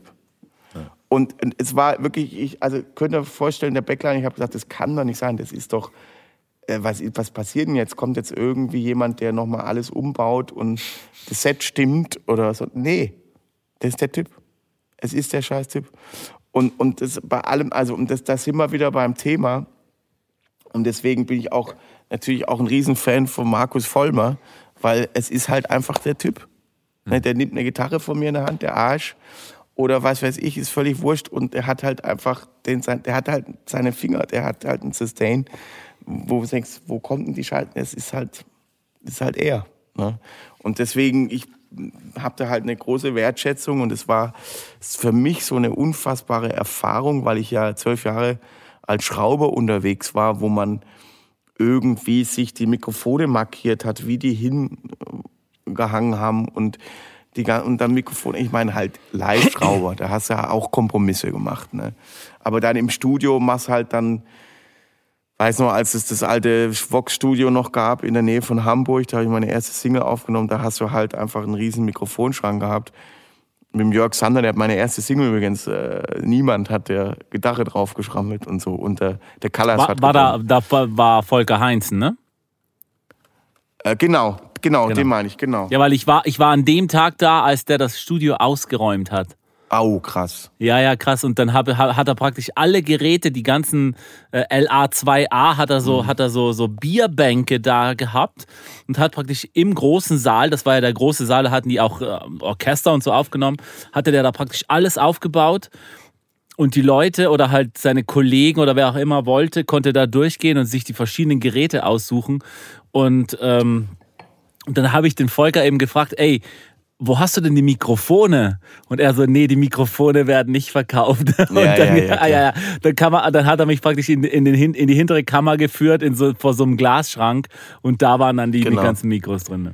Den kenne ich auch, den Glasschrank. Also der, das, das war schon, schon geil, wenn man das so aus dem, aus dem, aus dem Vollen. Aber das ist ja genauso im, in der Schweiz, wo wir die, ähm, wo wir auch da den Song aufgenommen haben mit der Porter Band, ähm, Powerplay, Massimo ja auch arbeitet und alles. Da hast du ja auch einen riesen Mikrofonschrank und uralte Dinger. Und es war auch so ein, so ein Magic Moment, wo das halt Chip Crawford, ich habe die quasi vom Hotel abgeholt und habe gesagt, die hatten einen Off-Day und ähm, habe denen gesagt, ey, habt ihr Bock, eine Nummer zu zocken? Habe ich jeden, bevor die im Studio ankam, die habe ich so mit der Trainingshose und Umhängebeutel, weißt du, habe ich die am Fünf-Sterne-Hotel abgeholt, ne? so Ami-Style-mäßig. Hab ich die alle in meinen Van reingepackt. Der Jamal Nicholson, habe ich die schon mal soll ich jetzt beim Mac 3 fahren, dass sie alle schon happy sind? Nee, das mache ich nicht, ich koche selber. Und dann habe ich gesagt, quasi bin ich dahin ins Powerplay, weil wir haben einen Tag gehabt. Und das war sehr wahnsinnig größenwahnsinnig, weil ich habe einen Chip Crawford drei Stunden lang vollgelabert bei der Helene Fischer Show Backstage.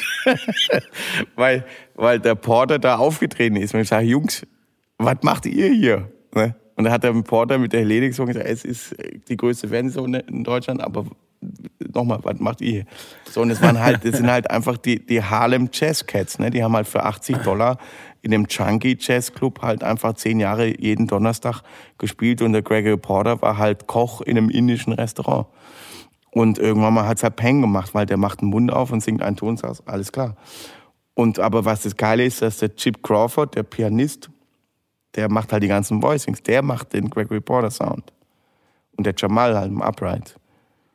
Ne? Und das sind ähm, auch der Drummer und so, das, sind- das sind einfach Chefs und das sind halt die Jungs, die halt da draufhauen, ähm, wo man eigentlich nicht draufhauen sollte, aber das ist halt der Sound. Und dann habe ich ähm, gesagt, ey, habt ihr Bock? Dann habe ich den geemailt, habe ich eine Kiste Wein nach Brooklyn geschickt zum Chip und, und habe dann ein paar Monate gewartet, wieder sehr guten Wein tatsächlich. Und dann habe ich einen Chip, du, wenn ihr da, einen, ihr habt einen Off-Day in der Schweiz, in Luzern und ich kenne den Veranstalter und am nächsten Tag habt ihr einen Off-Day. Wollt ihr da, habt ihr einen Bock da mit mir einen Song aufzunehmen im Studio? Ja klar, wir wissen eh nicht, was wir machen. So, alles klar. Dann habe ich die abgeholt in der Schweiz vom Hotel. Bin da schnell ins Powerplay reingefahren. Dann haben die Jungs schon alles hier mikrofoniert und der Massi war schon am Start und so. Und das, jetzt kommt eigentlich die schlimme Geschichte. Ich hatte eigentlich noch gar keinen Song. Geil. So, und jetzt muss man dazu sagen, der Chip Crawford ist, hat, hat einen Grammy als Jazzpianist. Ne, das ist halt in dem Jahr, ich weiß nicht mehr wann das war, der beste Jazzpianist der Welt gewesen, der halt einen Grammy gekriegt hat. Ich weiß nicht mehr für was, den hat er auf jeden Fall da stehen. So, und dann, dann setze ich mich da hin und Chip Crawford, der ist, halt, der ist so ein Jack Nicholson. Der ist quasi wie Jack Nicholson, hat hier vorne in seinem Umhängebeutel alles voller Beta-Blocker. Ne? Und du weißt auch nicht, wie lange der noch durchhält und so, weil der halt äh, einfach spielt, bis er umfällt. Ne? Der hat eine Wohnung, die wahrscheinlich 13 Meter Staub auf dem Grammy drauf. Äh, schickt er mir immer ein paar Fotos und so und der hat, ist froh, wenn er seine, äh, seine Enkel ab und zu mal sieht und so. Aber ansonsten ist er halt auf Tour und zwar 250 Gigs im Jahr. So, und der ist, hat halt so sein soziales Leben, ist auch nicht so wirklich da. Und der hat so, aber Leute, ich hab, kam quasi hin in Luzern und dann sind wir, hat der Veranstalter, ein ganz toller Veranstalter, lieber Schweizer Veranstalter, sagt, der Johannes Geger, du, ich habe dich im selben Hotel eingebucht wie die Porterband und ihr seid wahrscheinlich heute Abend die einzigen Gäste. Vielleicht komme ich noch nach, aber es wird bestimmt ein geiler Abend. Und dann kam ich da hin und dann habe ich den, den Gig angesehen, das war halt Wahnsinn. Der hat so einen geilen Hammond-Spieler und so weiter und ähm, Samuel ist der, der Drummer, der ist auch geil und so. Und das ist halt krass. Der Porter spielt halt fünfmal Royal Albert, Royal Albert Hall ausverkauft und hat keinen Tontechniker dabei. Die schleppen, der schleppt seine Standtom mit, ne, im, im Sprinter, ne. Die kriegen Weekly Payment, egal wie viel sie spielen. Und ich darf jetzt gar nicht sagen, wie viel sie kriegen, aber da kriegst du, da kriegst du eine Wut im Bauch. Und, und die, das ist halt einfach so Ami-Style, Vollgas und das sind halt einfach Jahrhundertmusiker, die da sitzen. Ne? Ja. Und dann, wie gesagt, und dann abends im Hotel, so ein krasses Hotel am, am, am See, so Fünf-Sterne-Hotel, wo man sich nicht mal traut, den Wasserhahn aufzumachen, hoffentlich mal ist nicht kaputt und so. Und dann, und dann bist du da, äh, hat mir der Veranstalter bezahlt. Ne? Der, ich wusste gar nicht, was es hat mich quasi eingeladen, dass ich die Porter-Show angucken kann. Und dann sagen wir, okay, wir waren die einzigen Gäste und dann saßen wir unten in der Bar und dann der Barkeeper hat eigentlich schon Feierabend gehabt und sagt, hey, könntest du vielleicht ein paar Flaschen Wein und könnte ich die Flasche Gin und so und den Brandy, ey, Gregory, findest du den geil? Okay, könnte ich die Flasche und dann habe ich, glaube ich, für 300 Franken da einfach Getränke gekauft, weil der Barkeeper hat Feierabend gemacht, aber ich wusste, wenn der jetzt den Laden zumacht, dann ist diese Chance vorbei. Und also habe ich quasi so ein paar Flaschen gekauft, dahingestellt und dann saß der Porter mit so einem Brandyglas im, im Sessel und der Chip Crawford ist einfach an den verstimmten Flügel, der da stand. Und die haben einfach nach dem Gig zweieinhalb Stunden in der Hotelbar gespielt. Und der Porter hat vom Sessel aus diese Hidden Tracks, die er halt nicht, die halt auch geschrieben hat, aber halt schon lange nicht mehr live gespielt, geballert. Der hat die gesungen als sag ich, scheiße, das ist der beste Take, den ich, also First Take, das war alles so keine einzige Flat, war Wahnsinn. Vom Sofa mit so einem Brandyglas in der Hand. Ich sag, oh fuck, oh fuck, wow. ich, das war Wahnsinn. Ich habe keinen, ich saß da wie so ein Mäuschen und sag, wollte noch was trinken? und war, ich war fertig mit der Welt.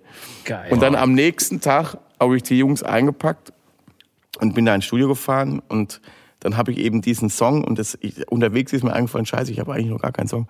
Und ich habe dann die äh, ähm, äh, so, eine, so eine Melodie gehabt, ähm, wo ich so eine, so, so eine Anfang, wie so eine Porter, so ein Porter-Song, wo halt so am Anfang so eine kleine Melodie losgeht in der rechten Hand und dann halt irgendein Jazzchord da reinballert und dann geht der Song los und dann ich hatte so ein bisschen Gesangsmelodie und habe ich so einen Chip halt am Flügel halt gezeigt, komplett mikrofoniert, ne, to go. Ich habe den Jungs auch jedem 500 Dollar in die Hand äh, gedrückt. Ich habe Dollar gewechselt, weil ich kenne die Amis, die Euro, okay, aber die Dollar. Und ich habe den jeden 500 Dollar in die Hand gedrückt, dann waren die schon alle alles klar, der verarscht uns nicht, alles gibt's, hey, ist, können wir ohne Rechnung, ja, alles cool, okay. Zack. Und hab die einfach so Geil. in die Hand gedrückt und, und hab dann noch hier indisch gekocht für alle und das war total geil. Und dann hat der Chippy gesagt, oh yeah, that's a quite nice melody. Maybe we should, we should change it on that chord, babe. Just, just, yeah, I, I'm, Jamal, just give me an A. Yeah, cool. Und dann hat er das, hat er den Song gespielt, also hat er so quasi Vers, bisschen Chorus und so weiter. Das haben wir rekordet mit Bass und Schlagzeug und Rest haben wir komplett drumherum gebastelt. Das Outro, das es vorher nicht gab, weil wir gesagt, jetzt brauchen wir noch einen Lift, dann haben wir quasi Outro-Chords, hat er dann quasi einfach, hat einfach so irgendwelche Outro-Sachen gespielt und dann haben wir das komplette Orchester drumherum gebaut, weil das gab es vorher nicht. Das heißt, maybe there's a little outro. Das war wie so der Typ, der früher äh, immer die Bilder gemalt hat, nachts um drei bei Dreisat. Bob Ross. Bob, Ja, Bob genau. Ross. So muss er den Chippy vorstellen, der halt einfach am Klavier sitzt und hat halt jeden Jazzchord schon gespielt, den es gibt, ne? Von Wie heißt der Titel, Gregor? Ich wollte gerade fragen, wie heißt der Titel? Der Titel heißt ähm, Hätte auch anders kommen können. Und ich hatte quasi die Anfangsmelodie, habe ich so ein bisschen vorgespielt und dann ähm, hat der Chip. Ich habe den, hab den jetzt auf unsere Playlist gepackt, weil Ja. natürlich die Story zu, zu der Nummer jetzt so ist. ist aber das grenzt, also das grenzt nicht nur, das war einfach unfassbare Hochstaplerei, weil ich keinen Plan hatte. Und dann habe ich einfach hier mehrfache Grammy-Besitzer da eingekauft. Und es gab eigentlich nicht wirklich einen Song, aber ich wusste, ich habe nur eine Chance, die aufs Album zu kriegen. Und es ist halt was Wunderschönes dabei rausgekommen. Jetzt haltet euch fest, das ist so schöne, süße Geschichte. Ich habe dann quasi die Platte, die ist ja fertig geworden und das Cover, da ist ja meine Fresse drauf und das haben wir nur gemacht. Das ist eine andere Geschichte, weil Brian Adams das Foto gemacht hat. Aber das ist eine andere Geschichte. Und das ist halt auf diesem Cover drauf. Und jetzt steht Ey, halt deine, in Geschichten Brooklyn, haben, deine Geschichten haben echt eine, eine wirklich exorbitante Tiefe, muss ich echt sagen. ja. Es ist unfassbar. Ja, ja, weil es halt so geil ist. Weil's geil, und, dann, und dann sitzt halt wirklich der, neben dem Jazz Grammy, dem verstaubten Jazz Grammy in Brooklyn, steht halt jetzt meine Platte bei ihm halt auf dem Tisch in Brooklyn. Wow. Und das ist halt total schön. Und er sagt, äh, der, you can be proud. Und das ist halt geil, weil ich hatte halt nix. Und jetzt habe ich halt einfach einen Greg Reporter Song auf Deutsch von den Jungs gezockt. Und der klingt halt nur so, weil die Jungs den gespielt haben. Weil vorher gab's nix. Wenn ich hingegangen wäre und gesagt habe, spiel mal so oder mach mal dem Akkord oder das Voicing, dann wäre kein Porter-Song dabei rausgekommen. Also nachher in der Analyse, aber es ist natürlich, das war einfach so ein Magic Moment. Und dann habe ich abends gekocht, da hat der, der Chip mir seine ganze Story erzählt. Ähm, und das war einfach, das war wie so, wie wenn du im, im, im quasi durch die Himmelstür durch bist und dann triffst du Ja- Jack Nicholson, der dir halt erzählt, in welchen Proberäumen gerade welche Band am Zocken bist. Und du kommst da rein und kannst zufällig jeden Titel mitspielen und die fünfte Stimme ballern und sagst, boah, das war geil, jetzt gehe ich mal zu David Bowie rüber. Und das ist halt äh, die, die geile Story, dann, wenn du, solche, wenn du so einen Moment capturen kannst, dann nachher mit einem Song, der rauskommt. Hammer. Geile Geschichte. Wirklich. Ja, ja. Aber sehr verrückt und crazy und manchmal ist es ein bisschen bescheuert, weil ich mir halt die Bälle vorausschieße und dann halt hinterher renne wie ein Idiot und mich tausendmal unterwegs über mich selber aufregen und sage, was ist denn das für eine bescheuerte Idee, warum machst du denn das?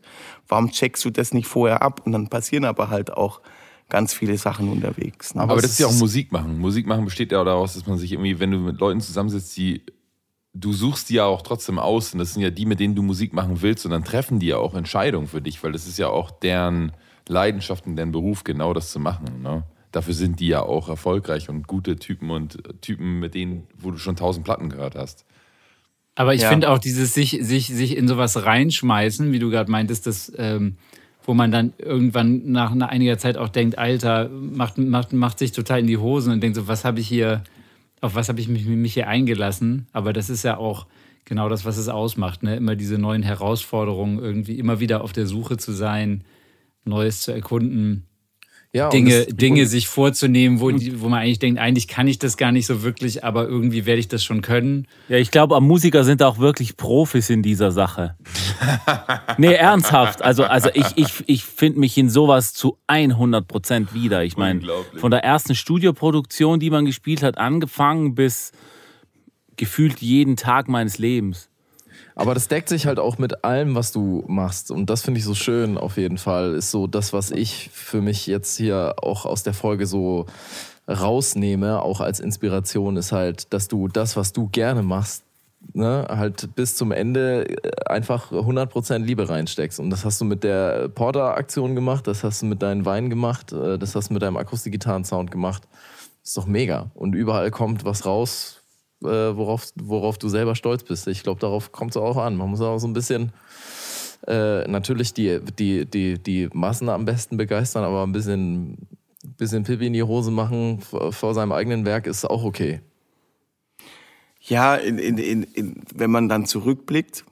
Aber weißt du, was total schön ist und für mich und weil ähm, da ist man auch schizophren genug. Aber das Coole ist, dass man, dass man halt an den Leuten, weißt du, das ist ja das Wahnsinnige, dass wenn du deinen, du hast, ein, ich habe keines wie du geschrieben, da äh, war, war ich so einer der einsamsten Momente meines Lebens. Habe ich in Köln gewohnt, ganz viele Menschen, aber ich war trotzdem einsam. Meine Wohnung war voller Umzugskartons, die ich noch zugelassen hatte, weil ich eigentlich ein Jahr vorher schon umziehen wollte, habe ich einfach nicht wieder ausgepackt. Und ich saß da, ich habe nur das Sofa und scheiß Fernseher stehen lassen und ähm, das war so einfach so, da wusste ich gar nicht so genau, wo die Reise. Ich wusste einfach nur, dass ich ein, ein Menschen oder eine Beziehung und, und so weiter vermisse. Und dann ist ein Song entstanden, der vielleicht, das ist jetzt kein Song, der, der ist auch nie groß im Radio gespielt worden. Und, und der ist auch ähm, auf der Platte nachher äh, der, der letzte Track vom Album geworden, als er rauskam, weil ich sagte, danach kommt nichts mehr. Also was willst du danach noch erzählen? Und das ist immer, das ist ein Song und den Song habe ich halt seit 15 Jahren, spiele ich den jeden Abend, wenn wir auf der Bühne spielen, spiele ich den Song. Der, der macht halt immer noch Spaß und es gibt immer noch einen Moment, einen Bruchteil einer Sekunde, wo ich halt wieder in der Situation bin, wie ich vor 15 Jahren war. Und das ist halt die Magie von Musik. Und trotzdem stehen da 2000 Leute, jeder hat eine andere Geschichte zu dem Song. Ganz viele kennen den Song von Sarah Connor auch nur. Da gibt's Leute, die sagen, ey, sing mal, spiel mal das Lied von Sarah Connor. und so. Und das ist ja auch alles, und, und äh, das ist, das Schöne ist, dass es halt eine Verbindung hat. Und das hätte ich halt nie gedacht, dass das mit dem Song passiert, weil es eben A, kein, kein Radio-Track ist, der ist, den ich, der ist nie wirklich im Radio gespielt worden. Ähm, also aus Versehen mal nachts um drei, Radio Steiermark oder so. Und, und, und, und, und die, die, trotzdem hat dieser Song halt eine riesen Magie und hat halt für mich halt auch, ähm, das war so einer der wenigen Momente, wo ich als Songwriter so gedacht habe, oh, jetzt hast du mal vielleicht so eine internationale Melodie einfach hingekriegt. Weil du mal einen anderen Akkord genommen hast oder was auch immer. Weiß auch nicht. Das sind auch so Affekt-Songs, die hast du auch nicht wochenlang irgendwie auf dem Schreibtisch liegen. Ich habe ja gar keinen Schreibtisch, aber die, du läufst nicht wochenlang damit rum. Aber du hast, der ist halt in fünf Minuten entstanden. So wie die meisten Songs, die, die halt aus dem Affekt entstehen. Und dann gibt's Songs wie, wie, wie Finde dein Glück, wo ich halt wochenlang über den Text nachgedacht habe, weil ich halt nicht viel, ich hatte halt nur drei, vier Sätze oder drei, vier Lines, um was zu sagen. Und das ist gar nicht so einfach auf Deutsch. Und, und als sechs Achtel, ne, quasi ähm, Gravity auf Deutsch. Und, und dieses, ich habe einfach, mir macht es sehr viel Spaß, weil ich halt als Songwriter vor 15 Jahren wo der Johannes Oerding noch Hosenträger hatte auf seinem Plattencover. Und ich war so zur Hälfte da drauf und wir waren im selben Top Ten äh, Regal, wo ich noch in die Plattenläden gegangen bin, äh, um quasi äh, alles, was mit M angefangen hat, Maffei und Mia nach hinten zu stellen. Da bin ich rein und bin dann Tag, wenn Das ich in so noch Plattenladen hatte. Es ist doch geil, oder? Wenn du Ja. in den Plattenladen gehst und steht deine Platte und du freust dich wie die Sau, hab auch so dass dein oft Album gemacht. da steht. Ja. Dann gehst du rein und tust deine Platte nach vorne stellen bei M ne? und alle anderen nach hinten stellen und dann steht deine vorne. Und dann gibt es dann Leute, die dann sagen, ah, und dann und vorbei und dann gucken, dann war, also wo die erste Platte rauskam, saß ich im Saturn in Köln zwei Stunden, habe mir angeguckt, wer zufällig auf meine Platte draufkommt. Und wenn Leute, es waren nur zwei, die das gesehen haben, die da draufgehen, die habe ich dann gefragt, ähm, finden Sie die Musik gut und so. ich so ein CD-Verkäufer von meiner eigenen CD im Plattenladen. Geil. Oh, geil. Und das ist halt auch schön, weil das ist halt bei allem so, wenn das dein Baby ist und Leidenschaft drin ist, zumindest zu dem Zeitpunkt, jetzt wird man es natürlich auch anders machen, äh, dann ist es halt cool, dass, dass ein Song, ein guter Song bleibt für immer irgendwie stehen. Den will man nicht, äh, den willst du nicht verändern. Da gibt es ein anderes Arrangement, da machst du, wir machen den auf Spanisch, auf Französisch, was weiß ich, Englisch, aber der Song an sich bleibt so stehen und der wird immer, und das ist halt das, bei einem tollen, das ist wie wenn jemand mh, ein versucht, ein anderes Gitarrensolo zu spielen bei Easy Like Sunday Morning. Okay. Ja, ja, ja, klar. Sag, Alter, halt die Fresse, spiel die Melodie und versuch die gut hinzubekommen. Aber fang nicht an, irgendein anderes Solo zu spielen. Und das Nur haben ja sogar, das haben ja Faith No, Faith no More dann auch verstanden. Die haben ja genau, wirklich das haben ja genau das Solo, gespielt, ja. Wirklich Note für Note einfach kopiert, ne? Weil es halt ein Melodiesolo ist. Ja, ja. Ne? Ja. Aber du kannst doch, wenn manchmal, wenn ich am Mischpult stand und habe eine bemühte Coverband, die dann easy und der Gitarrist hat quasi auf dem Weg dorthin noch schnell äh, Easy Like Sunday Morning gehört, weil er halt eigentlich eher was anderes hört, was ja auch okay ist. Aber hat dann halt irgendwie, ah, welche Tonart ist es, dann kann ich das vielleicht spielen, Pentatonik, okay. Dann ist halt für den Arsch, ne? Dann ist halt für den Arsch. Ja. Und das ist halt die, die, die, das, es gibt halt so ein paar Solis, die darf man nicht anders spielen. Ja. Gregor, wir haben in unserer, wenn wir Gäste haben, dann haben wir immer am Ende noch äh, ein, äh, so drei Fragen, die alle unsere Gäste bekommen. Ja, das, da bin ich jetzt richtig gespannt. Und äh, diese drei Fragen äh, würden wir dir gerne auch stellen, wenn wir dürfen. Sehr gerne. Also die erste Frage praktisch, es geht darum, du bist auf einer einsamen Insel ausgesetzt, ne? Und darfst drei Sachen mitnehmen. Du darfst eine Gitarre mitnehmen, natürlich. Du darfst eine Sache mitnehmen und du darfst ein Problem mitnehmen. Und da würden wir jetzt gerne von dir wissen, was die, was die drei Sachen sind. Okay, ich darf, also eine Gitarre habe ich schon dabei. Das heißt, ich habe noch zwei Sachen übrig, richtig? Genau, Nee, welche- aber welche welche, Gitarre? welche, welche Gitarre genau müssen wir wissen? Wir sind ein Gitarren-Podcast. Wir, Also ich, das wäre wahrscheinlich die, die, die schon 1000 Gigs hinter sich hat. Es ist tatsächlich so, ich spiele mittlerweile, es ist total strange, ich spiele halt eben die, was so quasi die Recycling-Gitarre aus dem alten Holz ist, die spiele ich halt sehr oft, weil die halt komplett anders ist als alle anderen. Und die ist Wahnsinn, die, die, die klingt wie, wie die, ist, die ist auch vielleicht ein Drittel so schwer wie die anderen Gitarren. Weil so ein krasses, uraltes Urwaldholz, was zum Glück nicht mehr abgeholzt werden darf. Und das ist halt gelagert worden. Und das klingt unf die Gita- Gitarre die gibt's halt nur einmal. Und das Signature-Modell, also das erste Signature-Modell, was ich quasi da, was der Martin mir gebaut hat, und das halt 1000 Gigs hinter sich hat. Ich habe immer ein Problem damit, wenn ich auf Tour gehe und diese Gitarre nicht dabei habe. Die muss mindestens im Set irgendwie, wenn es nur ein, ich glaube, ich spiele die sogar nur ein oder zwei Songs mit ihr, weil die auf, auf S oder so, nee, auf genau Halbton tiefer gestimmt ist. Und die E-Seite ist ein ganz und runter. Und die spiele ich nur bei ein, zwei Nummern. Und die, aber ich hätte ein Problem damit, wenn ich die Gitarre nicht mitnehmen würde. Und das wäre natürlich die Gitarre, die ich äh, auf die Insel mitnehmen würde. Okay, die Gitarre super. steht. Super. Also Gitarre haben wir dabei. Jawohl.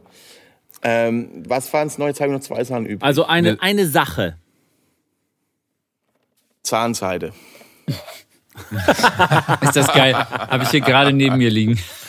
Ist das geil. Seitdem mir meine Weisheitszähne gezogen wurden, muss ich leider immer Zahnseide dabei haben. hey, ich drehe durch, wenn ich keine Zahnseide habe und ich drehe durch. Ich, das geht nicht. Also tut mir leid. Ich, ich fühle das, oder ich fühl das total. mit ist bei mir irgendeinem so getrocknetem Salz und Asche kannst du dir die Zähne putzen. Okay, aber ohne Zahnseide, no way. Das ist bei mir so ein Ü30-Problem. Seitdem ich Ü30 bin, habe ich auch so exorbitant viel angefangen, meine Zwischenräume zu putzen. Und zwar mit Airfloss. von Oral B. Das ist so ein Luftdruckreiniger. Luftwasserdruck. Ist auch sehr zu empfehlen. Aber er hat ja vielleicht auf der Insel Jetzt keinen schon bei Strom. denen. Ich dachte, Kein wir sprechen Strom. über Gitarren, Jungs. Ein Hannes der versucht, Hannes versucht gerade andere Endorsements ranzuziehen. Aber ich glaube, das lohnt sich gar nicht. Aber die Fakt ist, dass das, das also das ist wirklich so, das habe ich mir schon oft, weil diese Frage kommt natürlich schon mal vor auf einer einsamen Insel. Ähm, das ist tatsächlich, also den Rest kann man irgendwie im, aber Zahnseide kannst du, wobei du könntest ja irgendwie aus so einem Gras irgendwie was basteln oder so. Ja, oder aus Kokosfasern. Ja, und Ich dann, bleibt, und, dann, und dann bleibt dir genau das hängen in den Zähnen und dann brauchst du Ja. nämlich doch wieder Zahnseide. Aber das ist das, was mich total aufregt, wo man irgendwie mal schnell, auch vorm Gig oder so, ich muss immer Zahnseide und Zähne putzen, wenn ich auf den Gig, wenn ich auf die Bühne gehe. Ey, ich, bin fühl da so bei dir. Geht sonst nicht. Ja, ich auch. Ähm, ich finde es auch eklig. Und tatsächlich kommt es auch daher, weil ich ja zwölf Jahre lang auch als Roadie unterwegs war und dass so viele Kollegen, die halt tagelang oder 48 Stunden gearbeitet haben, ich war halt der Einzige, der eine Zahnbürste im Toolcase hatte. Ne? Die haben einfach sich 48 Stunden nicht die Zähne geputzt und haben halt dann mit 35 halt nur noch fünf Stück davon gehabt. Ne? Und das ist halt einfach bescheuert. Also die, ähm, das, das war halt so, ich habe halt echt in meinem, in meinem Koffer, wo halt Handschuhe und Schraubenzieher drin waren, war halt eine Zahnbürste drin. Ja. Und ähm, genau. Zahnseide, was, und jetzt die andere. Frage, was, was, die Nummer drei, was war das für eine, das war das Genau, Problem, ne? das war das Problem, aber äh, in unserer Folge mit Peter Weihe ähm, Geiler diese- Typ, oder? Ja. Die hätte ich, die muss ich anhören. Ja, Ja, die musst du Ja. anhören, ja. wurde, wurde, wurde diese Frage auch nochmal auseinandergenommen von ihm. Ich weiß nur leider nicht mehr, äh, wie hätten wir sie eigentlich besser formulieren sollen? Da war doch irgendwas. Weil Lass es, Problem- lass es weil- einfach mal so, mal gucken, was, was Gregor Genau, jetzt weil, sagt. weil Problem ist, äh, klingt jetzt so negativ, aber das ist, äh, das kann auch Eine sarkastisch Aufgabe. sein. Ne? Nee, aber Eine ein Auf- Problem genau, oder? eine, Ja, genau. eine Aufgabe. Du meinst eine, eine Herausforderung. Ja, Oder genau. eine- Oder ein Genau. Also Alligator hätte gerne nur ein Bein. Äh, Ich als hab- ich- Handicap. Ich habe gesagt, ich nehme mein Alkoholproblem mit. Ich habe ich hab gesagt, ich äh, wäre immer ein bisschen übergewichtig, damit ich jeden Tag Sport mache. Genau. Ich habe schlechtes Internet. Okay. Okay, ich habe eine Gitarre, ich habe Zahnseite. Was, das ist echt schwierig. Was ich als Herausforderung. Mhm. Also nur ein Bein, das ist aber krass, der Alligator, der ist ja. Also der Alligator ist, glaube ich, ein Typ, der im Mittelalter ziemlich früh auch am Pranger gestanden wäre. sehr lange, wenn man es genau nimmt. Aber solche, Mit einem Bein. Mit einem Bein. Aber zu Recht. Ähm, Liebe Grüße an Lukas an der Stelle. ja. ähm, jetzt pass mal auf. Ich hätte das perfekte, ich hätte das perfekte Problem für dich. Ja, ja, schieß los. So kein Korkenzieher. Au. Dann kommen sie. Das heißt aber, du hast Also ja die auch Möglichkeiten, hast die ja auch, Möglichkeiten, aber kein Korkenzieher. Aber da gibt's, habe ich schon so viele Schrauben reindrehen, aber hast ja auch keine Schrauben auf einer einsamen Insel. Aber, einen das Schuh hast dann du machst du den vielleicht. Flaschenhals ab, ganz ehrlich, ohne Scheiß. Dann hast du das von der Shampoosflasche beim, mit dem Säbel und so. Und dann hast, Dann du gleich noch, dir- hast du gleich noch einen Bottleneck fürs Gitarrespielen dabei. Ja, siehst du, also schleifst du dir ab, lässt du einfach drei Wochen im Meerwasser in den Wellen liegen, dann wird's abgerundet. Ja, packst du ein und dann hast du den. Das wäre mal, das wäre doch mal so ein geiler Boutique-Bottleneck, der quasi in den Wellen, quasi in so einer Kiste, in so einem Metallkiste irgendwie auf der Karibik eingelegt wird und nach einem Jahr wird er rausgeholt, kostet 300 Dollar und ist abgerundet von den Wellen. Ey Leute, Super. Geschäftsidee. Ey, und marketingmäßiger ich nehme findest du noch 8% die, auf den Gewinn. Alles klar. noch die geilen Mitten, die werden reininterpretiert und dann läuft das, ey. Die anderthalb K für die Tele. Super. Das wäre doch lustig. So wie es diese komischen Steinbleck drin gibt für 200 Dollar oder sowas aus irgendeinem, was will ich für einen Stein, wo du denkst, scheiße, wenn ich da ein so ein Ding verliere, wie bescheuert ist das denn? Ja, ja, jetzt lachen wir noch, aber in drei Jahren, da sitzen wir alle. fünf auf einem Haufen Kohle wenn wir mit unseren Bottlenecks wirklich um die Ecke kommen. Ja, ja, es ist ja so lustig mit dem, so- also wirklich ein Wahnsinn ist ja mit dem Axel Müller, ne, unser Saxophonist, der dieses Fliphead, habt ihr das mitgekriegt? Nee. Das ist so eine wunderschöne Geschichte in der verschissenen Corona-Zeit, wo Der du hat als so Mund, echt Mundstücke pro dastehst. produziert, ne? Der hat quasi, also das ist ein, das ist ein, das ist ein Mundstück, wie eine, quasi wie eine Art Blockflöte mit einem Rohr dran, wo du quasi,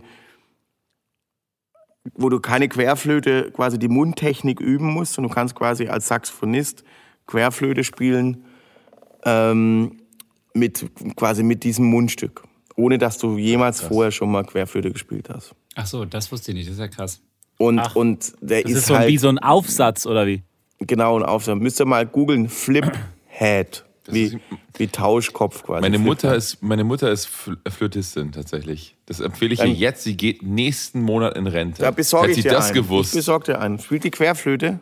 Ja, an der Staatsoper in Hamburg. Aber jetzt hat sie die Fliphead, jetzt kann sie noch fünf Jahre weiterspielen. Ja, kannst du tatsächlich. Wirklich. Und der ist halt bei, bei, bei, bei, jetzt ist er halt da mit, wie heißt diese Firma? Clearwater? Nee, Sweetwater. Sweetwater. Oder? Halt mit den Chefs am Quatschen und so, weil es halt ein geil. Riesenmarkt ist. Und bei Thomann ist er voll am Start, hat er, es geht voll ab. Und dann, der hat er, alles dann, selber. und dann hat er einfach noch eine Gewerkschaft für Musiker gegründet. Ja, ja, nebenbei. ich, ich, ich wollte ja, nämlich nebenher, der Axel ist eh Workaholic. Ja. Übrigens eh mit, mich, Workaholic. mit Michis Frau, ne? Ja, mit, Also- Entschuldigung, mit Bennys Frau, das ist jetzt der Wein. Michi ist Ah, Bennys ist ja Frau, cool. ja, genau. Genau. Ja, deswegen habe ich das auch mitbekommen. Das ging dann nämlich los, als die Pro Musik äh, angefangen haben zu gründen, sozusagen. Ähm, da war er auch echt unter enormem Zeitdruck, weil einfach die Vorbestellungen so durch die Decke gegangen sind Mhm. von dem Ding. Und da sprachen wir noch von Hunderten. Ich denke mal, dass wir jetzt schon in Tausenden, Tausendern sind. Und Also er ist halt halt jetzt halt die Märkte halt so ziemlich krass. Mit, natürlich mit Thomann geht's ganz schön ab, weil der halt natürlich ganz Europa am Start hat. Das ist echt krass. Ja. Ähm, und halt, jetzt ist er halt mit den Amis und beim Amis ist halt ein Riesenmarkt. Weil da halt natürlich viel mehr, viel mehr Leute äh, Musikinstrumente spielen. wie heißt das Ding nochmal? Fliphead, ich hab's schon gesehen. Head. Fliphead. F-L-I-P. Es werden alle Flötisten arbeitslos. Krass. Naja, du kannst halt einfach als Saxophonist dann halt das Ding, und das ist halt, das hat er immer da, da gequatscht von und so als Idee und so. Und das, und also ich kriege da immer ganz viel von den Werkstücken und von neuen Ideen mit. Und ich habe da fest dran, ich bin total bescheuert, ich hätte damit einsteigen müssen, aber ich hatte keine, da war Corona, ich dachte, ich muss meine Kohle zusammenhalten, sonst wäre ich damit eingestiegen.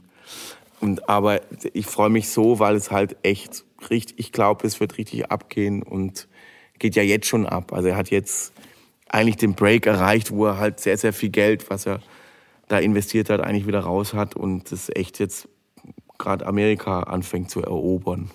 Hammer. Geil. wieder den- Grüße Von Martin lieb. Malzimiller übrigens. Ne. also das ist doch geil, was wir mit Musik Super. und mit Akribie und ähm, Axel ist auch so jemand, der alles dann auch zu Ende bringt. Ne? Der will es dann auch geil machen und so. So ein Dominik Krämer zum Beispiel. Ne? Der, der kann sich jahrelang aufregen, weil er mal bei einem Song irgendwie einen Halbton daneben lag oder so. Was man eigentlich gar nicht drüber sprechen darf. Aber das hört er auch nur, weil er Ineas hat. Ja, also das, der, beim, beim Domme ist natürlich krass, der stand halt mit 22 bei den Heavy Tones da und hat halt von Adele bis Elton John bis was ich, mit halt in dem Alter halt mit allen gezockt von Heavy Tones. Ne? Das ist halt einfach, da musst du halt einfach ziemlich krasse Nervenstränge haben, so als junger Kerl. Das Wo, wo, wobei, halt, wobei man die ja auch wirklich echt aufbaut mit so einer Show, ne? Weil ich habe, Ja. Hannes und ich haben uns zum Beispiel auch erst so richtig kennengelernt, als wir bei der Great Night Show angefangen haben zusammen zu spielen, auch bei Brainpoo auf Sat 1 und ähm, und da, äh, da ging es mir am Anfang genauso. Da habe ich mir auch ganz schön in die Hose gemacht irgendwie, weil, weil das einfach so eine völlig neue Erfahrung war und Ähm, auch. ja, hast es dir aber null anmerken lassen. Aber jedenfalls, ähm, jedenfalls, das, wenn man das dann mal so, so allein zwei Staffeln macht, das ist einfach krass. Und das war jetzt längst nicht so wie bei den Heavytones, die das einfach, also wo eine Staffel ja auch noch viel, viel länger gegangen ist, ne? Und die dann auch vier, vier Tage die Woche da standen. Also wie das schult an äh, sag ich mal, so, so an, an, an, an dass, dass man Dinge einfach dir zuschmeißen kann und, äh, kann und du damit dann klarkommst in dem Moment und dich nicht aus der Ruhe bringen lässt, so was ist jetzt die Tonart und was ist das jetzt eigentlich so, man hatte gar nicht Zeit, sich darauf vorzubereiten. Und, äh, und da war diese, also diese TV-Show-Erfahrung hat mir in der Hinsicht total viel gebracht. Und da denke ich dann, ich habe mich mit Dominik auch mal auf einer langen Zugfahrt darüber unterhalten, weil ich dann das so beeindruckend fand, wie jemand so lange in so einer Show spielen kann. Und meinte ich so, sag mal, ist das dann nicht irgendwann äh, wird das dann nicht irgendwann langweilig? Und dann meinte er so zu mir, ja, deswegen bin ich ja nach acht Jahren da auch ausgestiegen. und ja, ja, aber das musst du dann erstmal so durchziehen, ne? Und ich glaube, wenn du die Schule durchgegangen bist, dann, äh, dann spielst du auch keine falschen Noten mehr. ja, aber ich, äh, das, das, ähm, und dann trotzdem halt deinen eigenen Sound auch zu haben, ne? Weil das, ja, das, ist das Beeindruckendste beim Dominik ist, ich mache ja auch viele Mixe und so ist da seine rechte Hand, ne? weil da ist, das ist die Dynamik, die der vom Bass ankommt. Ihr wisst ja selber, wenn die Oktave kommt von einem, äh, von einem Jazzbass, dann kommt auf einmal 10 dB mehr angeflogen, ne? weil, weil bei manchen Bässen und so. Und das ist halt total krass, weil seine rechte Hand ist quasi wie ein Kompressor. Also ja, der krass. spielt dann wirklich, der Ton soll genau in dem Lied an der Stelle so laut sein, äh, sonst, das ist unfassbar. Und du brauchst eigentlich nur noch dann zum Schluss, also theoretisch zum Schluss einfach auf dem Mix nochmal so, was man halt so Summenbearbeitung oder Mastering. Aber der Typ an sich spielt halt so, wie es für den Song von der Lautstärke her dienlich ist. Und dann schickt er dir einen Track und sagt, äh, ah, da muss er noch mal, da ist, da ist er irgendwie dem Pickup hängen geblieben und sagt, was für ein Pickup, was willst denn du jetzt eigentlich? So, und ich, ich sage ihm, vorher auch nie, wie die Songs quasi, ähm, ich schicke dem Song und sag auch nichts dazu. Das habe ich ja. auch gelernt über die Jahre, weil als junger Kerl willst du den Leuten immer was so, ja, das muss so ein bisschen, äh, bisschen da und dann abgedingen und hier und, und sag, Alter, du, du brauchst dem doch nichts erzählen. Wenn, du rufst den doch an, weil du es genauso haben willst, ähm, lass den doch mal machen. Und dann kannst du ja immer noch was sagen dazu. Und das lernt, das habe ich extrem für mich so mit aufgenommen und gelernt über die Jahre, dass man die Leute auch erstmal machen lässt. Und, und jeder hat halt einen anderen Charakter. Und das, das entweder passt es dazu oder nicht. Hm. Und, genau. und das Wichtigste ist halt immer Engagement. Ne? Das ja. ist, halt, ist halt sehr, sehr wichtig. Aber das, das sind ja alles Weltmeister. Ne? Das ist ja alles Leute, die ihr ja auch, das macht es einfach geil, wenn man, wenn man mit tollen Menschen, Musikern arbeiten kann, die da was anbieten und jeder so seinen Charakter mitbringt und wenn es dann halt zum Song passt. Du spielst ja auch komplett anders als der MV. Ja, klar. Ja. Aber trotzdem ist es, ihr habt, das ist halt total schön. Das ist halt eine, eine Ergänzung und auch war ja bei Playlist auch so. Aber das habe ich, das auch genau, das habe ich bei dir dann ja auch so erfahren. Ich liebe das ja auch, wenn man mit jemandem zusammenarbeitet mit einem Künstler, der genau einen dann so ein bisschen machen lässt erstmal. Und, und jetzt, wo wir auch diese, diese paar TV-Auftritte zusammen hatten, habe ich genau auch das Gefühl gehabt, dass du so, ich versuche natürlich auch so nah wie möglich ranzukommen an das, wie du es dir so gedacht hast, aber letztendlich mache ich das natürlich in meinen Möglichkeiten, in meinem Erdenken, wie, wie, wie ich das passend zum Song sehe und hatte dann aber auch mal so das Gefühl, dass, ne, dass das dann für dich auch, du lässt das dann die Leute so machen und dann wird das, das Gesamtergebnis wird dann schon eine schöne runde Sache sein und eben auch darf halt leben. Ne? Das, das, das liebe ich dann auch. Absolut. Haben wir, haben wir denn jetzt ein Problem, für, äh, Probleme, äh, Schrägstrich Herausforderung für dich auf der Insel? Haben wir das schon erörtert? Ja, ich, ich, ich habe da lang drum herum Herausforderung ist vielleicht kein Stimmgerät dabei zu haben. Oh. Oh. Ja, siehst du. Weil, weil man ja einen Tag hat, dann gehst du mal schwimmen und so und dann sagst du, ich möchte einmal eine geil gestimmte Gitarre haben. Und die kriegst du natürlich dann nie wieder auf einer Insel, wenn du selber stimmen musst. Oder wobei, das stimmt nicht ganz. Also, das kriegt man schon irgendwie hin. Aber so mit dem Stimmgerät. Ist schon so. so. Irgendwie ein Korkenzieher. Ja. Ich finde es ja. halt geil, wenn du in den Gitarrenladen gehst und du kannst eine Gitarre einfach so aus dem Off stimmen. Du machst so, da, ja, wir bringen dir kurz ein äh, Stimmgerät. Nein, nein, warte. Da, da, da, da, da, da, da, und dann machst du so. Und dann stimmt der Laden einfach. Das ist so prollen. Das ist besser als mega sweeten können. Ja, klar. Ja. Das, das, ist leider, das ist leider immer noch was, was ich nicht wirklich beherrsche. Ich brauche viel zu lang dafür. Aber das habe ich mir wirklich, habt ihr die, die Beatles-Doku gesehen? Äh, Ja. Da Ja. ist doch, hey, die haben einen Seitenabstand wahrscheinlich von zweieinhalb Zentimeter gehabt auf ihren Gitarren. Ne? Von wegen Barré-Griff und so. Ja. Und, und die haben sich gefreut, als sie nach drei Wochen ein Echo auf ihren Mikrofon hatten zum Proben. Ne? Ja. Als äh, Clint Jones dann irgendwann mal noch eine, eine Echolette angeschleppt hat, ne? die ja gerade frisch erst erfunden worden ist. Ne? Und das, das finde ich so Wahnsinn. Oder, oder wenn du Red Pack, ne? äh, Dean Martin ähm, und die Jungs halt da stehen siehst, die halt keine Monitore hatten. Und da hat eine Big Band geballert hinter denen. Und die, die Beschallung war so groß wie drei Gitarrenverstärker, aber nach vorne raus. Ne? Das heißt, die, die, die mussten halt einfach selber sich hören, ne, ohne. Und deswegen habe ich so als, als Monitormann, was ich ja oft genug gemacht habe, wenn irgendwelche Typen mir halt auf den Sack gegangen sind, sage ich, mach mal die Stöpsel raus. Sag mal was, hörst du dich denn auch ohne äh, Monitor? Also sag mal was, hörst du dich auch ohne? weil einfach so, ne, weil das immer so diese, diese ich brauche äh, von der Hi-Hat, der Hall ist drei Sekunden zu lang und so, und der muss nach links gedreht werden und so.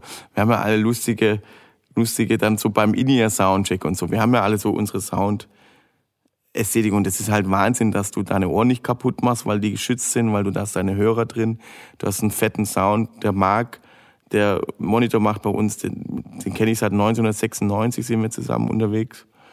Und das ist halt das ist total süß, weil natürlich tauchen irgendwann mal Probleme auf, aber du weißt einfach, der reißt sich einen Arsch auf, dass, dass das für alle cool ist. Und ich, der Marc war früher mein Chef als Tontechniker. So, und, und jetzt macht der halt seit 15 Jahren eine Dienstleistung für mich, die nicht ganz einfach ist, weil ich denselben Job mache wie er oder gemacht habe. Aber natürlich auch äh, äh, raus bin mittlerweile, weil ich halt bei den neuen Digitalpulten natürlich, ich habe früher Schulungen gegeben auf Digitalmischpulten, die rausgekommen sind, habe ich quasi deutschlandweite Schulung gegeben und natürlich bin ich da halt raus seit 15 Jahren. Aber ähm, das ist halt einfach geil, wenn jemand sich Mühe gibt und einen geilen Job macht. Und die Leute musst du halt einfach, aber ganz, ganz, ganz, ganz hochhalten und ganz, ähm, da bin ich ganz stolz drauf. Wir haben eine mega Crew und wir haben ganz tolle Jungs, die sich unfassbar den Arsch aufreißen, dass das Komplettkonzept passt. Ob das, das unser Sven ist, ne? Jakob, du kennst ja auch, der Sven ist ja ein Goldschatz. Ja. Ne? Ja, den man so, so, und das ist, das gehört ja alles so irgendwie dazu, weil man immer nur die Band sieht und so und die Leute, die drumherum am Start sind und, ähm, und es ist halt auch nochmal, um auf das Thema zurückzukommen, wir haben halt seit 15 Jahren keinen Backliner und das wird es auch nicht geben, weil wir, das ist wie zusammen Mittagessen, wenn wir zusammen aufbauen, Soundcheck machen, rumfummeln. Ich, ich muss immer so lachen, wenn ich mir vorstelle, gibt es einen Backliner, der im MV seinen Gitarrendinger nerdy zusammenstellt oder, oder im, im, im Krämer irgendwie, wenn da irgendwie das Mikrofonstativ zwei Zentimeter weit, dann, dann dreht er durch. Ne? Und, und das ist beim MV und so, das ist ja jeder, ist ja, wir sind ja alle Nerds.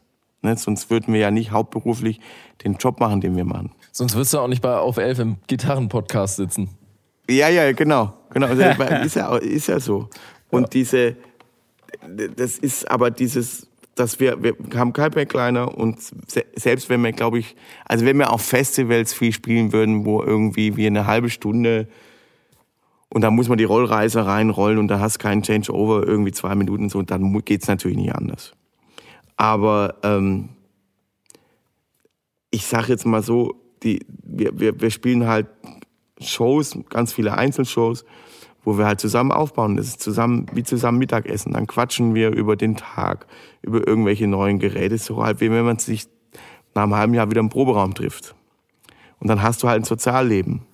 Und dieses Sozialleben wäre halt sonst nicht da. Wenn wir einen Backliner hätten, einer würde nicht reichen, wir bräuchten zwei. dann wird es auch nicht mehr in Tourbus passen. Wir sind alle mit der kompletten Crew alle in einem Tourbus. Und wenn wir eine Person mehr wären, müsste man einen zweiten Tourbus. Also selbst wenn wir es uns leisten könnten, wird dann halt einfach die Crew mit dem anderen Bus fahren. Und das möchte ich nicht. Weil es ist halt nicht die Crew, sondern es ist der Marc, Jan und Jan. Ne? Da Und hast, du, Sven. da, hast du, da hast du voll recht, weil dieses, also wenn es dann irgendwie überprofessionalisiert wird, dann fehlt so ein bisschen das mal Sachen austauschen, dann über die Setlist reden, dann mal so Sachen. Das merke ich jetzt auch total krass, dass es manchmal einfach fehlt, bei einem Aufbau oder bei irgendwie einer Sache mal kurz nochmal Sachen abzuchecken vom Tag vorher. Und dann wird es vergessen, dann spielst du die Show nochmal und dann ist wieder so, ah ja, an der Stelle war, ah, ö. Und das passiert halt nicht, wenn du natürlich irgendwie zusammen bist und Zeit verbringst. Und ob das jetzt ein Aufbau ist oder irgendwie eine Pflichtveranstaltung, dass wir alle zusammen Golf spielen gehen, ist ja völlig egal. Ja, also wir, wir, wir, wir quatschen ganz wenig über, über das, also nee, das stimmt nicht. Also schon, also Reihenfolge und so, Set ist natürlich Dramaturgie und so. Klar, Übergänge, Übergänge finde ich immer wichtig, dass das für die Leute cool ist und so. Weil wir alles, wir haben ja kein, da läuft kein Ableton, nichts, also wir haben auch keine Klicks und gar nichts. Das wird bei mir auch nicht funktionieren, weil ich ähm, bin froh, dass ich im Studio mal einen Vers mit Klick halbwegs hinbekomme. Dank äh, Logic Flex kriegt man es dann auch hin, wenn es um Achtel geht. Aber die, die, die, es ist halt einfach, das ist halt das unmusikalische Instrument für mich ist ein Klick. Ich habe mir halt einfach, wenn ich einen Klick im Studio habe, dann stelle ich mir halt immer einen Massimo vor, der Mario, der halt rasselt, ne? und dann klappt's. Wenn ich mir einen Typ vorstelle, der dann rasselt und, und dann, dann, dann, dann bin ich Freund mit dem Klick. Ansonsten finde ich den furchtbar. und und das, das muss natürlich auch so sein. Du musst halt dann echt, mh, muss, das muss man halt einfach am Start haben. Gerade wenn man, ich, ich rekord ja halt alle Sachen, die halt auf der Platte sind, die ganzen Seiteninstrumente und so. Dominik spielt ein paar Bässe und so, aber ich, mir macht es ganz viel Spaß. MV spielt ein paar Sachen, die ich dann auch nicht so hinkriege, weil er ist einfach auch schöner und ich bin großer Freund von, warum soll ich es denn halt schlecht probieren, wenn es jemand anders schon perfekt kann? Da bin ich halt ein großer Freund von. Und ähm, manche Sachen habe ich, packt mich dann aber auch der Ehrgeiz. Also bei Akustikgitarren, die muss ich alle selber spielen. Oder so. Aber die, die dann nachher live ist halt diese, dieses Gesamtding, das ist halt, ähm, das finde ich halt so beeindruckend, dass man dann wieder so einen Gesamtsound hat. Wir haben ja auch einen Herzberger mit der Geige, ich weiß nicht, ob ihr den kennt. Ähm, crazy Typ.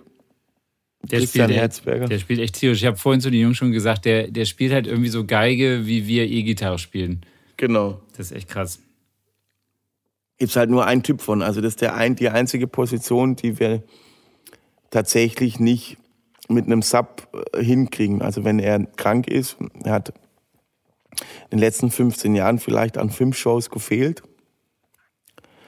Ähm, aber den kannst du nicht erst, es geht nicht, dann fehlt die Position. Und dann muss halt jemand anders halt Soli spielen oder was auch immer.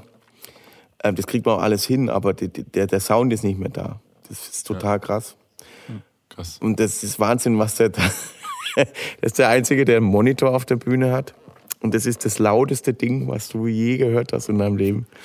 Und das ist halt einfach der Geigenmonitor, ne, der neben Geil, dem was für ein Schlagzeug Typ. steht. Der Geiger steht neben dem Schlagzeug. Das ist mein Mann.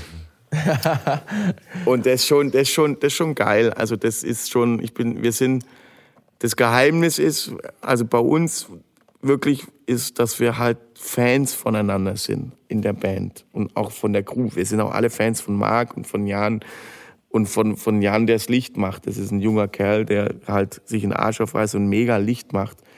Mit 3,50 Mark irgendwelche Taschenlampen zusammenballert und so. Und solche Typen findest du halt nicht an jeder Ecke sondern das ist halt dieses wahnsinnige Engagement, wenn halt jeder sagt, das, was ich dazugeben kann, ist, dass es für die ganze Band geiler ist.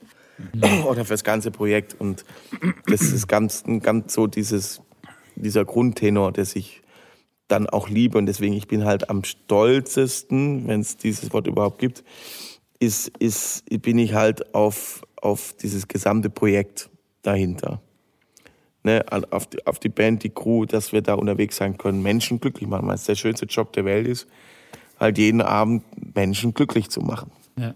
Ey, Geil. das ist, das, das ist jetzt das Schlusswort.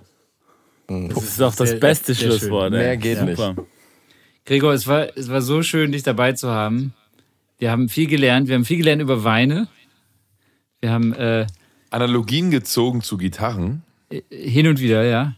Wir haben die John Mayer-Geschichte zu Ende erzählt. Also das war, das war schon mal, das war schon mal ein Stunt sondergleichen. Fast hätten wir sie verpasst.